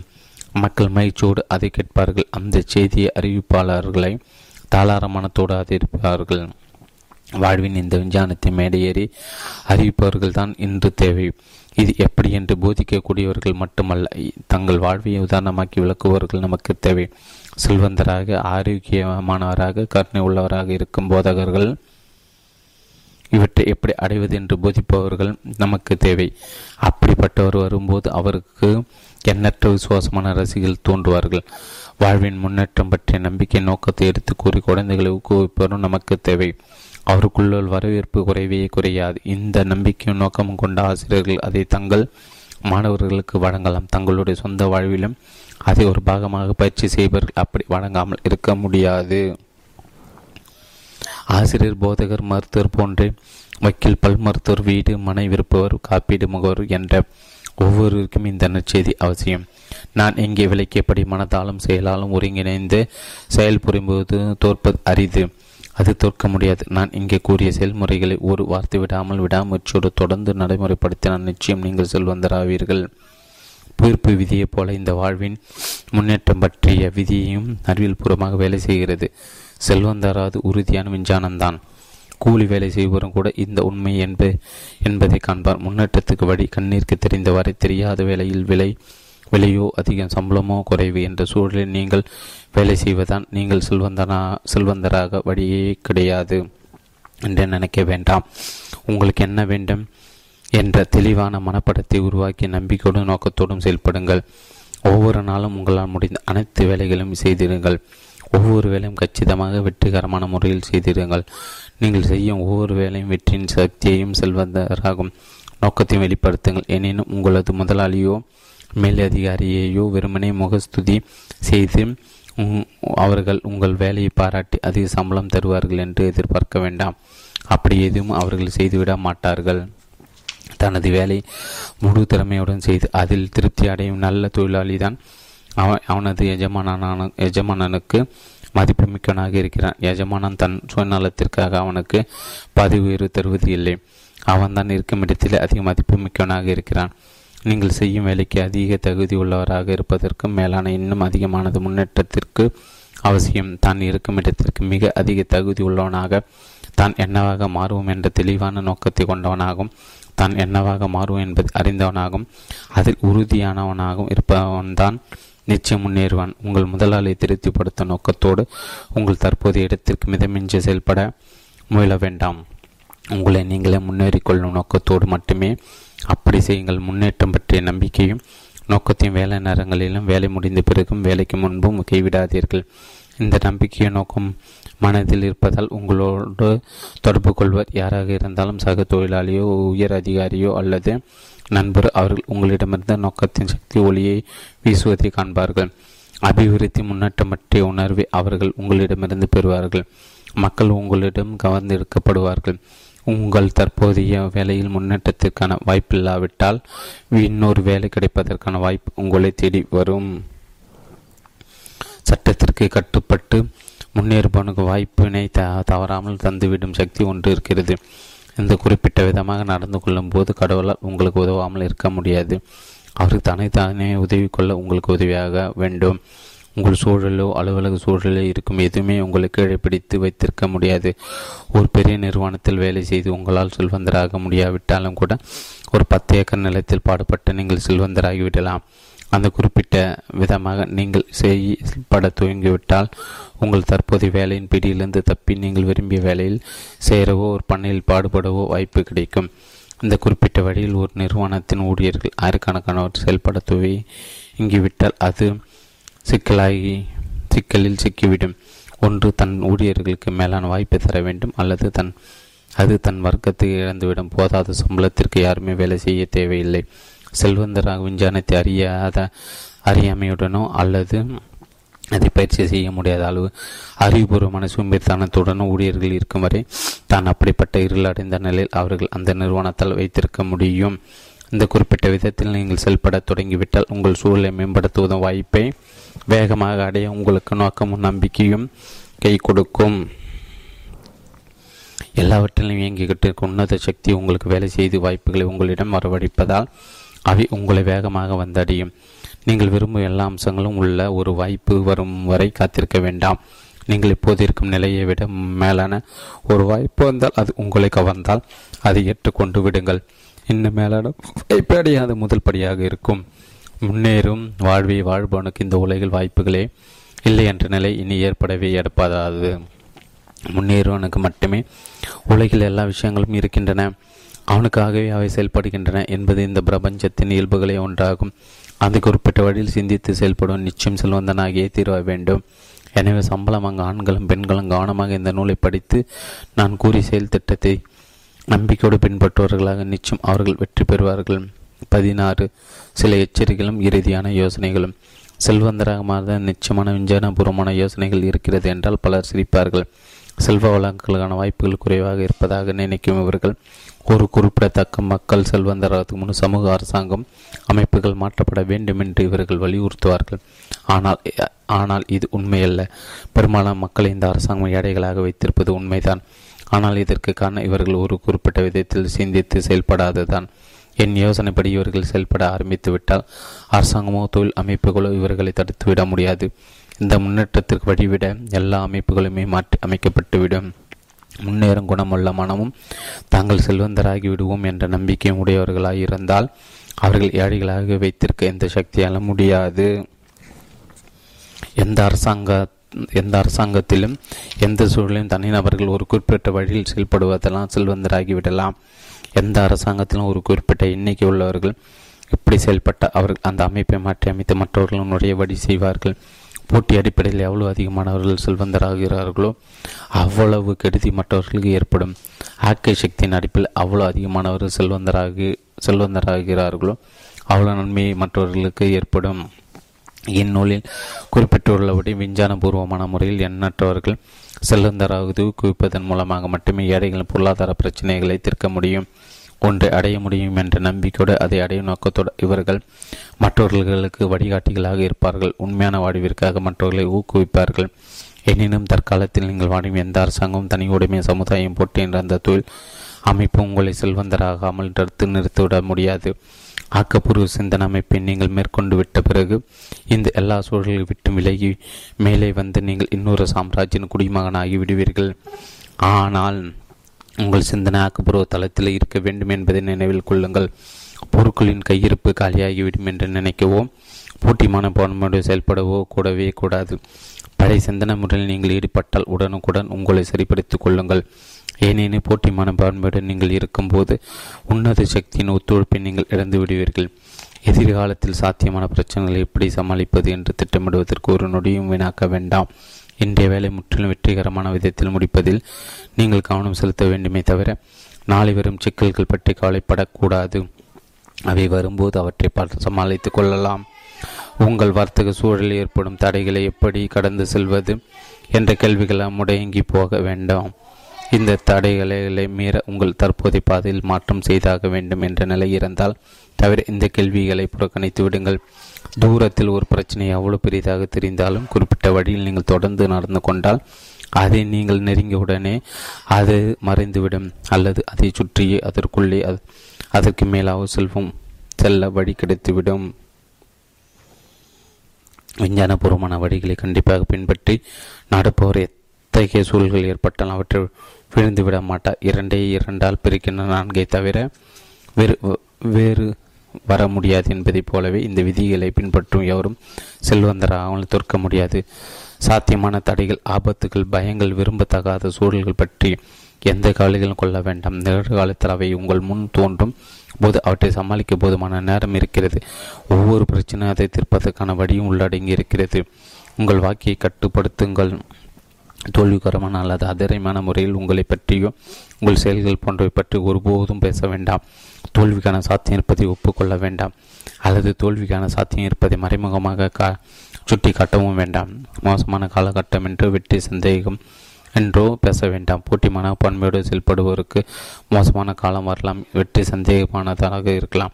ஆனால் உங்களுக்கு ஒருபோதும் அப்படி இருக்காது. மற்றவர்களுக்கு மோசமான காலகட்டத்தில் தோல்விகரமான வியாபாரம் நடக்கும்போது உங்களுக்கு மிக மிகச்சிறந்த சந்தர்ப்பங்கள் உருவாகும். உலகம் வளர்ச்சி பெறும் முன்னேற்றம் காணும் என்றும் தீமை என்றும் தீமை என தோற்றமளித்து மட்டுமே அடைந்து போகும் என்றும் சிந்திக்கும். அதற்கேற்ப செயல்படும் பயிற்சி செய்யுங்கள். எப்போது முன்னேற்றம் பற்றி பேசுங்கள். அப்படி பேசாவிட்டால் உங்கள் நம்பிக்கை மறுத்து விட விடுவீர்கள். நம்பிக்கை மறுத்தால் அதை இழந்து விடுவீர்கள். எப்போதுமே ஏமாற்றமடைய உங்களை அனுமதிக்க வேண்டாம். ஒரு குறிப்பிட்ட பொருளை ஒரு குறிப்பிட்ட சமயத்தில் நீங்கள் எதிர்பார்க்கலாம். அப்போது அது கிடைக்காமல் போகலாம். அது தோல்வியைப் போல தோன்றலாம். ஆனால் நீங்கள் நம்பிக்கையை கைவிடாமல் இருந்தால் தோல்வி மாயைதான் என்பதை காண்பீர்கள். ஒரு குறிப்பிட்ட விதத்தில் நீங்கள் செயல்பட்டால் அந்த பொருள் உங்களுக்கு கிடைக்காவிட்டாலும் அதைவிட மேலான ஒன்றை நீங்கள் பெறுவீர்கள். தோல்வி என்பது பெரும் வெற்றிக்கான முன்னோட்டம்தான் என்பதை அறிவீர்கள். செல்வந்தராக விஞ்ஞானத்தின் மாணவன் ஒருவன் ஒரு குறிப்பிட்ட வியாபார வாய்ப்பிற்காக காத்திருந்தான். அந்த சமயத்தில் அவனுக்கு அதுவே மிகச்சிறந்த வாய்ப்பாக தோன்றியது. அதை அடைய சில மாதங்கள் அவன் பாடுபட்டான். கடைசி கட்டத்தில் விளக்க முடியாத காரணங்கள் அவன் திட்டம் தோல்வியடைந்து விட்டது. அவனுக்கு எதிராக சில ரகசிய சக்திகள் வேலை செய்தது போல் தோன்றியது. ஆனால் அவன் மனம் தளரவில்லை. அதற்கு மாறாக தன் ஆசை நிறைய செய்ய ஆனதற்கு கடவுளுக்கு அவன் நன்றி கூறினான். நன்றி உணவோடு அவன் தொடர்ந்து செயல்பட்டான். ஒரு சில வாரங்கள் அதைவிட மேலான வாய்ப்பு அவனை தேடி வந்தது. இந்த சமயத்தில் அவன் முதல் வாய்ப்பு மறுபடி வந்தாலும் ஏற்றுக்கொள்ளவே மாட்டான். கீழான வாய்ப்பில் சிக்கி மேலான வாய்ப்பை அவன் இழந்துவிடக் கூடாது என்பதற்காக அவன் அறிந்ததை விட மேலானதை அடைய அந்த ஒரு மனம் அவனை தடுத்து நிறுத்திவிட்டதை உணர்ந்தான். தோல்வியைப் போல தெரியும். ஒவ்வொன்றும் உங்களுக்கும் அப்படித்தான் வேலை செய்யும். நீங்கள் உங்கள் நம்பிக்கை கைவிடாமல் நோக்கத்தை இருக பற்றியபடி நன்றி உணர்வோடு ஒவ்வொரு நாளும் அந்த நாளை செய்யபடி எல்லாவற்றையும் செய்து வந்தால் போதும். நீங்கள் தோல்வி அடைந்தால் அதற்கு காரணம் நீங்கள் போதுமான அளவு கேட்கவில்லை என்பதுதான். தொடர்ந்து முயலுங்கள். நீங்கள் தேடியதை விட பெரிய வாய்ப்பு உங்களுக்கு உங்களை தேடி நிச்சயம் வரும். இதை நினைவில் வைத்திருங்கள். நீங்கள் செய்ய விரும்பியதை செய்ய போதுமான திறமை உங்களிடம் இல்லாதால்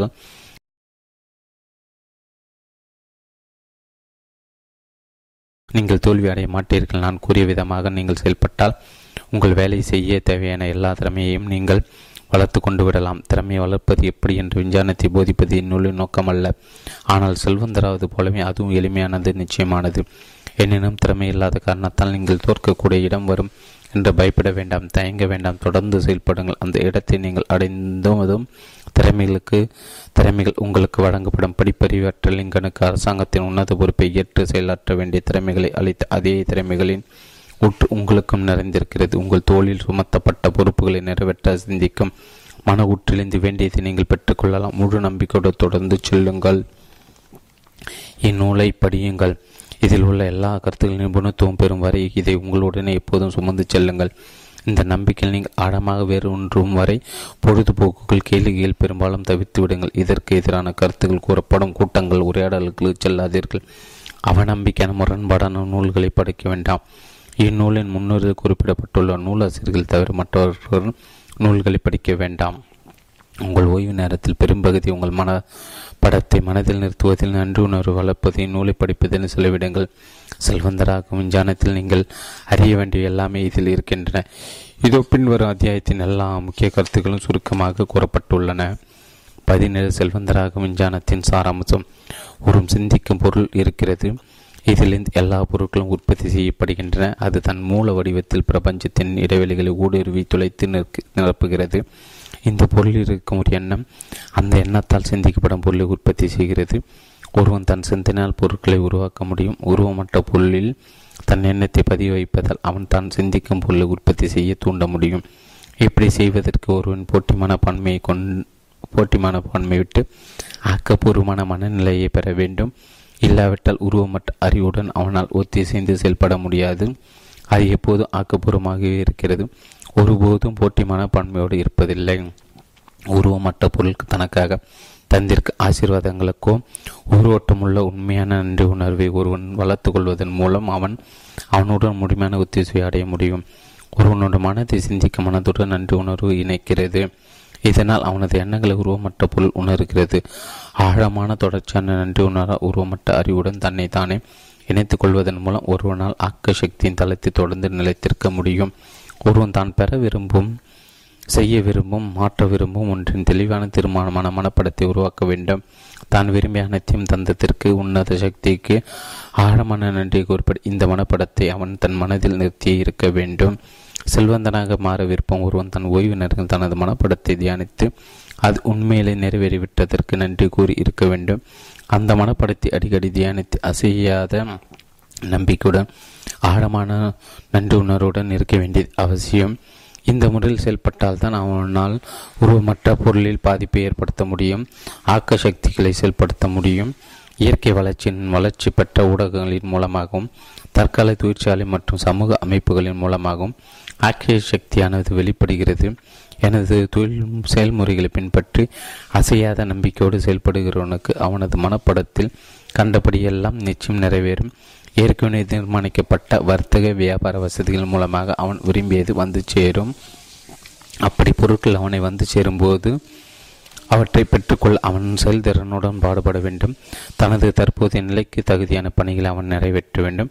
தனது மனப்படத்தை மனப்படத்தை நிறைவேற்றுவதன் மூலமாக செல்வந்தராக நோக்கத்தை நிறைவேற்ற வேண்டும் என்பதை அவன் மனதில் வைத்திருக்க வேண்டும். ஒரே நாளில் செய்யக்கூடிய எல்லா செயல்களையும் ஒவ்வொரு வேலையும் வெற்றிகரமான விதத்தில் அவன் செய்ய வேண்டும். அவன் பெரும் மதி பண மதிப்பை விட அதிகமான உபயோக மதிப்பை அவன் ஒவ்வொருடமும் தர வேண்டும். இதன் மூலம் ஒவ்வொரு செயலும் வாழ்வின் முன்னேற்றத்தை பிரதிபலிக்க வேண்டும். முன்னேற்ற சிந்தனையுடனே அவன் எப்போதும் இருக்க வேண்டும். இதனால் அவன் தொடர்பு கொள்ளும் ஒவ்வொரு இடமும் முன்னேற்றத்தின் பாதிப்பை அவன் ஏற்படுத்த வேண்டும். இந்த செயல்முறை பின்பற்ற ஒவ்வொருவரும் நிச்சயமாக செல்வந்தராவார்கள். அவர்களது மனப்படத்தின் தெளிவு நோக்கத்தின் தன் நோக்கத்தின் நம்பிக்கையின் தெளிவு நன்றி உணர்வின் ஆழத்தை பொறுத்தே அவன் பெரும் செல்வங்கள் செல்வங்கள் இருக்கும். செல்வந்தராக விஞ்ஞானம் பற்றிய இக்கேள்விகளுக்கு உங்களால் பதில் கூற முடியுமா? இக்கேள்வியின் நூலை முழுமையாக ஆராயவும் பொருளாதார வெற்றி பெறும் விஞ்ஞானத்தின் சாராம்சத்தை அறியவும் உதவும். மிகவும் யோசித்த பிறகு ஒவ்வொரு கேள்விக்கும் விடை எழுதுங்கள் முடிந்தவரை இந்நூலை புரட்டி பார்க்காமல் எழுதுங்கள் இதனால் வெற்றி பெறும் விஞ்ஞானத்தின் கொள்கைகளும் செயல்முறைகளும் உங்கள் நினைவில் முழுமையாக பதிந்துவிட்டனா என்பதை அறிய முடியும். பிறகு அத்தியாயங்களை மறுபடியும் படித்து பார்த்து உங்கள் விடைகளை சரி செய்யுங்கள். இந்நூலின் கொள்கைகள் அறிந்து உணர்ந்து பயன்படுத்த இப்பயிற்சி உங்களுக்கு உதவும். அத்தியாயம் ஒன்று. ஒன்று வாழ்வதற்கான உரிமையில் செல்வந்தராகும். உரிமையும் அடங்கியிருக்க என்பதை விளக்குங்கள். அது ஏன் என்று முழுமையாக கூறுங்கள். இரண்டு நேர்மையான ஏழ்மையை போதும் என்று இருப்பது சரியா? இல்லை என்றால் ஏன் இல்லை? நீங்கள் எவ்வளவு செல்வந்தராக விரும்புகிறீர்கள்? மூன்று முழுமையான வாழ்வு என்றால் என்ன என்று விளக்கங்கள். முழுமையான வாழ்விற்கு செல்வ வளங்கள் எவ்வளவு அவசியம் என்று காட்டுங்கள். நான்கு உடல் மனம் ஆன்மா என்ற மூன்று பாகங்கள் எந்த பகுதியில் நீங்கள் குறைபாட்டை உணர்கிறீர்கள்? அத்தியாயம் இரண்டு ஒன்று செல்வத்தையும் வளத்தையும் பெறுவதற்கு காரணமானது என்ன? இரண்டு செல்வந்தராக சூழல் காரணமல்ல என்பதை நிரூபியுங்கள். மூன்று அதிக திறமை இருப்பதால் செல்வந்தராகிவிட முடியாது என்பதை நிரூபியுங்கள். நான்கு சேமிப்பதாலோ சிக்கனமாக இருப்பதாலோ செல்வந்தராகிவிட முடியாது என்பதை நிரூபியுங்கள். ஐந்து மற்றவர்கள் புறக்கணித்த புறக்கணித்த கவனிக்காமல் விட்ட விஷயங்களை செய்வதால் செல்வந்தராகிவிட முடியாது என்பதை நிரூபியுங்கள்.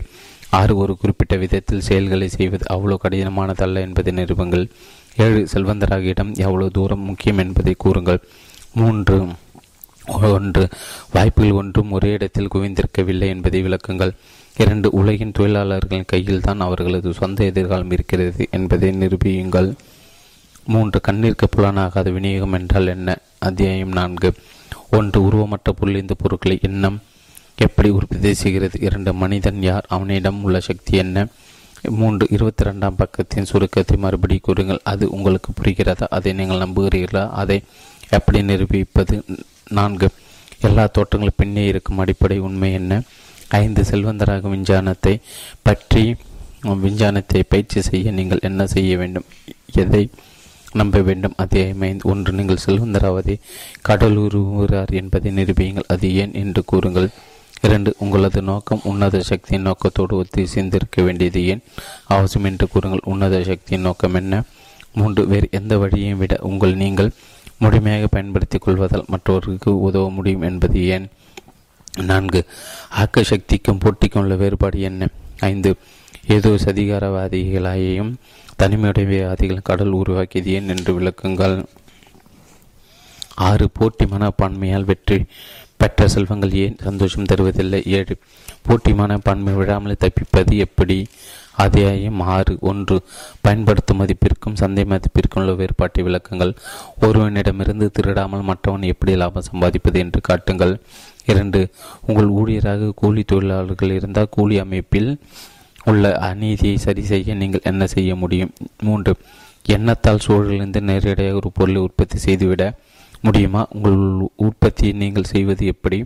அதன் செயல்முறையை விளக்குங்கள் நான்கு அதிகமானதை உங்களால் பயன்படுத்த முடியும் என்கிற போது போதுமானதை கேட்பது தவறானதா?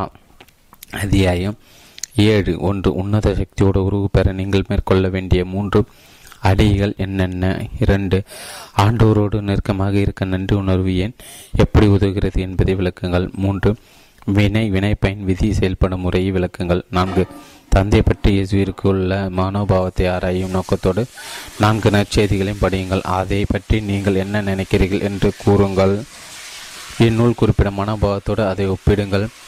ஐந்து சிறந்ததன் மேல் உங்கள் மனதை நீங்கள் ஏன் நிறுத்த வேண்டும்? ஆறு நன்றிக்கு நம்பிக்கையும் உள்ள உறவை விளக்குங்கள். ஏழு எல்லா விஷயங்களுமே நல்லவை தான் என்பதை ஏன் எப்படி விளக்கு எப்படி என்று விளக்குங்கள். அத்தியாயம் எட்டு ஒன்று சிந்திக்கும் பொருளை பாதிப்பை ஏற்படுத்த நீங்கள் செய்ய வேண்டிய முக்கியமான காரியம் என்ன? இரண்டு கனவு காண்பனும் விஞ்ஞானபூர்வமாக தன் கற்பனை பயன்படுத்த உள்ள வேறுபாடு என்ன?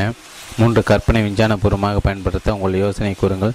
நான்கு நம்பிக்கை நோக்கத்தோடு நீங்கள் செயல்படுவீர்களா உன் அத்தியாயம் ஒன்பது. ஒன்று மற்ற மனிதர் மேல் உங்கள் மனசக்தி ஏன் பிரயோகிக்கக்கூடாது என்பதை உங்கள் சொந்த வார்த்தைகளில் கூறுங்கள். இரண்டு மனசக்தி பயன்படுத்தி நீங்கள் விரும்பும் பொருட்களை வற்புறுத்தி பெற முடியுமா? முடியாது முடியும் முடியாது என்றால் ஏன் முடியாது? மூன்று.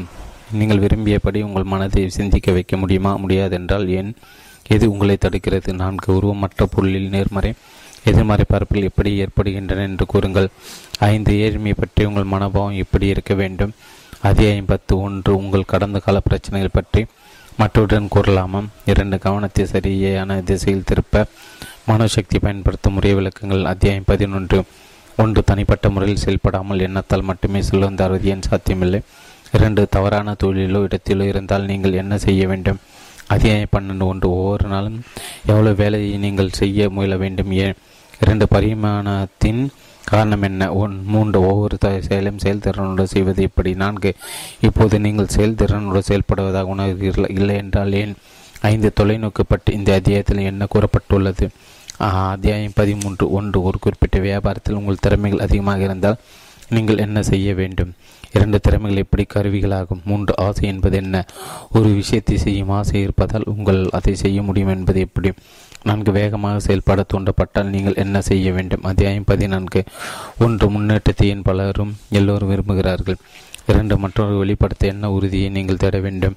மூன்று இச்சை என்றால் என்ன? உங்களுக்கு எவ்வளவு சக்தி தேவை? உங்களுக்கு அதிகாரம் ஏன் தேவை?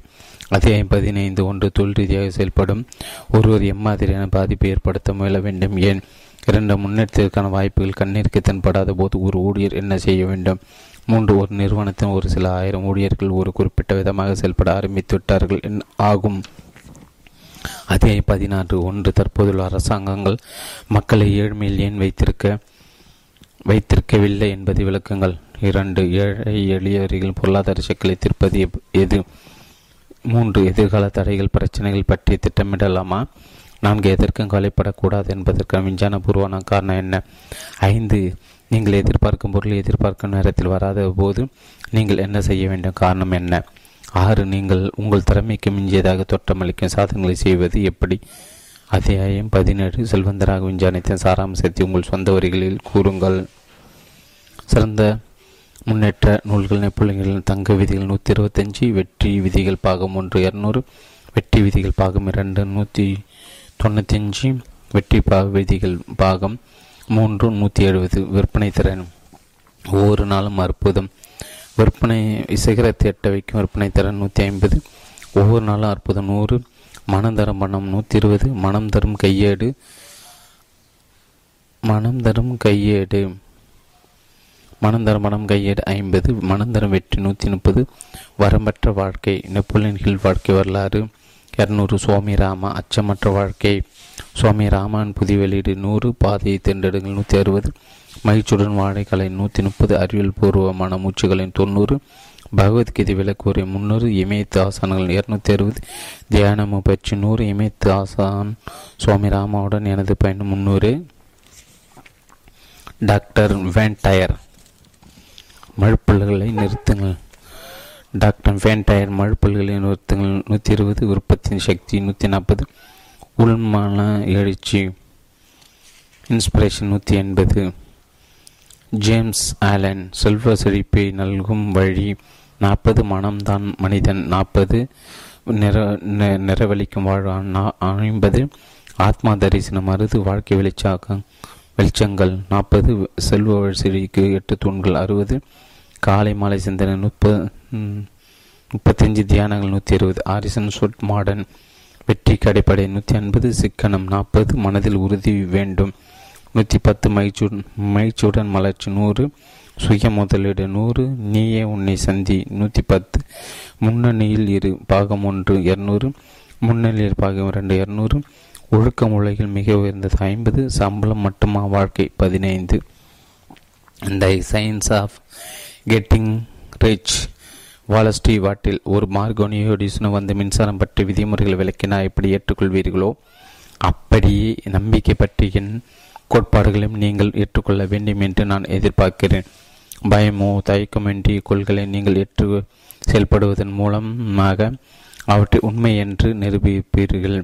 இதை செய்யும் எவருமே செல்வந்தராவது நிச்சயம். இந்நூல் தரப்பட்டுள்ள விஞ்ஞானம் மாறாதது தோல்வியுற வாய்ப்பே இல்லை.